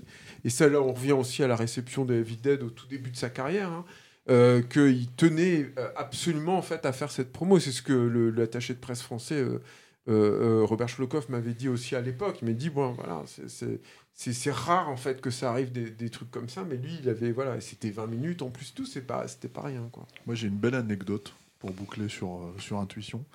Euh, dans le genre. euh, Est-ce que c'est une anecdote qui sert à rien, Stéphane c'est une anecdote qui sert à rien, mais je l'aime bien quand Est-ce même. que Alors, tu- je peux me la permettre parce que je suis le patron. Voilà. Et, Ah, la euh, et- dictature, quoi. Hein, exactement, c'est la dictature du bon goût. Euh, Tu es le Hérode de Capture Mag. Exactement. Je sens que je vais aller faire pipi. Non, mais en plus, je suis très fier. anecdote. Enfin, je suis très fier En de geste de- en- geste de révolte, on va êtes faire pipi, Julien. Ça y est, vous êtes en train de partir en couille. Donc, euh, bref. Dans le genre, en fait, euh, le tarot, euh, tu, tu, tu, tu tapes les cartes et en fait, l'univers te répond, tu vois. Moi, j'ai eu un très bel exemple de ça en sortant du film. J'étais avec euh, un ami qui avait amené un ami à lui, une connaissance, quoi. Et en fait, on sortait du film, que je ne nommerai pas, mais je, crois qu'il nous écoute. Alors, je m'excuse auprès de lui par avance. Et en fait, on sort du film. Et moi, j'étais évidemment très enthousiaste en fait en sortie d'intuition. Mon ami aussi, et son ami à lui était beaucoup moins enthousiaste. Il disait, ah, c'était pas terrible, c'est quand même pas. Voilà, enfin voilà. Et puis à un moment donné, en fait, on était en train de descendre les champs parce qu'on l'avait vu tout en haut, je crois, au Publicis. Euh, et euh, on était en train de descendre des champs. Il avait sa casquette, le gars qui était en train de critiquer le film, et puis il enlève sa casquette. Il dit De toute façon, moi, je vais te dire un truc, Stéphane, je n'aime pas le cinéma de Saint-Rémy. Voilà, je le dis, tu vois. Et là, un pigeon lui chie littéralement sur la tête, exactement en ce moment-là. Et je me suis dit, Hmm, donc le dieu du cinéma existe, et en fait, il vient de te répondre, tu vois. Voilà. Et, euh, et, euh, et c'est du coup, je me rappelle de ça. En fait, je me rappelle ça parce que c'était à la sortie d'intuition, et je me suis dit, bon, y a. y a- Ça ou alors les oiseaux aiment bien le cinéma. de le, cinéma une quoi. Voilà. Ouais, mais là, tu es très. Ils ont une perception de, de l'espace comme ça quand ils volent qui ressemble à la caméra tu, tu es extrêmement rationnel, voilà, et en fait, euh, moi, je préfère croire à la poésie, si tu veux, de, de l'univers qui répond à ce monsieur qui, lui dit, qui, qui me disait le cinéma de Sam Raimi, c'est pas terrible quand même, voilà. Moi, je voulais juste ajouter un petit truc. Ah, pardon. Ah, Sur, euh, Ah, ah, vas-y, désolé. Désolé, Non, non, juste pour, euh, pour un dernier truc avant de finir sur ce film, c'est aussi sa première collaboration avec euh, Christopher Young, qui a- parce que euh, C'est vrai. Très belle partition.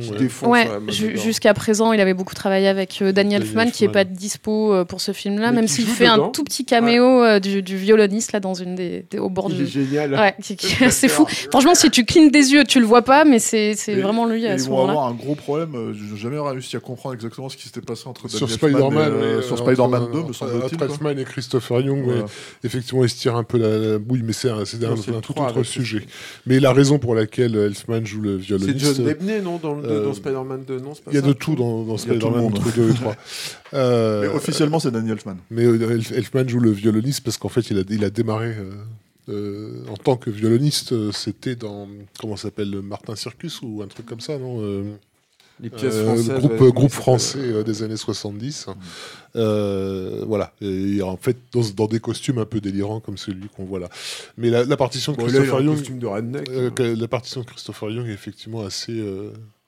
Euh, comme souvent d'ailleurs, quand, quand les gens pensent à faire appel Ouais. à lui, elle est vraiment très effective sur ces ambiances-là. Ça vaut pas jusqu'en enfer, mais nous en parlerons. plus Magnifique. tard. Et, et Christopher Young fait partie aussi des gens dont tu parlais tout à l'heure qui veulent travailler avec Sam Raimi parce Mm. que euh, lui, il est fan de Sam Raimi depuis Evil Dead et qui s'est dit dès que je peux, j'essaie de bosser avec lui. Et là, en fait, euh, je crois qu'il a été mis en contact avec lui justement via Daniel Elfman qui l'a recommandé parce qu'ils avaient le même agent. Et euh, bah, c'est le début de leur collaboration parce qu'ils vont retravailler ensemble aussi par la suite. C'est une meilleure anecdote que mon anecdote de pigeon. Ouais, je suis désolée, il y avait moins de caca, mais. euh, Ah, ouais, ouais, mais bon, on fait ce qu'on peut, hein, tu vois. Moi, j'essaie d'apporter ma touche. Bon, on passe au film suivant. Là, c'est quand même le gros morceau. hein. Euh, le gros morceau de cette fin de podcast. Ouais. Spider-Man C'est énorme, ouais. 2002. Ouais. Donc, je me retourne vers toi, Julien. C'est vrai, je vois ça. Ouais, voilà. Et les gens euh, voient, puisque maintenant nous sommes filmés pour les gens qui nous écoutent. Ouais, exactement. Tu vois.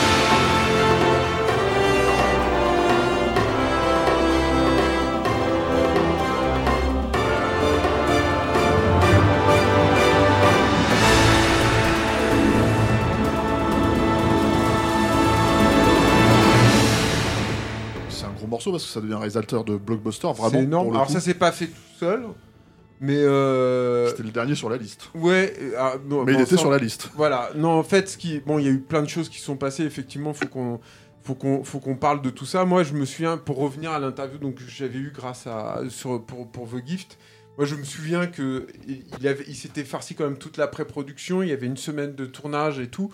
Bon, il n'y avait pas eu l'étape du montage encore, hein, donc tout, se jouait encore là-dessus. Mais moi, il m'avait dit, c'est fou parce que c'est le, le budget le plus important de ma carrière et de très loin. Et j'ai l'impression d'avoir autant de liberté que sur Evil Dead 2. Mm. C'est ce qu'il m'avait dit, euh, et c'est vrai que c'est- exceptionnel. Enfin, c'est une période de- dans le dans l'histoire du cinéma américain, il y a eu euh, un moment de suspension, comme il y en a eu quelques-uns après, après Star Wars, par exemple, où les studios ont été dépassés par les- leur propre succès. Je pense que le fait que Matrix ait fonctionné quelques années auparavant, euh, le, le- ce qui va se passer avec le Seigneur des Anneaux aussi à la même époque, fait qu'il y, a une- y a une faille en fait qui se crée à l'intérieur des studios. Ils se disent on n'a pas compris exactement ce que le public attend. On, ne le maîtrise pas. Il faut qu'on fasse, euh, euh, qu'on prête attention en fait à des, cinéastes. C'est ce qui s'est passé quelques années auparavant avec Tim Burton sur, sur Batman 2. Il, faut se dire qu'à l'époque, les studios ne comprennent pas les comics. Et s'ils ne comprennent pas les comics, c'est qu'il y a très peu d'adaptations. C'est-à-dire que pour comprendre le projet Spider-Man, il faut revenir en arrière, il faut revenir dans les années 90, à une époque où Darkman sort, Stan Lee voit Darkman au cinéma, et c'est Stan Lee qui va voir Sam Raimi, parce que Stan Lee se dit, euh, il faudrait peut-être qu'on adapte, que quelqu'un se décide à adapter euh, tous les personnages que j'ai créés au cinéma, il va le voir, il lui dit, tu veux pas, euh, tu veux pas qu'on adapte Thor, en fait, ensemble. Et ils vont commencer à écrire un- un- une adaptation de Thor, dont il ne reste pas grand chose à ma connaissance. J'ai- quasiment rien vu. Enfin, Sam Raimi l'évoque de temps en temps comme ça en disant Stanley était quelqu'un de formidable, tout ça, etc. Je serais très curieux en fait de voir quel était le- leur projet, comment ils, ils approchaient ça. Mais Tom va pas fonctionner pour deux choses. La première, c'est que euh, les, les studios se disent attends, euh, on parle des dieux, euh, donc c'est touchy touchy, les religions et tout, même si combien même c'est des- c'est les dieux nordiques, etc. Mais apparemment, Sam Raimi raconte que ça a été un vrai frein en fait. Pour, Ouais, pour la ce- question se pose plus du tout adaptation. aujourd'hui. Non, c'est ça qui est surréaliste. Mais et, et ça. Et- Les dieux qui rentrent dans le trou du cul du démon ou je sais pas et quoi dans aussi, Thor Ragnarok. et, ouais, et aussi et surtout et aussi et surtout encore une fois l'adaptation de comics c'est-à-dire que c'est une é- c'est c'est vraiment ça- il faut faire un effort pour se rappeler de ça à cette époque-là Ouais, et tout. mais mais mais C'est- à, mais à part à part euh, euh, euh, moi je parle du point de vue des studios ou du très grand public américain. À part Superman et le premier Batman tout le reste et le et, et Batman 3 paradoxalement en fait à l'époque tout le reste en fait c'est des trucs qu'on Batman ne 3, comprend Batman euh, Forever. Batman Forever, oui. Mm. Euh, tout le reste, ce sont des, c'est un truc qu'on comprend pas en fait. Le comics, qu'est-ce que c'est que ça? Qu'est-ce que c'est que ces trucs? Et nous-mêmes, on est en tant que lecteurs de comics biberonnés à, à Titan et à, et à Strange et tout, on, on se disait mais, mais oui. qu'est-ce qu'ils attendent, merde Ceux, ceux qui ceux qui ont grandi au XXIe siècle, effectivement, ils n'ont pas connu cette époque où, où c'était totalement incompréhensible pour une partie des adultes, on Voilà. va dire, euh, bah, sur Spider-Man, hein, c'était euh, Menahem Golan, quoi, qui pensait que c'était un loup-garou. Euh, Non, il euh, pensait Non, que c'était un- une araignée, une- il voulait en faire une. Il trouvait que c'était euh, ridicule mais- d'avoir un mec en costume. Euh. Donc, il voulait en faire un, un, araignée- une Un ara- homme un homme araignée. en Parce que- fait. Parce que dans sa représentation, c'était le loup-garou. C'est-à-dire, c'est- en gros, c'était Oui. une, un- une créature mi-homme, mi-quelque chose d'autre. Oui, oui, euh, mais euh, Euh, euh, c'était la mouche, quoi. En fait, c'était le euh, succès de la ou mouche. comment il s'appelle, euh, le producteur de Batman, justement, euh, euh, John Peters, euh, c'est ça Mais bon, euh, il est con comme c'est. Oui, mais non, pareil, mais qui bien sûr. Comprenait pas pourquoi Superman devait avoir une cape ou ce genre de choses-là. Voilà. Le côté, euh, le, comment dire, le côté conventionnel du, comic book, c'est-à-dire de fonctionner sur un certain nombre de conventions qu'on accepte pour pouvoir rentrer dans ces récits-là, euh, les gens faisaient pas ce, pas, quoi. Il va y avoir une concordance, c'est-à-dire que Spider-Man fait partie quand même des films dans l'histoire du cinéma, t'en as pas beaucoup, des comme ça, où tu te dis, euh, le cinéma a appelé ce film-là. C'est-à-dire qu'il y a un truc aussi, c'est que il y a, il y a finalement un truc comme un film comme Matrix te fait comprendre qu'il y a certains trucs du comics qui peuvent être acceptés et appréciés du grand public tout à coup. Que des personnages qui se battent avec ces pouvoirs-là, qui font des sauts comme ça, etc., ça peut être accepté. Il y, avait, Et il y a- il y avait un changement, il y y a- avait un shift aussi au niveau d'Hollywood en fait qui, qui se jouait. Alors, euh, je veux pas leur donner plus de crédit que ce qu'ils en ont, hein, mais des sites en fait quand Internet est arrivé euh, et les sites comme NT News en fait ont commencé Coming Soon, Super euh, euh, euh, Super Hero Hype, Super ce genre de truc et tout.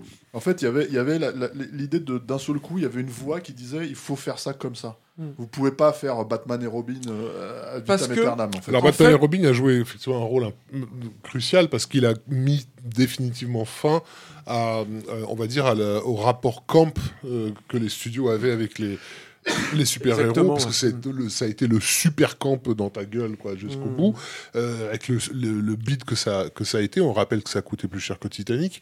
Euh, et, euh, et juste après, tu as New Line, qui est quand même une- un, un studio à l'époque considéré comme indépendant, qui déboule l'année suivante avec, euh, avec Blade. Et où là, tout d'un coup, boum, le ça marche. Comment Le Le slipper vrai total. slipper, voilà. C'est-à-dire le truc, personne ne l'attendait, ça cartonne. quoi. Parce que le, le- parce que ils l'ont fait Mais- comic book, euh, mais dans dans le dans, dans ce que le- dans ce qu'était l'acceptation du comic book par ceux qui le lisaient à l'époque. Mais c'est la même chose. Je parlais tout à l'heure de Matrice. On peut aussi parler donc du Seigneur des Anneaux. C'est que aussi, de la même façon qu'il y a eu tous des, des, des tenants en fait d'un certain pan de la culture pop qui ont pris le pouvoir à Hollywood euh, à la fin des années 70, début des années 80. De la même façon, à la fin des, années 90, début des années 2000. Et ça, pour le coup, tous les, tous les trois, on l'a vraiment vécu en travaillant à MAD à, cette époque-là. Il y a eu aussi l'émergence, pour le pire et pour le meilleur, effectivement, et notamment sur ces sites-là, du pouvoir des geeks. C'est-à-dire que la notion du geek et la notion du nerd et tout, qui était avant relégué, on n'y touchait pas, c'est sale, euh, caca, boudin, euh, pas, pas pour nous, euh, pas pour nous tout ça, c'est devenu bankable et c'est devenu nouveau cool en fait. Et c'est là où on a vu apparaître des, des- des trous du cul comme le réalisateur de Underworld et tout, hein, aussi, hein, pour le meilleur, mais et, et effectivement, Pour le meilleur, donc. donc, pour le meilleur, pour le pire, pour le pire. Finis tes phrases, c'est clair, c'est clair. Non mais voilà, non mais c'est de la Ah, merde. mais ils aiment, ils aiment Underworld. Non, non, mais c'est la même chose en fait. C'est c'est Zack Snyder, c'est tous ces trucs-là. Ces mecs-là n'auraient pas pu exister, ou en tout cas pas dans cette forme-là, dans les années 90. Et là, pour le coup, Spider-Man, c'est le versant le plus, le plus noble de ça. Alors, après, il y a comment Sam Raimi arrive sur ce, sur ce projet, qui est un projet au très long cours aussi. Voilà, il faut juste euh, parce que t'es t'es remonté quand même au, début des années 90, Mm. donc on va faire une petite, même si je crois qu'on en avait parlé dans l'épisode sur James Cameron, hein, euh, une petite aparté. Spider-Man, la première vraie adaptation officiellement, euh, comment dire, sérieuse, avec un gros budget, euh, euh, comment dire, C'est-à-dire post-canon. grosse, grosse post-canon. Non mais moi, moi, je veux on- partir sur Joseph Zito. Joseph Zito, Mais- quoi, mais mince, voilà. faut pas l'oublier. moi pauvre. aussi, je sais, respect. Mais euh, le truc, c'est que, c'est bien sûr Joseph, mais euh, euh, le truc, c'est que voilà, c'était Cameron qui devait la faire à la sortie de Terminator 2, avant euh, True Lies et Titanic. Il a écrit, il a écrit ce que lui appelait un scriptman, quoi, c'est-à-dire un, un- un- un croisement entre traitement et script, en fait de euh, 80 pages, crois. voilà, qui, en fait, euh, qui Qu'à était qu'à une époque on trouvait sur internet d'ailleurs. qu'on trouve toujours sur internet. Ouais, ouais. D'ailleurs.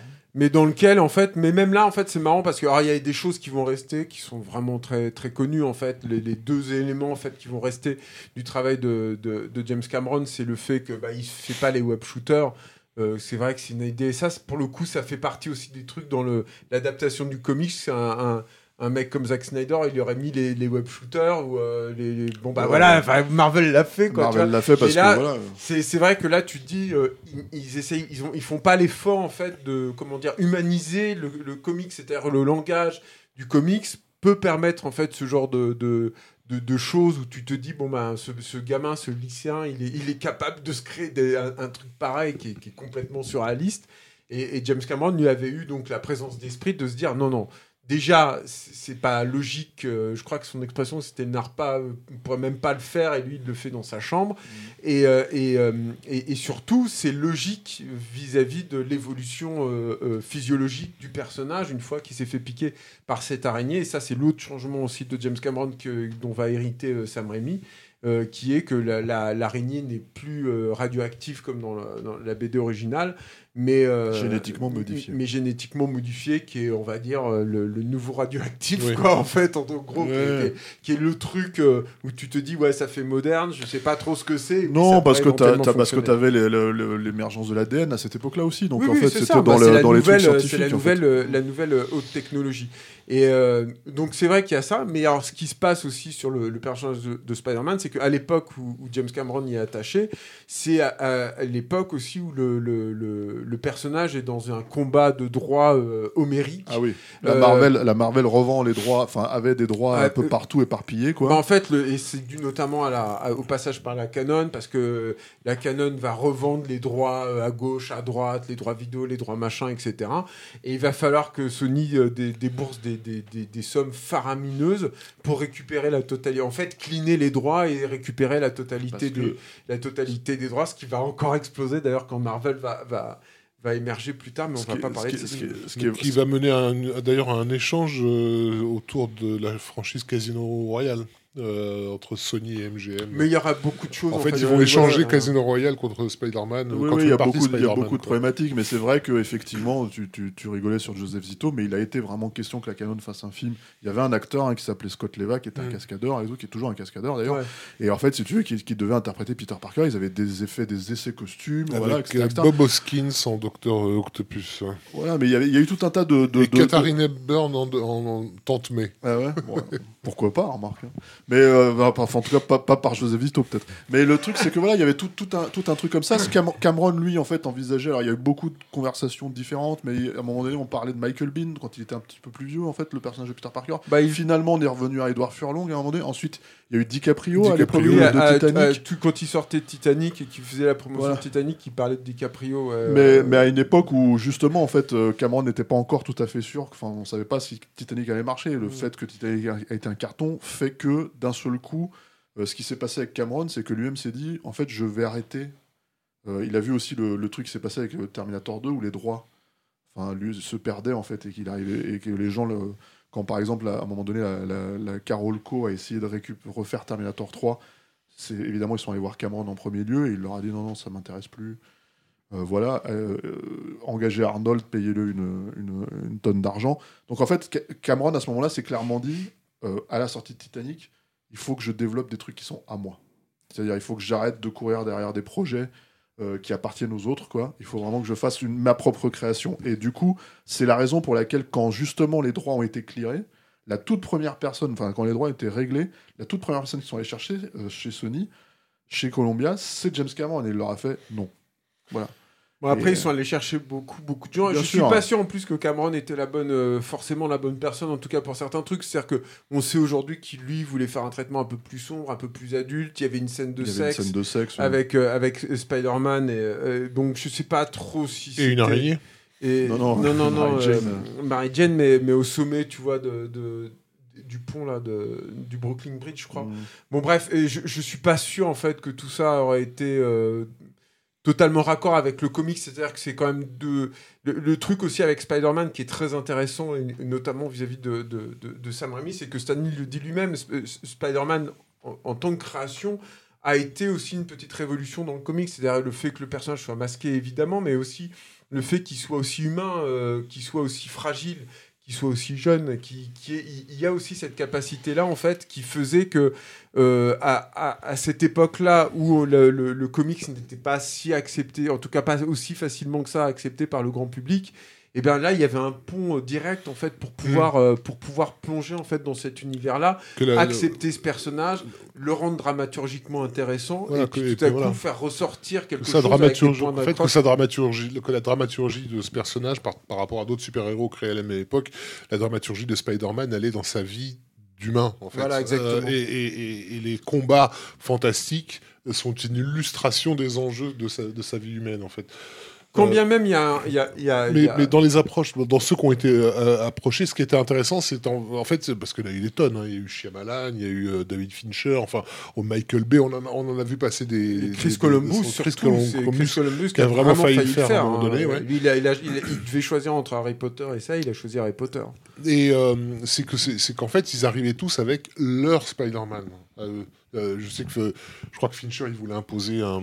bah, il voulait la, la black euh, suit déjà. il voulait un truc beaucoup plus sombre effectivement. Et en fait, euh, et, et le truc c'est qu'il n'y en avait aucun apparemment qui était disposé à faire juste Spider-Man, c'est-à-dire l'image collective qu'on a tous de Spider-Man. Le 60s, en fait. Hein, euh, en vrai, c'est. D'une certaine manière, mais, mais, mais c'est là où le, le choix de, de, Sam Raimi est miraculeux, parce que c'est aussi ce qui va incarner Raimi.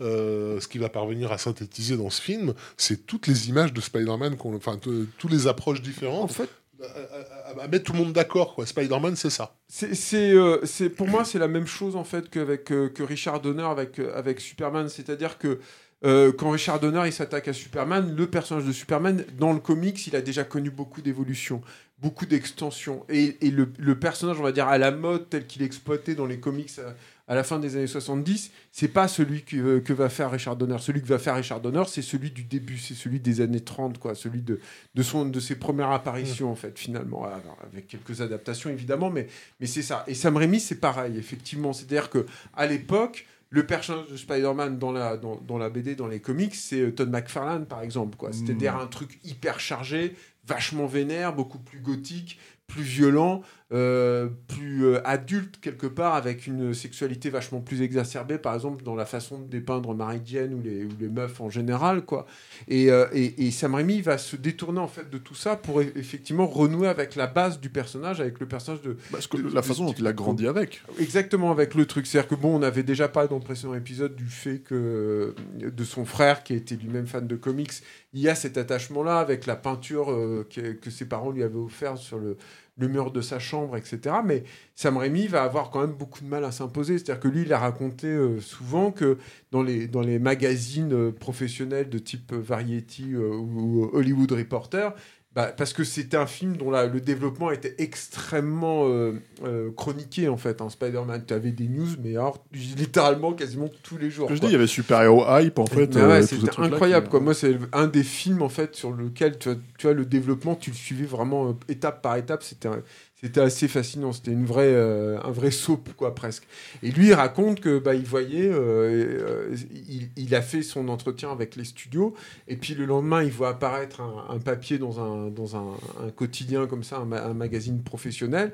Il y a quatre noms de réalisateurs, il n'est pas sur la liste, qui sont retenus en fait. On dit ah, il y a quatre réalisateurs retenus pour Spider-Man, il n'est pas sur la liste. Et puis il, les revoit, il les rencontre, etc. Il y a encore une liste là cette fois de trois réalisateurs et il est toujours pas sur la liste. Et, au final, il va quand même obtenir le, poste. Et pour moi, alors vous avez peut-être les informations que je n'ai pas, mais c'est un peu miraculeux. Je pense qu'Aviaran n'est pas pour rien en fait là-dedans. C'est-à-dire que je pense qu'ils ont vu en fait que c'était euh, l'homme de l'homme de la situation, mais il va se retrouver en fait sur le film. Lui-même le dit de façon, euh, il, il comprend pas en fait. C'est-à-dire qu'il pense que les autres finalement se sont tous écartés parce qu'ils ils- ils se re- sont rendus compte des contraintes, des attentes du studio et que lui seul était capable, comme l'a dit Rafik, de, de, de, bah, de- de respecter Spider-Man pour qui il était, euh, pour, euh, pour, Faire, euh, de- pour de- faire de- de, de Spider-Man faire- du Spider-Man. Quoi, Je crois que c'était Amy Pascal hein, qui disait euh, euh, de Sam Raimi qu'il était celui qui acceptait de faire le job en fait. Oui, C'est-à-dire qu'ils étaient tous à, à venir faire leur film. leur Euh, film, exactement. ouais. Il y a- il y a- il y a- moi, j'avais interviewé euh, à la sortie hein, du film euh, Laura Ziskin, qui était la productrice Mmh. qui nous a Ouais. quitté depuis. Et en fait, euh, Laura Ziskin, elle, elle était, enfin, je lui avais posé cette question justement sur le choix de Sam Raimi, quoi. Et en fait, euh, pour elle, c'était même pas une question que de job, en fait. C'est vraiment, en fait, euh, quand il est arrivé, quand euh, il nous a parlé de Spider-Man, quand la façon dont il nous a décrit le personnage, on a compris qu'il avait totalement compris le personnage. Mm. Je sais pas jusqu'à quel point c'est la salade hollywoodienne, en fait, que tu sors au. Je au- pense pas parce au- que au- les, les- les propos se, re- se- se croisent les uns les autres. Ce que, je l'avais lu, cette interview que tu avais faite, et en- euh, Julien l'a dit euh, par rapport à- au, coup de fil qu'il a eu avec Sam Raimi. Il l'a répété sur euh, à la masterclass qu'on a faite sur Spider-Man 2. Euh, il dit effectivement qu'il a bénéficié d'une grande liberté sur ses films, et que c'était finalement, parce que je lui demandais si c'était pas plus contraignant de, de- de faire un film hollywoodien. Il me dit non, ce qui est contraignant, c'est de faire un film quand vous n'avez pas d'argent. J'ai été plus contraint sur Devil Dead que je ne l'étais sur Spider-Man. Alors, je, ça aurait pu être contraignant, mais dès l'instant où on était tous absolument d'accord sur le film qu'on était en train de faire, effectivement, je pense que quand il les a rencontrés, il a dû leur parler de sa vision de Spider-Man, comme c'est la vision, je dirais, euh, canon, c'est-à-dire celle que tout le monde connaît, y compris les gens qui lisent pas la BD. je pense que ces gens de studio ils se sont dit ah mais ça on comprend. Euh, Enfin- ce personnage-là, on sait ce que c'est. En fait, ce qui euh, s'est passé justement sur cet entretien avec le studio, c'est que lui, il avait énormément préparé, comme ça se prépare, avec un petit animatique, etc. Et tout. Et de lui, ce qu'il raconte aussi, c'est que au bout d'un moment, il s'est lâché, en fait. Il ça a été plus fort que lui, il s'est lâché. Il a dit pourquoi il aimait le personnage, pourquoi il était aussi attaché à ce personnage-là. Et je pense que ça, ça je pense que ces gens-là, qui étaient encore des, des gens de studio euh, intelligents à l'époque, ou en tout cas qui étaient à l'écoute de, de- de- des- cinéastes parce qu'eux-mêmes étaient perdus vis-à-vis de ce qu'aimait ou aimait pas le, le- public à cette époque-là. Ils l'ont écouté, ils l'ont reçu en fait ça. Ils ont reçu le fait que le mec, bah, tout à coup, euh, en, plein truc était, qui j'imagine, enfin t'imagines, tu vas pitcher pour un pour remporter un boulot pareil auprès d'un studio, tu le prépares juste à mort le truc. Et le fait que le mec, au bout d'un moment, il craque et il parle en fait de son amour pour ça aussi, je pense qu'ils l'ont entendu. Et je pense qu'en fait, ça, ils se sont dit, ah oui, non, mais lui, il est en phase, comme on pense que notre public est potentiellement en phase avec ce, ce personnage-là et avec, et avec cette franchise. Et c'est ça aussi qu'il a, qui a, euh, qui a fait qu'il a obtenu gain de cause sur, sur quasi tout, parce que c'est aussi le truc qui est extrêmement étonnant sur Spider-Man, c'est que par exemple, au niveau du casting, Et ça, pour combats, avoir là, hein. suivi à l'époque, ça a été très compliqué. Je veux dire, à l'époque, il y avait, euh, par exemple, un des, des, des- des prétendants dont on parlait le plus, et vous imaginez vite fait la catastrophe, c'était Freddie Prince Jr., quoi. Et, euh, et, euh, et, et Sam Raimi di- dira un peu plus tard, en ironisant, je veux même pas qu'il achète un ticket pour aller voir mon film, quoi. Mais, mais c'était ce genre de truc. Et le truc, en fait, qui a, qui a remporté la mise, c'est que, évidemment, il y a ce test très connu où, euh, où, Tobey Maguire, qui avait fait un, énormément de travail sur son corps, etc., euh, fait ce- cette, cette démo de, de, de- de combat sur Qui un. est sur le Blu-ray, qui est qui est sur le Blu-ray, ouais, ouais. ouais, qui, qui est très vu, puis qu'on trouve très facilement sur le, sur le net, où il fait ce- cette scène de combat où tu te dis, oui, éventuellement, il peut faire le truc de badass, mais, euh, mais, mais euh, je pense qu'ils l'ont aussi écouté euh, là-dessus et qu'il a, qu'il a fini euh, par avoir, euh, par avoir de gain de cause, quoi. Euh, c'est un test secret, ça, en fait. Ce qui s'est passé, c'est qu'apparemment, Oui, justement, c'est un, truc que Sam Raimi a tourné en son coin avec Tobey Maguire, qu'il avait, qu'il avait vu dans, dans, dans Pleasantville, notamment. Et en gros, c'était le- le- l'idée, c'était qu'au-delà des auditions, au-delà de tous ces trucs-là, la problématique, c'est mais Tobey Maguire, il peut pas se battre. C'était le truc que le studio se disait. En fait, le studio il disait. est pas mal alpha, quoi. C'est un Peter Parker parfait, mais on pense pas que ce soit un Spider-Man en fait. Voilà, ça et, du coup, en fait, l'idée de le montrer, en fait, de faire une audition de combat, euh, chorégraphiée et tout, c'était vraiment de montrer que Tobey Maguire peut se battre aussi et qu'il peut être donc effectivement incarné Spider-Man, quoi. Oui, et puis en plus, j'ai j'ai presque envie de dire que c'est un faux problème. C'est-à-dire que Spider-Man, à partir du moment où tu as l'acteur qui peut faire Peter Parker, Spider-Man, c'est une pure construction Euh, cinématographique. c'est ça. en Après, il a, après, Donc, il a c'est un pas masque très- sur la gueule C'est pas très important. Je pense qu'en fait, c'était- vraiment pour montrer patte blanche vis-à-vis du studio. Le truc, c'est que, en plus, c'est vachement intéressant parce que, par exemple, il y a une- un autre candidat qui, a- qui était vraiment euh, euh, poussé par les studios, c'était Villager, qui est aussi un, un acteur excellent et tout. Mais je pense qu'il y a un truc aussi, et que moi, qui me touche énormément dans Spider-Man, et qui, je pense, est une des raisons du succès du film. Et c'est là où tu vois à quel point Marvel, c'est des abrutis finis. C'est que, avec tout le respect que je dois à Tobey Maguire, il est un peu moche. C'est-à-dire oui, qu'il oui. est, il est, il a un truc. bah non, mais c'est important. Il a du charme. Moi, je comprends oui. qu'il puisse plaire aux meufs ou aux mecs, d'ailleurs, on s'en fout, mais parce qu'il a ses yeux bleus qui pètent, euh, et, et il, a, il a un truc hyper touchant, etc. Mais c'est pas un beau mec, c'est-à-dire qu'il a cette bouche un peu particulière, etc. Il est pas hyper beau, et tant mieux, c'est cool. Je veux dire, moi, Heath Ledger, avec toute l'affection que j'ai pour ce, ce comédien, et c'était un C'est grand acteur c'est et tout. Mais c'est pareil Mais pour il est trop beau. C'était pareil je veux quand. pas, moi, d'un Peter Parker C'était pareil beau. quand James Cameron parlait de, de, de, de DiCaprio. Le premier, le premier réflexe, c'était de se dire, mais c'est pas, c'est pas Peter C'est Parker. pas Peter Parker, il est trop bien. Peter. Parker, personne ne le remarque dans la classe, quoi. C'est Mais vraiment le ceci visage c'est le- partout. c'est ce euh. qu'on disait sur le, le fait que d'un seul coup, quand, euh, quand il se retrouve faire euh, un plan simple ou, euh, euh, intuition, bah, d'un seul coup, il ramène, en fait, on va dire, une, certain- un certain, euh, comment dire, une certaine classe en- moyenne ou même plus basse, en fait, si tu veux, dans, ce cinéma-là, parce que c'est hyper important, c'est un personnage qui est, pauvre, en fait, le personnage de Peter Parker, il, il- il galère avec la thune, c'est un des éléments, il galère avec... Le fait de galérer entre sa personnalité humaine et sa personnalité de super-héros, c'est pas seulement ça, c'est une, c'est une question de galérer en, en termes de, voilà, Je- de, de tu- pognon aussi. Tu Quoi. parlais de classe, je, je- je pars, du coup, ça me faisait penser à un autre truc. Je pense qu'il y a aussi une question de classe de comédien. C'est-à-dire que Toby Maguire, euh, Sam Raimi, il le choisit parce qu'il sort de l'œuvre de Dieu, la part du diable. Euh, alors, bon, on pense qu'on veut du film, etc. Mais en tout cas, il est dans ce truc de euh, film oscarisable, on va dire. Enfin, en tout cas, film d'auteur Ah, à très important à Hollywood cette l'américaine. époque-là, en plus. Et Kirsten, Kirsten Dunst, le choix est la- c'est le même. C'est-à-dire que Kirsten Dunst, pour le grand public à l'époque, c'est quoi? C'est euh, Virgin c'est Virgin Suicide. Suicides, en fait. hein. Et, et c'est et c'est la même chose. C'est-à-dire que les, les candidates, encore une fois, quand on suivait, moi je me disais, mais qui va jouer Mary Jane et tout? J'étais hyper curieux sur ce choix de casting. Et tu avais toutes les, les- les belles filles, en fait, de l'époque. Tu avais Elisha, Elisha Dushku à l'époque. Tu avais. Alicia euh, Witt. euh, Alicia Witt, ouais, beaucoup, qui était une, une rouquine très, très jolie là, qu'on avait vue dans Urban Legend euh, à l'époque. Tu avais Jamie King et tout. En fait, toutes les, toutes les belles actrices, les jeunes actrices, belles actrices euh, qui faisaient la couverture de, de Maxime à l'époque, ce genre de magazine et tout, elles étaient toutes pressenties là-dessus. Et le fait qu'en fait, il ait réussi à avoir Kirsten Dunst, pour le coup, il a fallu qu'il batte, il se batte pour que Kirsten Dunst accepte, en fait. Parce que c'est l'autre truc aussi qui est intéressant avec Spider-Man, et c'est là aussi où tu vois que c'était vraiment une autre époque, en fait, c'est que personne n'avait lu le comics, en fait, quasiment dans l'équipe. C'est-à-dire que Toby Maguire, il connaissait pas trop le personnage, il l'avait pas vraiment lu. Euh, Kirsten Dunst, elle le connaissait parce que je crois qu'elle avait un frère ou enfin quelqu'un de sa famille en fait qui, lisait et tout, mais c'était pas présenté comme ça l'est aujourd'hui, comme une espèce de grande bible, etc. Et donc il a fallu en fait qu'il leur montre la noblesse en fait de ce comics aussi. Et je pense que finalement c'est ça fait partie de. Enfin, c'est bénéfique aussi au Très, film. très ça, sincèrement, je ne crois pas que. En fait, je pense que c'est un truc de com aujourd'hui que les gens disent qu'ils aient Oui. vu euh, Spider-Man ou. euh, Mais justement, en fait, le truc, c'est que à partir du moment où tu montes pas de blanche là-dessus, c'est bon. Hmm. C'est parce que tu montres que quand tu étais ado, tu avais un t-shirt Spider-Man, c'est bon. Là, c'est c'est plus compliqué que ça, en fait. C'est-à-dire que du coup, il va falloir qu'ils trouvent, comment dire, la substantifique, moi, le, le truc Oui, profond, en fait, qui fait que Spider-Man, c'est noble. Pourquoi Et tu vas interpréter ce perso ouais, Et moi, en tant que lecteur de Spider-Man, quand j'étais gamin et tout, je suis ressorti de Spider-Man comme je suis sorti de, de- de Superman aussi à l'époque.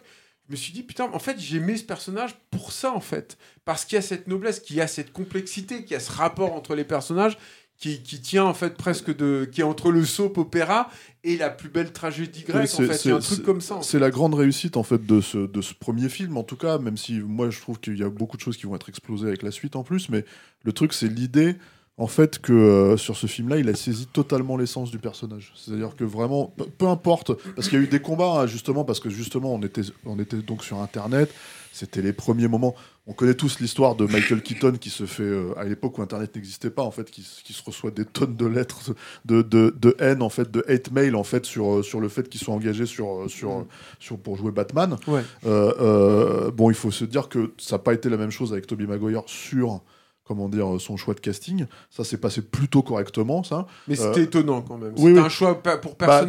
d'ailleurs, d'ailleurs, l'autre, euh, l'autre personne qui a été à un moment donné aussi vraiment en lice pour interner euh, Peter Parker, c'était James Franco. hein. Oui. C'est-à-dire, il devait euh, vraiment euh, jouer le, le rôle. Finalement, il se retrouve à, à jouer Harry. C'est tellement bien que ce soit le beau gosse qui fasse le. C'est ça qui c'est ça qui est super. ouais. Et en fait, le truc, c'est que euh, euh, dans cette idée de, re- de, de- de- de représenter l'essence, avant même qu'on voit le film, il y a eu beaucoup de critiques sur ouais, mais non, en fait, les web shooters, par exemple, le fait que ça soit organique, c'est pas normal. euh, Qu'est-ce que c'est que ces conneries Vous réécrivez l'histoire, quoi. En gros, vous réécrivez la Bible. Et en fait, le truc, si tu veux, c'est que c'est qu'il y a eu beaucoup de, de, critiques autour de ça. euh, mais qui finalement, en fait, il y, a eu aussi, en fait, ils ont intelligemment, euh, comment dire, joué sur le, le marketing hein, sur Internet parce que ce, ce test en fait de, de Maguire, on l'a vu en vidéo, mais par contre, il y avait un autre test, tu te rappelles, Raph, vraiment du personnage de Spider-Man en numérique, qui reprenait un, plan iconique du film, mais qui est finalement en fait interprété par Tobey, enfin, Tobey Maguire, mais là, c'était vraiment Spider-Man.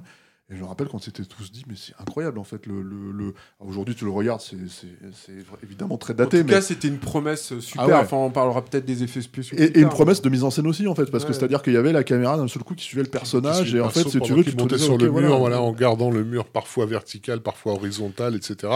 Et effectivement, tous ceux qui avaient vu la, le téléfilm, parce que moi j'avais vu en salle le, télé, le, le- le téléfilm Ouais. Spider-Man, tu vois. T'avais pas trop le choix que de filmer à l'horizontale euh, Ouais, à c'était cette époque-là. ouais. Non, euh, euh, le truc aussi, moi je trouve, pour rester encore une fois sur le, le côté du, du comics, il y a un autre truc aussi, dans le- je parlais tout à l'heure donc du baseball, dans, dans- dans Pour l'amour du jeu et tout, là c'est vraiment l'extrême inverse, c'est-à-dire qu'il y a une- aussi une, une façon de, de, de te, de te faire accepter le comics, et notamment, alors il y a plein de choses en fait dans le film là-dessus pour moi qui sont vraiment un cas d'école, mais il y a un truc par exemple qui sont sur les pouvoirs de Spider-Man. C'est-à-dire, la question que se pose Sam Raimi, c'est, euh, enfin manifestement qui s'est posée, c'est comment à un public de néophytes, je vais faire accepter que ce mec il puisse grimper sur le mur, il puisse avoir des toiles, qu'il puisse être aussi costaud et qu'il puisse être aussi euh, machin. Bah, c'est très simple en fait. C'est que avant qu'il se fasse piquer par l'araignée, quand on visite le, le, le, musée là avec toutes les araignées, tu as, le, la- le guide en fait qui t'explique qu'une araignée, figurez-vous, elle a cette puissance-là, elle peut faire ces sauts-là, elle a ses toiles qui fonctionnent comme ça, elle a le sixième sens et tout, exact, ça, et- ça et tout comme ça. il me semble que c'était euh, dans, dans le James Cameron déjà.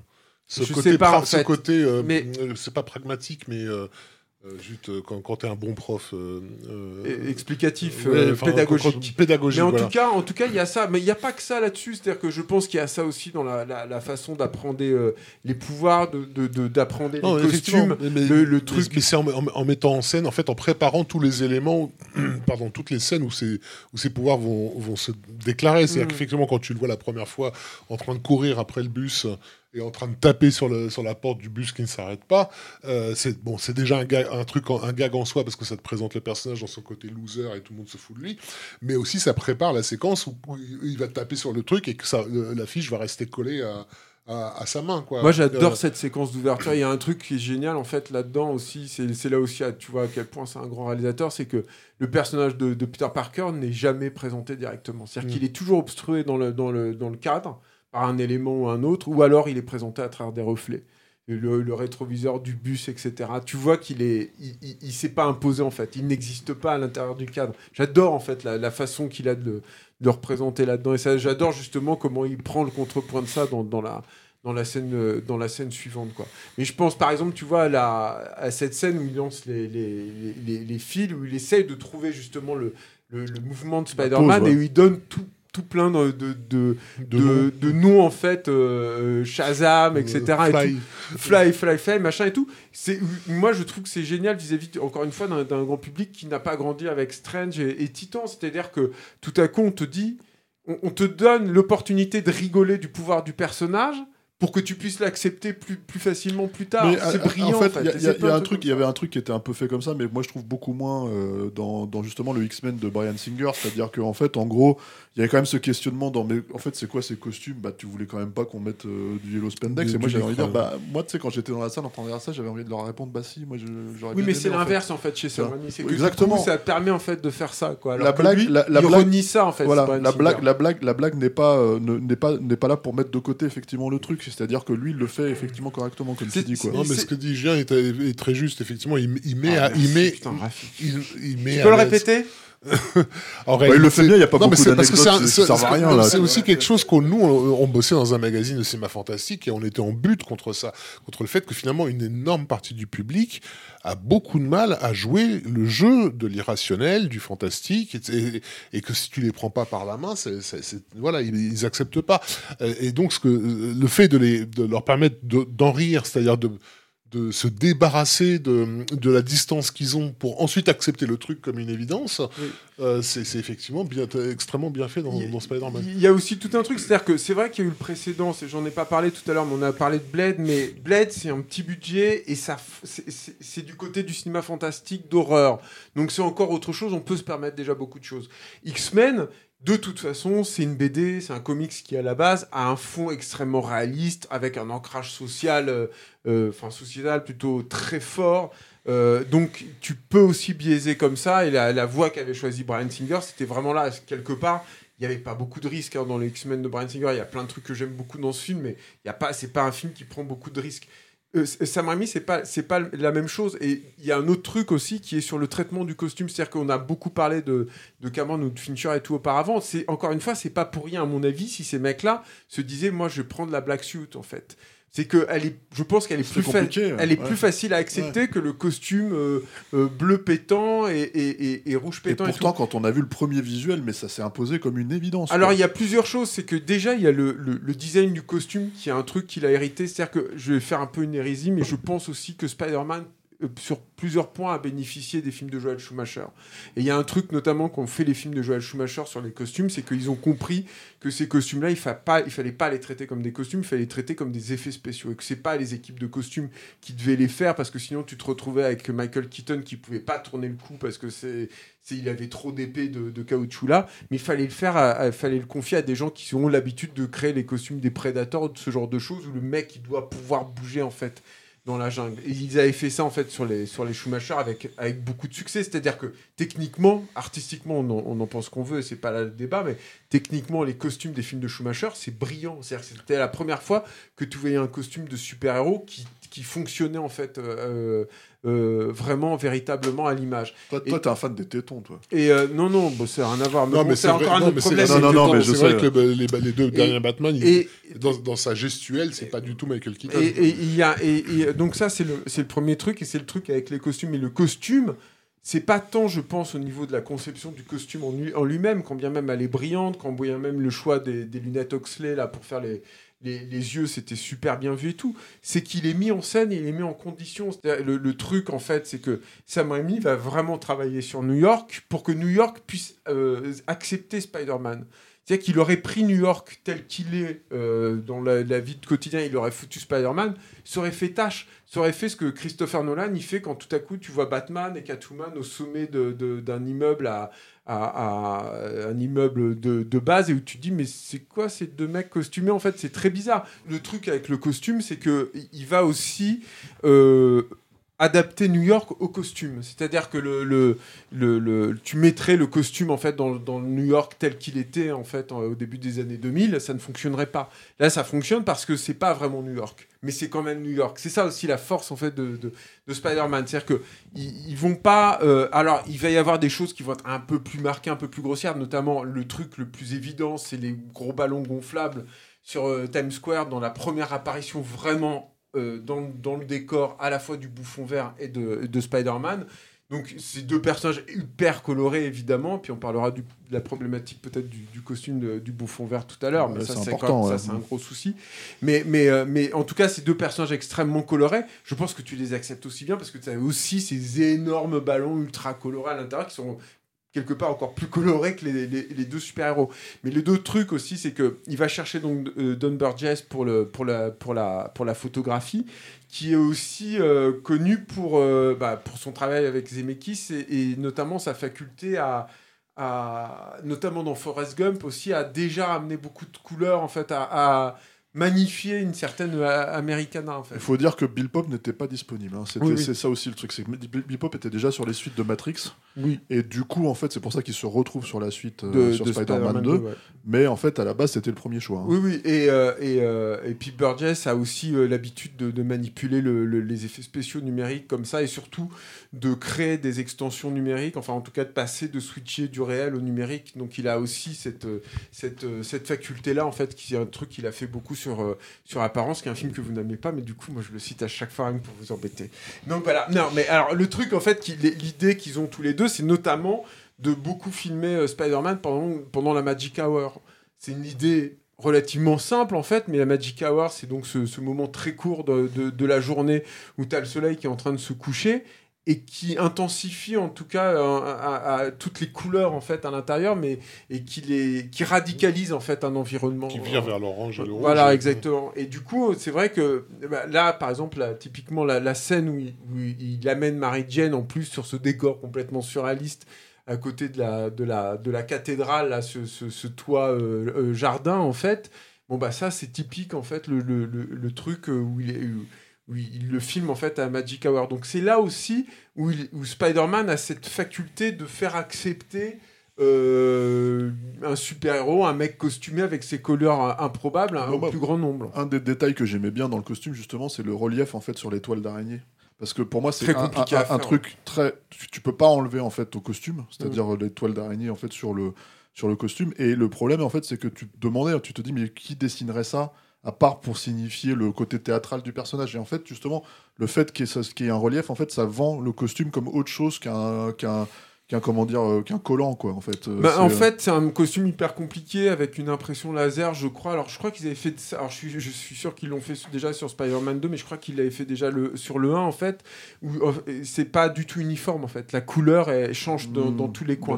et même elle a une façon le, le matériau a une façon de réagir à la lumière. Donc ça le rend extrêmement vivant c'est, moi, je, pense que s'il n'y avait pas eu Christopher Reeves à l'intérieur du costume de Superman, ça aurait été compliqué, quoi. Il est mm. cheap, ce costume-là. Là, le costume de Spider-Man, de toute façon, visuellement, il est hyper intéressant à regarder, parce qu'il se passe des trucs tout le temps. Et ce truc aussi de relief, ça, ça, ça, joue de ça aussi. C'est-à-dire que du coup, il y a, tu vois les arêtes, mine de rien, en fait, de, de chaque toile, en fait qui évolue, euh, qui reflète la lumière de façon différente ou pas.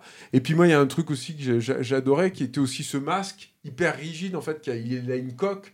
Et, et quand, euh, si je t'ennuie, Rafik, tu le dis tout de suite. Et quand il enlève en fait le masque, ils avaient fait un truc, un masque un peu spécifique en fait, parce qu'il y a plein de parties rigides en fait à l'intérieur de ce, de, de, de, de, ce masque de ce masque là quoi. De la même façon il y a aussi un truc tu ne m'arrêteras pas comme ça hein, Stéphane ah Messakis mais il y a un truc aussi sur le sur le encore une fois sur le, le je, m'arrête juste là-dessus un petit peu mais sur le, le, réalisme en fait de, de New York Euh, L'autre personne que moi j'avais pu interviewer euh, à, l'époque, en fait, c'est John Dijkstra, le, superviseur, enfin qui est, qui est, je crois, concepteur des effets visuels, quelque chose comme ça, parce qu'il a un rôle. Tout le monde avait estimé qu'il avait un rôle qui dépassait en fait la simple conception des effets spéciaux euh, sur le sur le film mais il m'avait expliqué, il m'avait raconté que ce qui est une des grosses prises de tête en fait de, au niveau de la conception, c'était sur le degré de déchets dans les rues de New York. C'est-à-dire qu'ils savaient qu'il fallait qu'ils en mettent parce que ça ne devait pas être un New York complètement décorrélé euh, de, de, la réalité. Et en même temps, pas être Vancouver, quoi. Et en même temps, il fallait qu'il voilà, il fallait en même temps qu'il gomme un petit peu ça. Donc mm. il y avait un il y avait un juste milieu en fait à, trouver là-dessus qui était qui était pas simple. Parce qu'il faut préciser, moi j'aime bien le rappeler ça parce que c'est quand même un, truc, c'est que c'est un film qui a créé énormément de précédents en fait avec le numérique euh, dans euh, dans. Bah, déjà la, création numérique de New York. Voilà, c'est-à-dire qu'ils ont créé combien? 60 blocs, je crois en fait littéralement de de, de, de, de, de la ville en fait de Manhattan euh, pour dire voilà, en fait, notre perso va évoluer dans ce, dans ce, dans, dans ce, dans ce décor numérique. Et ça, le, décor numérique, ça a l'air euh, aujourd'hui, euh, voilà. Mais à l'époque, ça n'existait pas en fait de recréer une ville entière. Oui, oui, avoir ce budget-là, hein, parce que et, et, surtout, enfin, je sais que nous, ça nous servait d'argument par rapport aux gens qui, qui à l'époque râlaient sur le le sur numérique. le numérique, justement, et euh, généralement, quand on voulait un peu se foutre de leur gueule, on disait Ah oui, ça, t'a vraiment gêné le, New York de, Spider-Man Qui euh, n'existe pas. Quoi. Euh, voilà, et, là, effectivement, ils ne comprenaient pas parce qu'effectivement, personne n'a calculé que ce New York était en grande partie numérique. Mais, mais ça rejoint ce que dit Julien, au fait, où, finalement, on est, on est dans du production design pur, pur et dur, quoi, parce qu'en fait, on recrée aussi un New York qui doit correspondre au personnage qui va évoluer de, dedans, d'une certaine façon. Oui, le, le truc, c'est que John Dijkstra, je pense qu'il y a deux précédents en fait sur, la, sur le choix de John Dijkstra euh, à l'intérieur du film. évidemment, il y a, tout le monde disait à l'époque, c'est grâce au succès de Stuart Little, euh, qui était un film techniquement très étonnant en fait au moment où, où il est sorti, qui avait déjà une faculté de présenter New York sous un jour un petit peu magnifié, enfin beaucoup plus magnifié d'ailleurs, je trouve que dans Spider-Man, un petit peu euh, de, de, conte de fées. Moi, il me semble que les deux vraiment précédents de, John Dijkstra qui ont aidé au choix et qui, sont, qui font de lui un choix merveilleux en fait pour Spider-Man, c'est évidemment La Guerre des Étoiles et le sens de l'importance du mouvement, l'importance du déplacement en fait de la caméra. C'est-à-dire que La Guerre des Étoiles, ce qui est galvanisant, c'est que tu te déplaces, toi, en tant que spectateur, à la même vitesse que les mecs qui pilotent les X-Wing. C'est ça qui fait triper. C'est ça qui est génial. C'est que quand tu es dans, la, dans le, la, tranchée en fait, de l'étoile noire, tu vas aussi vite que. Tu pas juste derrière en regardant le truc, puis comme ça. Non, tu, tu fonces à un truc, puis tu vois les parois qui défilent comme ça dans, dans tous les sens. Et ça, ils va l'appliquer à Spider-Man. C'est-à-dire qu'ils vont dire, avec Sam Raimi, c'est le truc qu'ils vont, vont définir tous les deux. Ils vont se dire petit à petit. En fait, le truc, c'est que on va euh, faire vivre de plus en plus aux spectateurs l'expérience de Spider-Man jusqu'au plan final où tu euh, voyages avec, aux côtés de Spider-Man, littéralement, t'es pas avec lui forcément, mais tu voyages à côté, aux côtés de lui et tu as la perception de la ville que lui il a en fait, euh, Spider-Man à ce moment-là. Euh, et l'autre, c'est une connexion de tout aussi, hein, parce que dans le scénario, l'idée de la ville en fait qui répond à la présence de Spider-Man, elle existe aussi. il faut, le préciser parce que ce n'est pas que en fait. Euh, voilà. mais ça, il va falloir qu'on en reparle vis-à-vis aussi du 11 septembre et de ce qui va se passer aussi sur le succès du film. Mais juste pour revenir aussi sur les effets spéciaux, et je suis désolé de ramener encore ces films-là, mais je pense qu'il y a aussi le précédent de Batman Forever et aussi un peu de Batman et Robin sur lesquels bah, John Dijkstra était euh, superviseur des effets visuels et qui sont les premiers films, enfin ou en tout cas parmi les premiers films à avoir utilisé des doublures numériques. Je crois pour, que Batman Forever, c'est le premier. Je crois que c'est le premier, ouais. Si, mais sinon, je, enfin bon, bref. Il y a cette chute en fait. Mais euh, il y, a une scène de chute en fait dans Batman Forever. Moi, je me souviens avoir vu ça à l'époque. Le film était infernal, etc. J'ai beaucoup souffert. Mais par contre, il y avait ce moment où Batman, pour rejoindre, je crois que c'est double face, euh, chute en fait sur un truc et est en train de déplier sa cape, mais il est en, en pleine lutte avec le truc et tu le suis avec la caméra, tu le rattrapes, tu retombes et tout dessus. Et tout à coup, sur ce court instant-là, je m'étais dit, putain, je vis ce que je vivais en lisant les cases de, de, de, des BD, en fait. Je vis, en fait, le, pouvoir kinétique que je faisais, en fait, quand j'avais mes figurines de Batman, je faisais ah, comme ça et tout. Je vis ça. en fait. Et même que les cases, en fait, que les cases indiquent, hein, c'est-à-dire vraiment. C'est euh... revenir. C'est exactement ce que je Mais et, et, donc voilà, et, et, je pense que Dijkstra, en fait, il y avait tout cet ensemble-là, en fait, qui ont fait que euh, bah, il y a cette expérience-là. Et c'est vrai que la reconstitution aussi en numérique de New York, euh, c'est peut-être une anecdote qui sert à rien, mais ce qui est intéressant aussi là-dedans, c'est que non seulement ils avaient reconstitué les parois, mais ils avaient reconstitué l'intérieur des, appartements. Alors, C'est pas reconstitué avec la petite chaise et le machin et l'interrupteur et tout. Non, c'était juste des cubes dans lesquels il y avait des photos qui étaient mappées. Mais le truc, c'est que du coup, quand tu passes à, travers de la- à côté de la fenêtre, t'as pas juste une façade derrière, toute lisse en fait. Comme dans les mauvais Giga, des fois, tu vois une sur une maquette, en fait, tu vois juste une, une façade lisse. Non, t'avais une, quand même une perception aussi de volume, en Une fait, qui se dé- perspective. euh, qui ouais. se déplaçait à l'intérieur et qui, euh, je pense, que c'est- ça fait partie des trucs qui te, il y a le la luminosité, pardon, en fait, du truc et tout qui est, qui est incroyable même encore aujourd'hui. Mais ça, voilà, ça faisait partie des trucs qui étaient, euh, qui étaient là-dedans. Alors après, il y a quand même des luttes et notamment un truc, je me rappelle que Dijkstra aimait pas du tout, qui étaient les choix euh, pour, pour le coup de, de Sam Raimi, mais sur lesquels il a obtenu gain de cause, notamment sur l'animation. Mais qui, je pense, revient encore une fois aux trois Stooges, un peu au cartoon, etc. Qui est que euh, Sam Raimi interdisait aux animateurs de Sony d'avoir une animation réaliste physiquement. Par exemple, quand Spider-Man atterrissait, les mecs de Sony, lui, voulaient que le personnage encaisse vraiment le, le- le- la, la- la masse qu'il y avait là-dessus. Évidemment, ils ne pouvaient pas le faire de façon réaliste, hein, parce que le mec, il s'écraserait, enfin, ce serait beaucoup plus violent que ça, mais il voulait quand même un truc beaucoup plus réaliste. Et Sam Raimi a refusé, en fait, il refusait catégoriquement ce genre de choses. Il voulait que le personnage ait un truc complètement euh, surréel là-dedans. Mais moi, que je relis, en fait, qui déjà lui permet, en fait, d'avoir un truc ex- extrêmement, encore une fois, euh, bah, euh, au niveau du mouvement, en fait, c'est extrêmement efficace.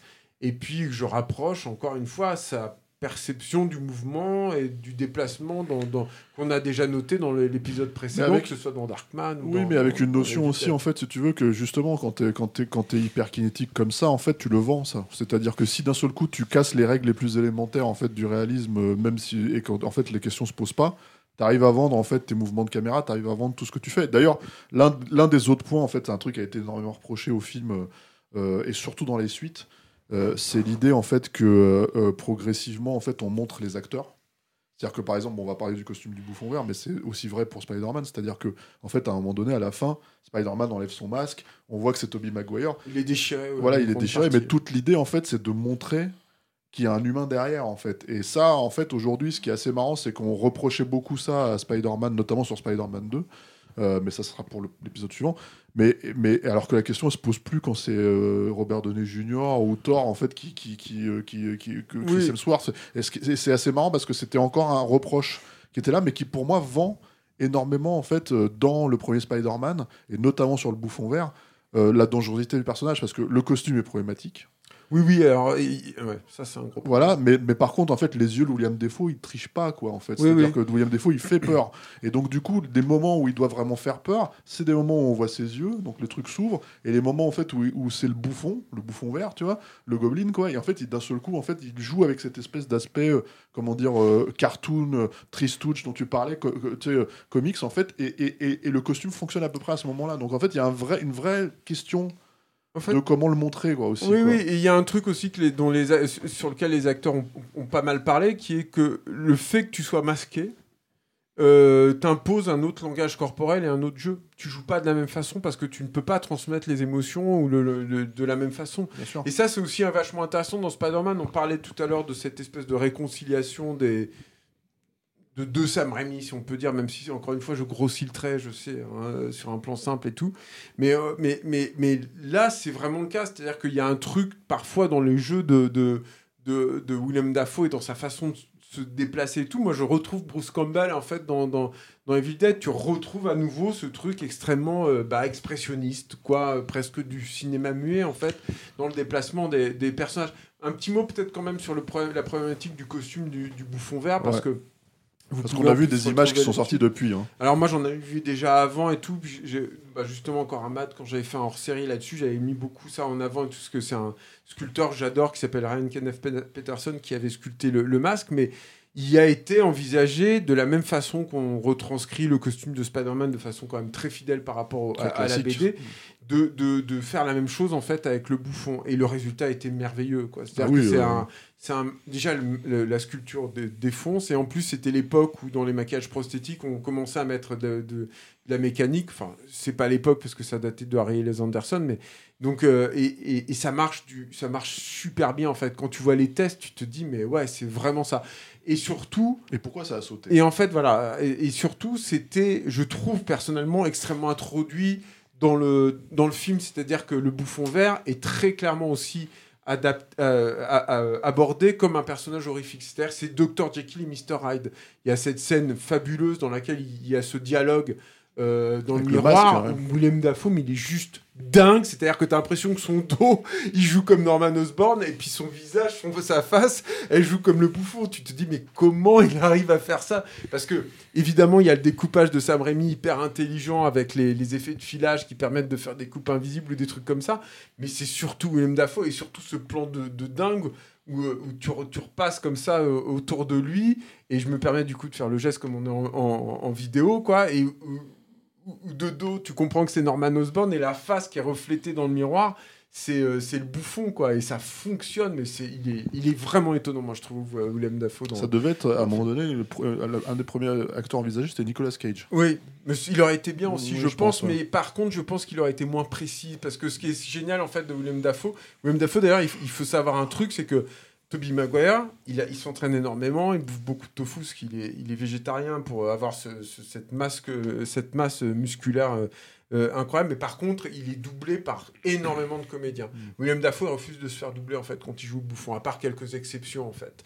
Et, euh, et je trouve qu'il a une précision en fait dans ses mouvements qui en font un vrai personnage de comics. C'est ça aussi le comics. C'est le, le, plaisir de la pose et de la posture. Ça, au niveau des effets spéciaux, il le, il le joue à mort. Et Sam Raimi, on sait aussi qu'il a, a très bien su le faire aussi auparavant, notamment dans, Darkman, mais aussi dans les, dans les. Et je trouve que William Dafoe, il a cette précision-là. Et a priori, donc l'abandon du, du, masque, euh, c'est pas tant Sam Raimi que William Dafoe. C'est-à-dire que William Dafoe, il dit euh, Moi, une fois que je suis là-dessous, euh, c'est les mecs des FX en fait qui font le jeu, c'est plus moi.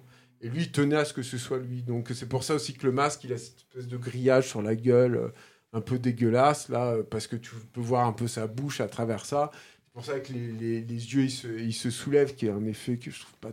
pas, pas non, mais en fait, il est fonction... C'est-à-dire que le... ça marche, Le, truc qui fonctionne, c'est que c'est un personnage menaçant.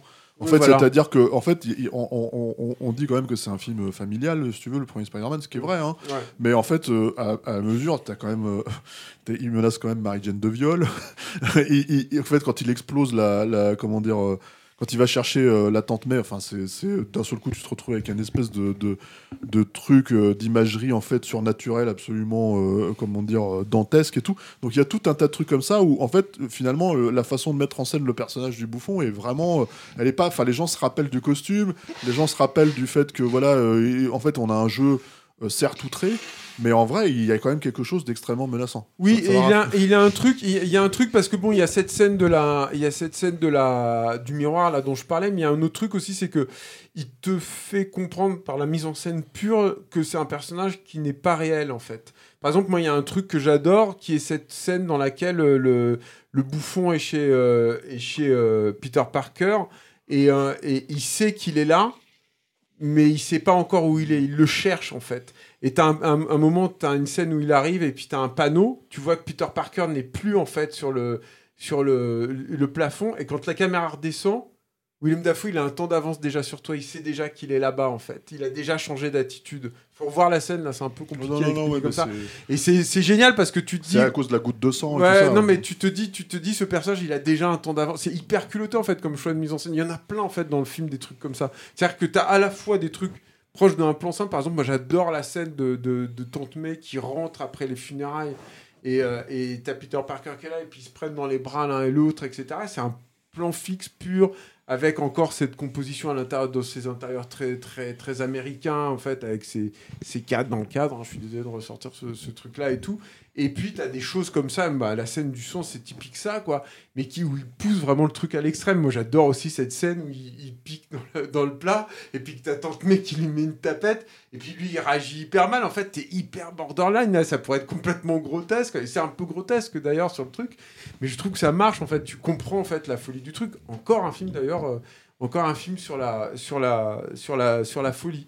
Et, et c'est aussi marrant de voir dans. Euh, tu vois, il y a un truc, il y a, deux trucs qui me semblent assez éloquents sur le fait de Sam Raimi qui s'assume pleinement aussi sur ce gros film de studio. C'est que il y a des, a un, gros plan en fait sur un œil avec un, c'est quoi, c'est un, je sais plus si c'est une arme en fait du, bouffon qui arrive ou un truc comme ça. Mais enfin, en tout cas, sur un plan d'œil comme ça, Sam Raimi se réfère à Lucio Fulci, à l'enfer des zombies, par exemple, là-dessus. Et il y a des plans de Darkman, en fait, dans le film. Euh, parce qu'ils ont manqué beaucoup de- d'argent en fait à la fin et dans le rêve fiévreux en fait de, de, de Peter Parker au début ils ont récupéré des plans de Darkman parce qu'ils n'avaient pas assez d'argent et ça passe comme une lettre à la poste parce que je pense que le film peut aussi accueillir ce, Les ce trucs- langage là Les, trucs- les trucs qui passent peut-être un petit peu moins justement dans ce. on va et faire mourir d'ennui Rafik C'est pas, pas de l'ennui, ça s'appelle de la maladie. Je, veux dire. et, et en fait, le- le- le- le- l'un des je trucs suis, qui passe je le suis moins- un nose, un nose shooter. moi. On va le laisser. Je, je vous laisse profiter de ça dans le, dans micro. mur, non, non, mais je te laisse profiter dans le Et micro. après, et après, je me soulève au plafond pas pour comme moi. ça. Rafik, Par le- par le Rafik, nez. tu es enregistré. N'oublie pas. ok, c'est tout ce que je voulais te signaler. Euh, non, l'un des trucs par contre qui passe peut-être un petit peu moins aujourd'hui, même si c'était déjà un petit peu borderline à l'époque, c'est qu'en fait il y a une réutilisation des effets. C'est-à-dire qu'il y a des plans en fait qui sont conçus, qui sont repris et inversés. C'est notamment par exemple dans la scène euh, justement où il poursuit le, le- le tueur de, de- de l'oncle Ben, ils, vont composer des plans en fait quand il est en costume euh, de catcheur, hein, qui vont revenir plus tard de manière inversée. En fait, euh, euh, quand il est en Spider-Man, et deux jours. C'est-à-dire là, ça se passe de nuit, la, scène plus tard se passe de jour. Et c'est vraiment des plans en fait comme ça où parce que justement ils ont manqué de temps et de, voilà pour, pour les finaliser, bah, ils trichent un petit peu avec ce qu'ils ont quoi. Ouais bon enfin, je sais pas moi j'ai tellement pas de enfin c'est C'est- euh, Ça se voit en fait, c'est ça que je voulais dire. Mais le ouais, truc c'est je que, m'en fous en fait je veux dire c'était euh, tellement audacieux comme film euh, mais bien sûr, personne l'époque, dit le je contraire. en des- fait. des- des- c'est- Encore une fois, bon, je retourne sur Star Wars, du coup, comme c'est d'extra, mais je veux dire, des, des trucs comme ça dans Star Wars, t'en as plein. Et... Oui, je suis pas sûr que beaucoup de gens se soient dit euh, Puis c'est pas et ça, remarqué ça. Ah, en- c'est parce que même moi tu c'est les- assez évident. Tu hein. les pardonnes, en fait. Je veux dire, à Oui, côté, je les ai le, pardonnés, c'est pas la film question. euh, te- t'offre tellement de trucs, je vois même pas pourquoi Mm. tu cites ça. Stéphane. Bah, je le cite parce que c'est extrêmement c'est- blessant. c'est- je- je- Je quitte ce plateau. Tu dis du mal de Spider-Man déjà. Non, non, non, mais c'est pas ça. mais euh. Non, non, il faut. Euh, Juste encore un truc aussi, Steph, pour le, pour le, pour le truc sur le côté très Rémi euh, du, du film. Moi, je voudrais quand même aussi qu'on parle un peu de la fin. C'est-à-dire que le combat final entre Spider-Man et le bouffon vert est d'une violence, mais impressionnante. Bah, D'ailleurs, ils ont eu des problèmes, des gros problèmes euh, avec la MPAI sur ce, sur ce final. Ils ont dû changer euh, toute la couleur du son numériquement en post-production parce que ça passait pas, en fait. Et c'est là où la MPA dit bon d'accord, vous donne un PG-13 et tout.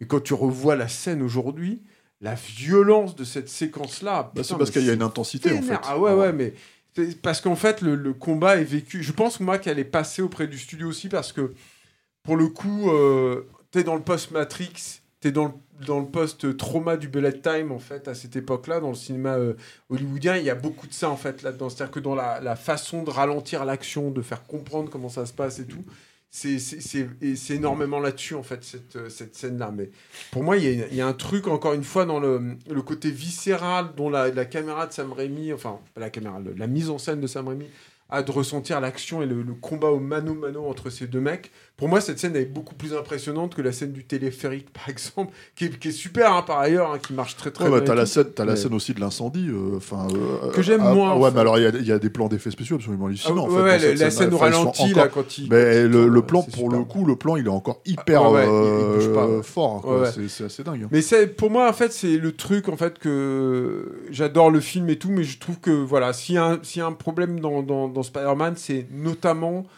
dans l'antagonisme entre le bouffon vert et, et, et- et- et Spider-Man. Je trouve que la, la- la narration avance de façon un peu erratique en fait là-dessus. C'est-à-dire que les, les, les scènes reviennent un petit peu comme un cheveu sur la soupe.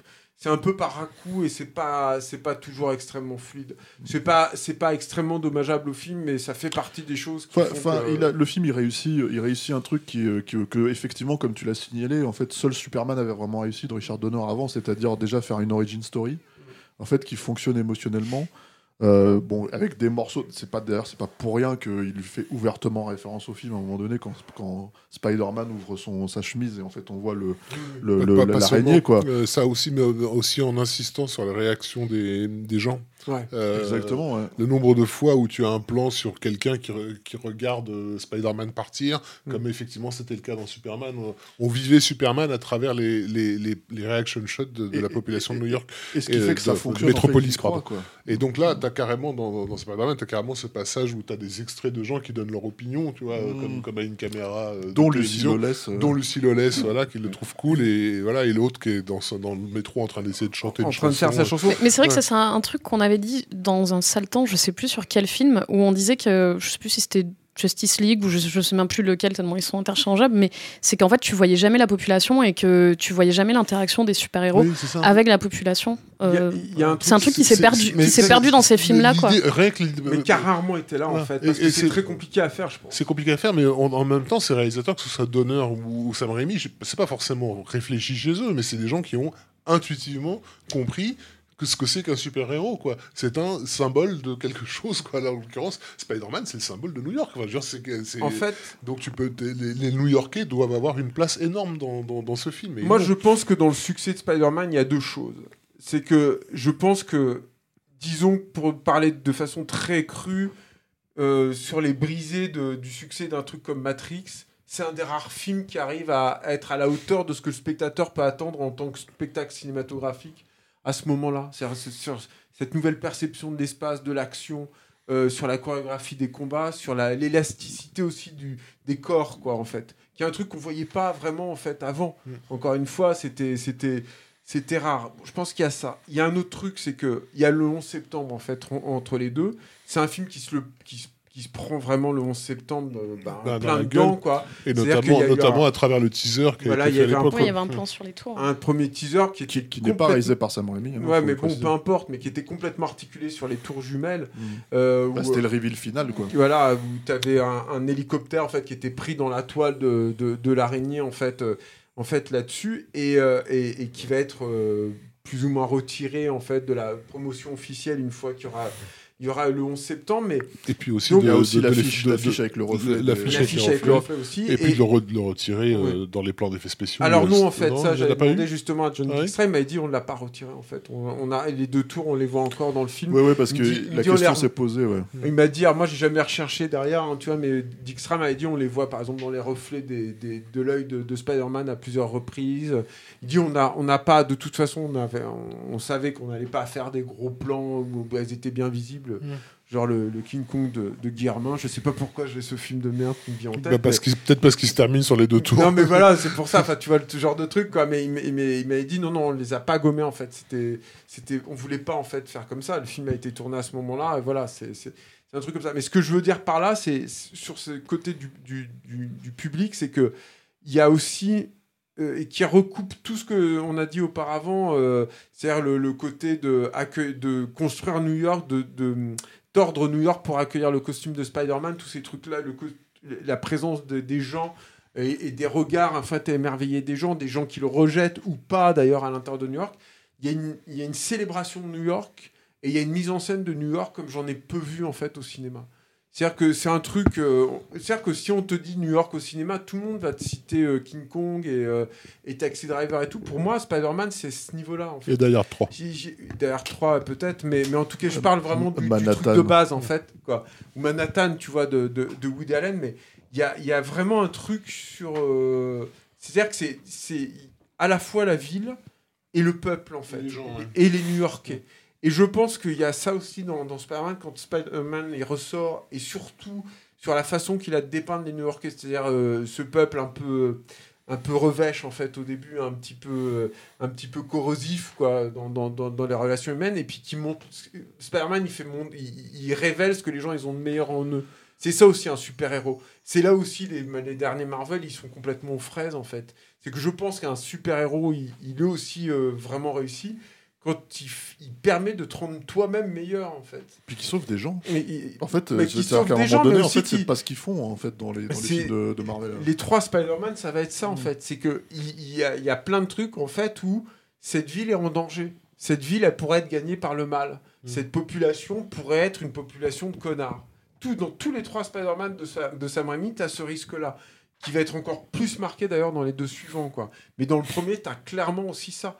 Et, avec, avec le personnage de, du, du Daily Bugle, merde, j'ai oublié son nom. J.J. Jameson. J.J. Jameson, ouais, voilà, qui est euh, le parangon en fait de tout ce que New York en gros pour avoir de et casting de génie hein, pour le coup, ah ouais, euh, mais ouais, génial ça c'est clair ça c'est vraiment des scènes incroyables mais mais tu vois Ça, je, ce- je- je le confirme parce que j'ai vu le film avec des gens qui sont pas qui sont pas des cinéphiles mais qui ont grandi avec enfin, voilà qui Mm. à, à 7 ans euh, s'amusaient à grimper les murs euh, Mm. voilà en costume et, et leur, leur crainte c'était c'était précisément Jonah Jameson parce que c'est vrai que quand, quand t'as pas vu le film tu te dis mais comment tu fais rentrer un personnage pour le coup aussi cartoonesque dans, un univers qui se voudrait réaliste. Et, et je pense aussi que du coup la, la, la culture comédie euh, comédie cartoonesque de, de, de, Rémi euh, au niveau du tempo euh, oui alors au niveau du tempo c'est du screwball pour moi plus en fait le, le, le personnage Oui, oui, Ah oui, bah, là t'es dans le grand saut, mais- t'es dans mais- hein, ouais c'est pas c'est pas tant c'est pas, tant les, les trois Stooges et tout ça Il y, a, y de la rythmique de dessin animé. Quand, quand on lui dit c'est votre femme au, au bout du fil et Oui, oui. décroche pour accrocher, enfin ça, ça c'est vraiment, ça pourrait être dans du screwball, mais le tempo ressemble plus à. En fait, pour moi, c'est aussi une parodie, en fait, justement, du, du mauvais New-Yorkais. C'est-à-dire le mec qui sait pas se poser, qui est toujours dans l'urgence, qui est toujours sur, sur sollicité, en fait, qui cherche toujours le truc et tout comme ça. Enfin, je veux dire, c'est le début de, de la mort aux trousses, en fait, ce, ce- ce- Ouais. ce personnage-là, tu vois. C'est exactement... Enfin, je trouve que c'est dans la même... euh, dans la, dans la même lignée, sauf que euh, euh, à la fin, en fait, les gens, ben, ils sont gentils, en fait. C'est des, des bonnes personnes, quoi. Parce que t'as as ce personnage-là, et à, l'extrémité, t'as les caméos de Stanley. Et là aussi, on peut en parler hein, de ça, hein, parce qu'il faut voir ce qu'ils vont en faire derrière, après, de- derrière dans Marvel. Moi, j'ai toujours adoré les caméos de Stanley, en fait, dans, dans les, dans les Spider-Man, parce que c'est le mec bien, en fait. Alors, c'est encore timide hein, sur le premier Spider-Man et tout ça, mais j'adore, en fait, ce qu'il va en faire de ça. C'est pas... Il est là, mais c'est le compas moral quelque part. C'est il y a presque un truc comme si tu avais un ange qui descendait du ciel et qui montrait euh, qui montrait le droit chemin, tu vois, Et- au, au- au- au sein en devenir quoi. Il faudrait qu'on boucle un peu parce qu'il faut qu'on faut vraiment qu'on voilà ça fait 3h20 qu'on parle il y a beaucoup de choses iconiques Ah, en fait dans ce film aussi C'est à cause que des- c'est parce qu'il y a Ismouche aussi. hein. Non, non, mais il y a beaucoup de choses iconiques en fait dans ce film en fait que, que comment dire voilà il y a le baiser à l'envers par exemple en fait qui est, qui est Qui est totalement euh, Hyper érotique, moi je trouve. J'adore cette. Et moi, c'est surtout qu'en fait, érotique. ce que j'adore avec ce baiser, c'est comme le baiser dans, dans. On en a parlé un peu, de- c'est marrant, hein, de l'histoire de fantôme chinois, en fait, où Mm. euh, où plonge en fait dans l'eau pour l'embrasser, lui donner la- de la respiration. En fait, c'est l'idée qu'en fait, ça soit connecté à l'élément fantastique du film, et ce qui fait que ça le rend en fait euh, euh, unique. C'est-à-dire, dans un autre film, tu pouvais pas faire ce baiser-là, ça Et serait voilà. pas aussi cohérent. Et là, c'est hyper cohérent, quoi. C'est Et- une scène de d'amour entre guillemets euh, indexée sur le les ce qui caractérise en fait le personnage. Et qui vaudrait, alors je, je vais pas dire du mal du patron, mais qui vaudrait, euh, qui vaudrait largement euh, la scène de sexe que Cameron avait prévue sur le Golden Bridge. En Ah, fait, c'est vachement c'est- mieux, voilà, quoi. c'est beaucoup mieux parce que c'est tellement syn- synthétisé en fait avec le- l'idée du personnage que ça fonctionne totalement. Ceci dit, euh, on ne dit pas du mal de James Cameron pour ne pas en dire du bien deux secondes après. L'affiche du film, on la doit à James Cameron, hein, parce que en fait le premier dessin qu'il avait fait, qui est un dessin qu'on retrouve dans, dans le livre Tech Noir, en fait la pose de Spider-Man, Mm. c'est la pose qu'ils reprennent pour l'affiche et, qui- et qui est l'affiche la, la- l'affiche finale hein, en fait de Spider-Man la sortie a été vraiment magnifique en fait Mm. Euh, euh, et c'est vraiment c'est la pose qu'ils ont repris en fait sur le dessin parce que quand ils ont racheté justement les droits de Spider-Man chez Sony, ils ont racheté le scriptman de, de, de- de James Cameron, ils ont racheté un peu tout ce qui était designé autour, hein, il faut, faut, faut le préciser. quoi. C'est pour ça qu'ils se sont permis de le réutiliser. Quoi. Euh, énorme succès, Ouais. énormissime. En fait, euh, Et à tous les niveaux. hein. C'est-à-dire Ouais. que même au niveau de la, de la, de la réception critique et la réception publique. euh, Enfin, là, il a, il a tout gagné avec ce film. Quoi. Parce que, parce, que, parce que tout le monde a reconnu, en fait, ce, ce- le, le personnage. hein. Encore une fois, cette, cette idée que.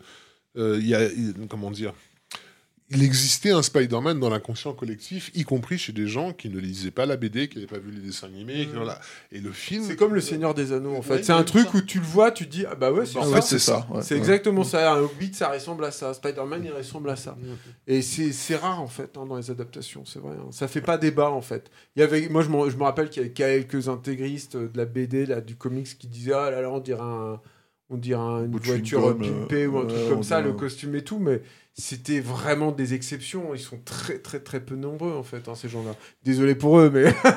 non, mais c'est vrai, quoi. Ouais, la puis ils s'en sont devenu- sont peut-être revenus aussi parce qu'il y a mine de rien, il y a quand même un truc, c'est que enfin le l'entreprise était monumental. En Ouais. fait, il faut le dire, hein, à l'époque. hein.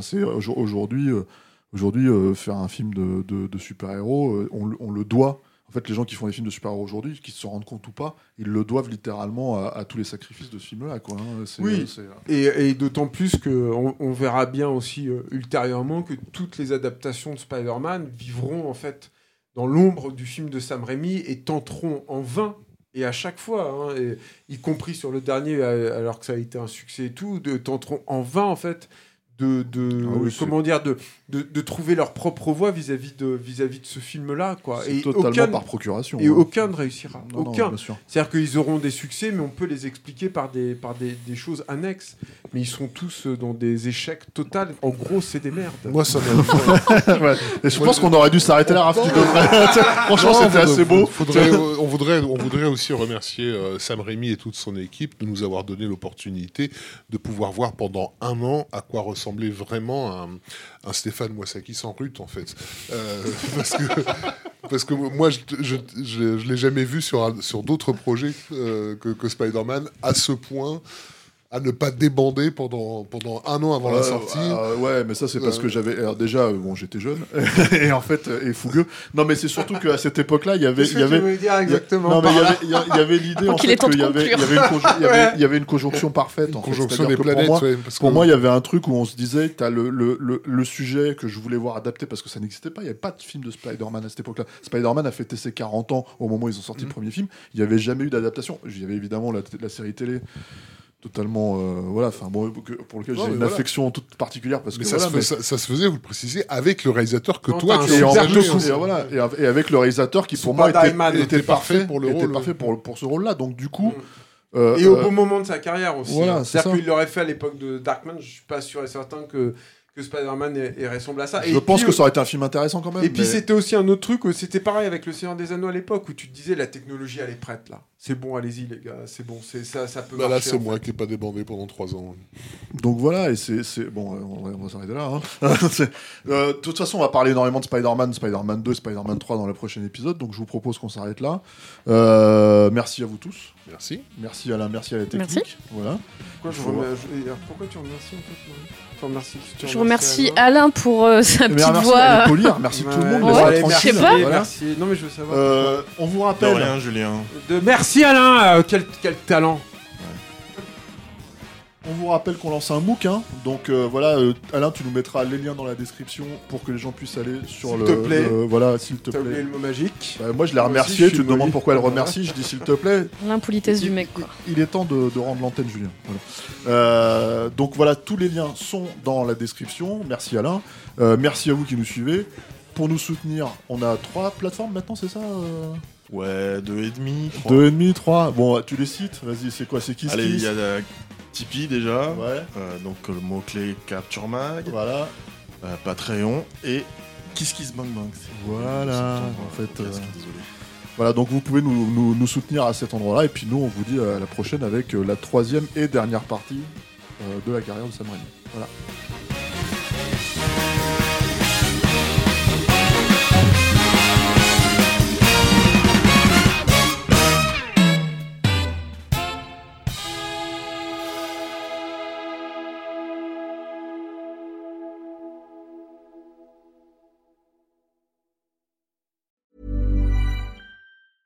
Mom deserves the best, and there's no better place to shop for Mother's Day than Whole Foods Market. They're your destination for unbeatable savings, from premium gifts to show-stopping flowers and irresistible desserts. Start by saving 33% with Prime on all body care and candles. Then get a 15-stem bunch of tulips for just $9.99 each with Prime. Round out Mom's menu with festive rosé, irresistible berry chantilly cake, and more special treats. Come celebrate Mother's Day at Whole Foods Market.